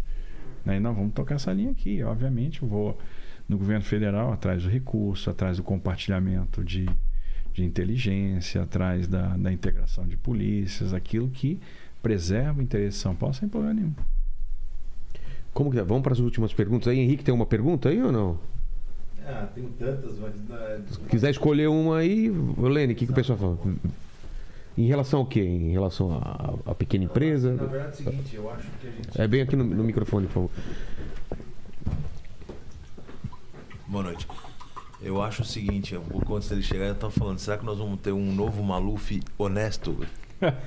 Olha a comparação. O, Manu, o Maluf mais Assim, o honesto. Maluf- é, Porque o Maluf, o Maluf, obra do Maluf. teve a- sempre teve a fama de que rouba mais faz, mas só que o Maluf fez muito pro São Paulo, né? Fez pra e caramba, depois do né? Maluf parou. Isso, São Paulo tá estagnada. E aí a gente tá precisando de, tá muito atrás, né? E eu acredito muito, né? Porque só pelas coisas que o senhor já fez. Olha só, pode ser o slogan dele, né? É. Não rouba, mas faz, É. né? O novo Maluf. Não, não sei se seria uma boa, né? Ah, eu- Mas sabe dessa fama do Maluf aqui, né? Ele, mas ele- esse cara fez muita coisa, né? Assim, ah, tem muita coisa para fazer. Eu acho que tem muita oportunidade adormecida. O Estado pode dar um grande salto. Você pode fazer a empresa voltar, vir mais. expre- Porque Claro. teve essa debandada, né? tem Claro, como teve- atrair. Mas sem dúvida. sem Aliás, dúvida. teve, não, tá, está tendo, né? Está Tá- tendo. Vem, vem Mas no- sem dúvida, olha, a desigualdade regional se enfrenta com incentivo regional. Você tem todas as condições de criar atrativo para trazer determinadas empresas para determinadas regiões, para despertar vocações econômicas. São Paulo tem tudo para isso. facilitar. Você pode levar a empresa para o Sudoeste, você pode levar a empresa para Alta Paulista, você pode levar a empresa para Prudente, né, para o Oeste do Estado, para o Vale do Ribeira, desenvolver o turismo no Vale do Ribeira e fazer obras importantes, obras que são necessárias. Né, obras para o Litoral Norte, mais uma descida para É, mais uma descida pro litoral, né? Porque ah, é, lá na frente dá uma é, Anchieta e né? imigrantes não vai ser suficiente. Pô, tem o transporte ferroviário para Santos, levar o VLT além da Baixada, fazer a duplicação né, na Raposo de Tapetininga para Ourinhos, melhorar a ligação de Mirassol para Rio Preto. Pô, tem tanta coisa para fazer. Então vai ser um canteiro de obras de São Paulo. tem que virar de canteiro São de Paulo. obras. né? Tem que virar. Né? Tem muita coisa para fazer. Principalmente quando você traz iniciativa privada. Fazer o nosso trem intercidades, né? tirar ele do papel. Fazer o metrô avançar mais. Fazer linha de metrô de fato, não ficar só construindo estação. Acelera São Paulo. Não, isso aí. Não. Você viu? Já tentei pegar ele no pulo aqui, né? Isso aí o cabra que usou deu ruim pra caramba. Né? Vamos lá. Aqui foi. Foi? Foi, foi. Tarcísio, tem alguma coisa que você acha legal falar sobre, sobre teu plano de governo, sobre o que você pretende? Fica à vontade. Acho que a gente falou bastante, né? coisa, né? Educação, a gente saúde, pensa, falamos de saúde, é, segurança, investimento. investimento. ferrovia, falamos de coisa pra caramba. Tem alguma dúvida, Paquito? Você que é um mancebo de 21 anos de idade, vai votar? Cara, eu sou do time que não vota, assim. É mesmo? É, não, não gosto. Sem esperanças?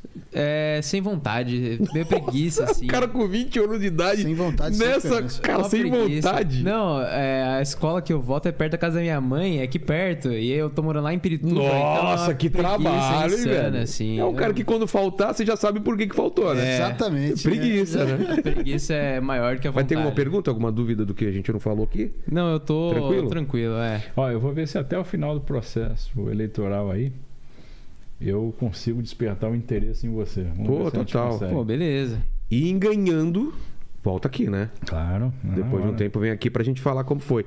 Tarcísio, então agradecer a su- a sua presença Fazer um demais. martelo doutor aí maior agora. Pô, com certeza, vez, né? Que faça barulho. Só baixando meu IPVA eu já fico feliz, né? Ah, já ajuda pra caramba. E eu sempre termino o programa fazendo três perguntas. Contigo não vai ser diferente, Tarcísio. Agradecendo de novo a, a tua presença aqui. Agradecendo ao pessoal que esteve nessa live até agora. Num dia de jogo de Corinthians importante. Eu não quero saber resultado, não fale nada. Não, não tô nem É, acompanhando. eu não, eu não quero ficar tenso aqui, né?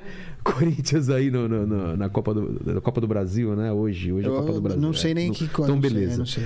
É a primeira. Hoje é a Copa do Brasil. Ai, meu Deus. Já tô nervoso. E, Tarcísio, é, a primeira pergunta é o seguinte: a gente falou da sua vida, da sua trajetória toda, chegou até. trouxe até aqui, né? A ser candidato ao governo do estado, de São Paulo. Olhando pra trás, qual você acha que foi o momento mais difícil da tua vida ou da tua carreira? Acho que foi quando eu perdi meu pai. É. É, porque ele sempre Quando foi um. foi? Foi em 2009. É, é, assim, eu tinha acabado de sair do exército, eu sabia que aquilo significava muito ele. Ele sempre pô, quis ter um filho general e de repente eu saí. Eu, eu sentia que meu pai tinha ficado meio chateado. É, porque tinha aquele sonho, né? Pô, eu quero ver um filho general e É. tal. E era meu sonho também, né? E, e eu queria ter tido um pouco mais de convivência com ele. Eu vinha de muito tempo fora, né? Pô, missão do Haiti, Amazônia, interior do Nordeste, rodando o Brasil inteiro e tal. E meu pai foi um grande amigo. Pô, mas fica tranquilo porque. Foi um grande companheiro, assim. Então, quando eu pensei, puxa, eu vou. Aí, eu- aí eu já tava com dois filhos, eu digo, meu pai vai conviver com os netos, eu vou ter. Era um cara amoroso, era um cara. Sempre foi muito parceiro, então ele me faz muita falta, né? Morreu então, com quantos anos? Morreu. morreu com 78 Pô. para 79, quase 79. Novo, é, não- Ele tava bem. eh, Meu pai foi atropelado. Poxa vida. cara. Aí do atropelamento vieram as complicações, as infecções hospitalares, aquele negócio todo, e ele acabou Não aguentando. não aguentando, né? Foi um período ali de quatro meses de UTI, enfim. Mas, é, eu- como eu sempre tive muita fé, o que, que eu pedi a Deus naquele momento? Que Deus, primeiro, fizesse a vontade dele. Eu faço isso para tudo na minha vida. Esse projeto São Paulo. Eu sempre peço a Deus o seguinte: que Deus faça a vontade, faça a sua vontade. Se for para o seu instrumento para fazer a diferença, que dê certo. Se não for, que não dê certo também.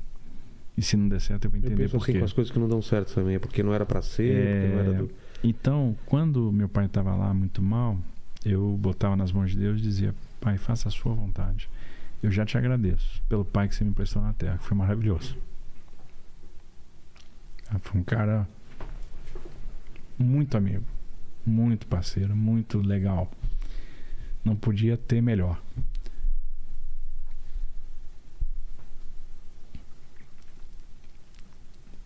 Eu queria ser para os meus filhos o que meu pai foi para mim. Então, foi um momento duro. Mas, ao mesmo tempo, eu nunca cheguei e disse: Ah, pai, Deus, eu quero que ele fique bom. Eu digo: Não, faça a sua vontade. E quando meu pai foi, eu tinha certeza que ele está no bom lugar. Eu tenho certeza da salvação dele. Eu tenho certeza que ele está junto do Pai, que ele foi digno, foi merecedor do sacrifício de Cristo. Né? Então isso nos consola. Porque essa vida passa, a gente não leva nada daqui. Né? Então o que vale é o sacrifício de Cristo, é a vida junto de Deus Pai. E eu tenho certeza que ele é merecedor, é credor do sacrifício de Cristo na cruz. Então isso para mim já conforta. É, eu ia falar que pra você ficar tranquilo, porque com certeza ele tá te acompanhando de algum lugar. Eu também tenho essa fé aí e, e imagino, não consigo nem imaginar como deve ser perder meu pai. Meu pai tá velhinho também, teve quase aí pra morrer, mas tá bem, mas tá bem, ele tá, tá tranquilo, tá te vendo de lá, tranquilo. E a segunda pergunta tem um pouco de, a ver com a primeira. A gente vai morrer um dia, Tarcísio. Espero que demore muito tempo. Mas esse vídeo vai ficar para sempre aqui na internet. O pessoal pode voltar daqui 297 anos para querer saber quais seriam suas últimas palavras, seu epitáfio, sua frase de lápide. Tem uma frase que não é minha, que é um lema da engenharia do exército, que a gente fala em todo lugar que a gente vai, né? E- mas que tem muito a ver com a nossa passagem aqui na Terra. E é o seguinte, a gente sempre fala, não vivemos em vão. E é o que eu quero. Não quero viver em vão, quero fazer a diferença. A gente sempre, todo lugar que eu passei, a gente procurou fazer a diferença. Conseguimos? Sei lá, acho que sim. Fizemos o melhor. O melhor. É, quando eu faço uma duplicação, eu estou evitando colisão frontal, alguém vai deixar de morrer. Quando eu faço uma ponte do Abunão, alguém deixou de pagar a balsa. Quando eu faço um IMAS aqui no, no aeroporto de Congonhas, como nós fizemos, pô, Rimas, o que, que é é? aquela estrutura metálica que ficou ali na extensão das Ah, eu pistas. vi, vi que aumentou Aquilo a é para pista. conter, na verdade, uma, um escape de aeronave. Tá.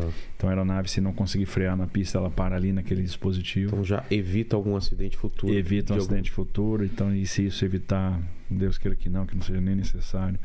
A gente aumentou a segurança da pista também, botando camada para de atrito. Ou seja, a gente fez todo o esforço para evitar acidentes como já aconteceram.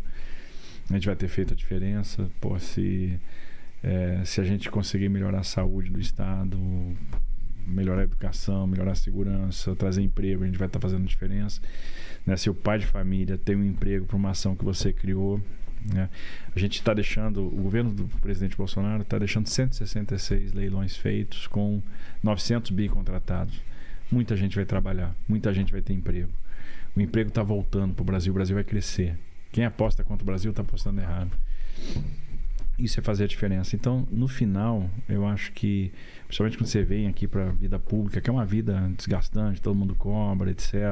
E o que vale, o que fica é você saber que pode fazer a diferença para chegar no final da trajetória e dizer não vivemos, não vivi em vão. Nós não vivemos em vão.